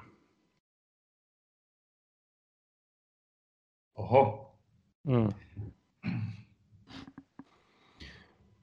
No joo, ykkösenähän on siis sitten kaikesta huolimatta Vaasan palloseura, joka rynnii veikkausliigaan, koska, koska tota, homma, lähtee, homma lähtee jo alkukaudesta rullaamaan. Et käy selväksi, että hönsät on hönsiä ja siellä on koko ajan taustalla hiottu sitä hiottu systeemiä, joka, joka sitten alkuun parin onnistumisen kautta lähtee rullaamaan niin kuin, kuin itsestään, että hyökkäykset tulee vasemmalta, oikealta ja keskeltä.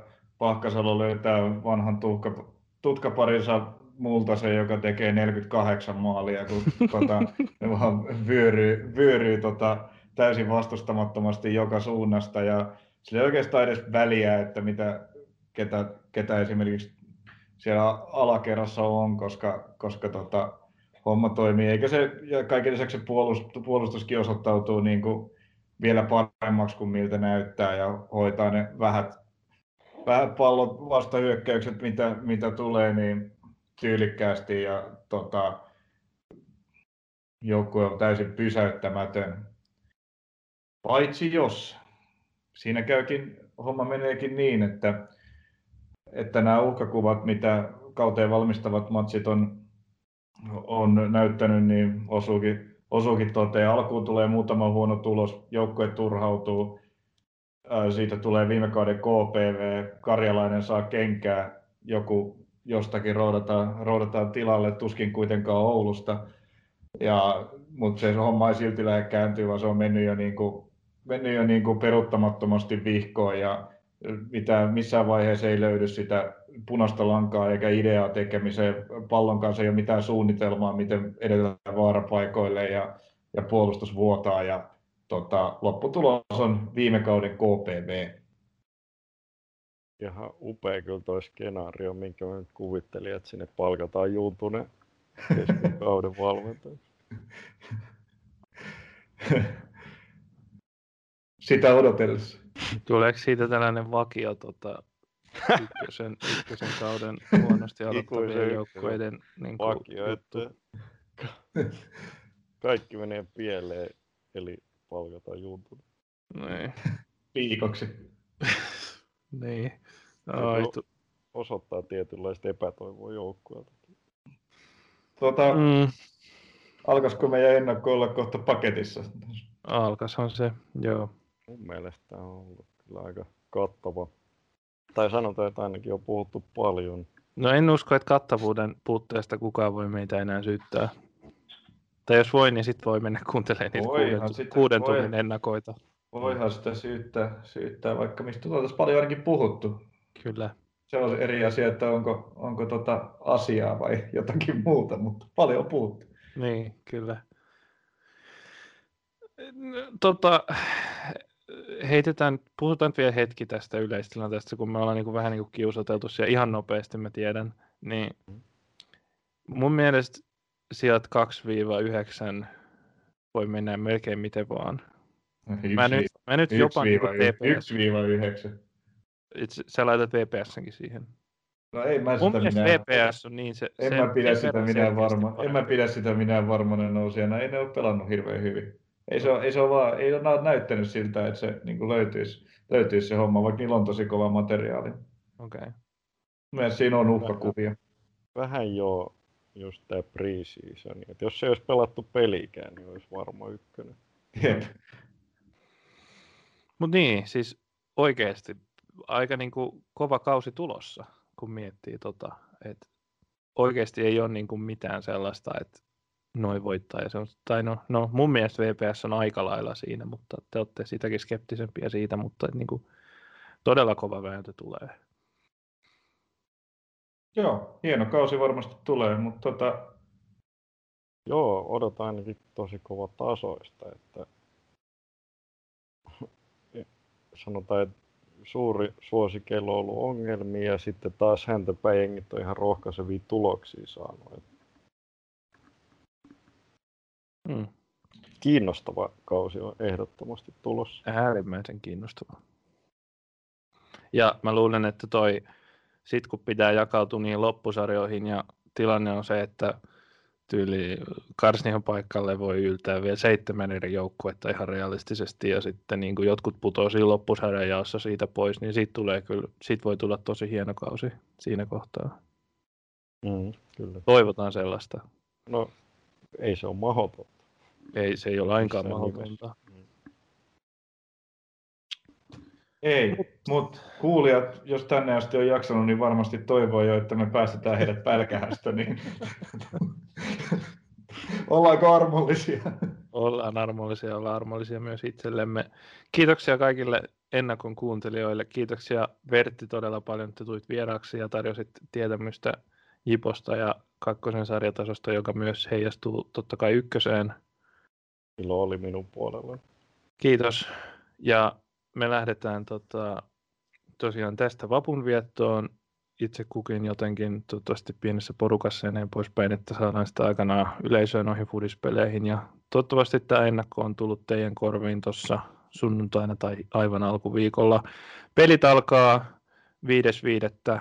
Ykkönen on ensin kaksikertainen sarja, sen jälkeen top 6, bottom 6 pelaa yksinkertaiset loppusarjat, kolme heikointa putoo voittajaveikkausliigaan kakkonen karsintaan. Näillä eväillä näkemiin. Moro! Kemi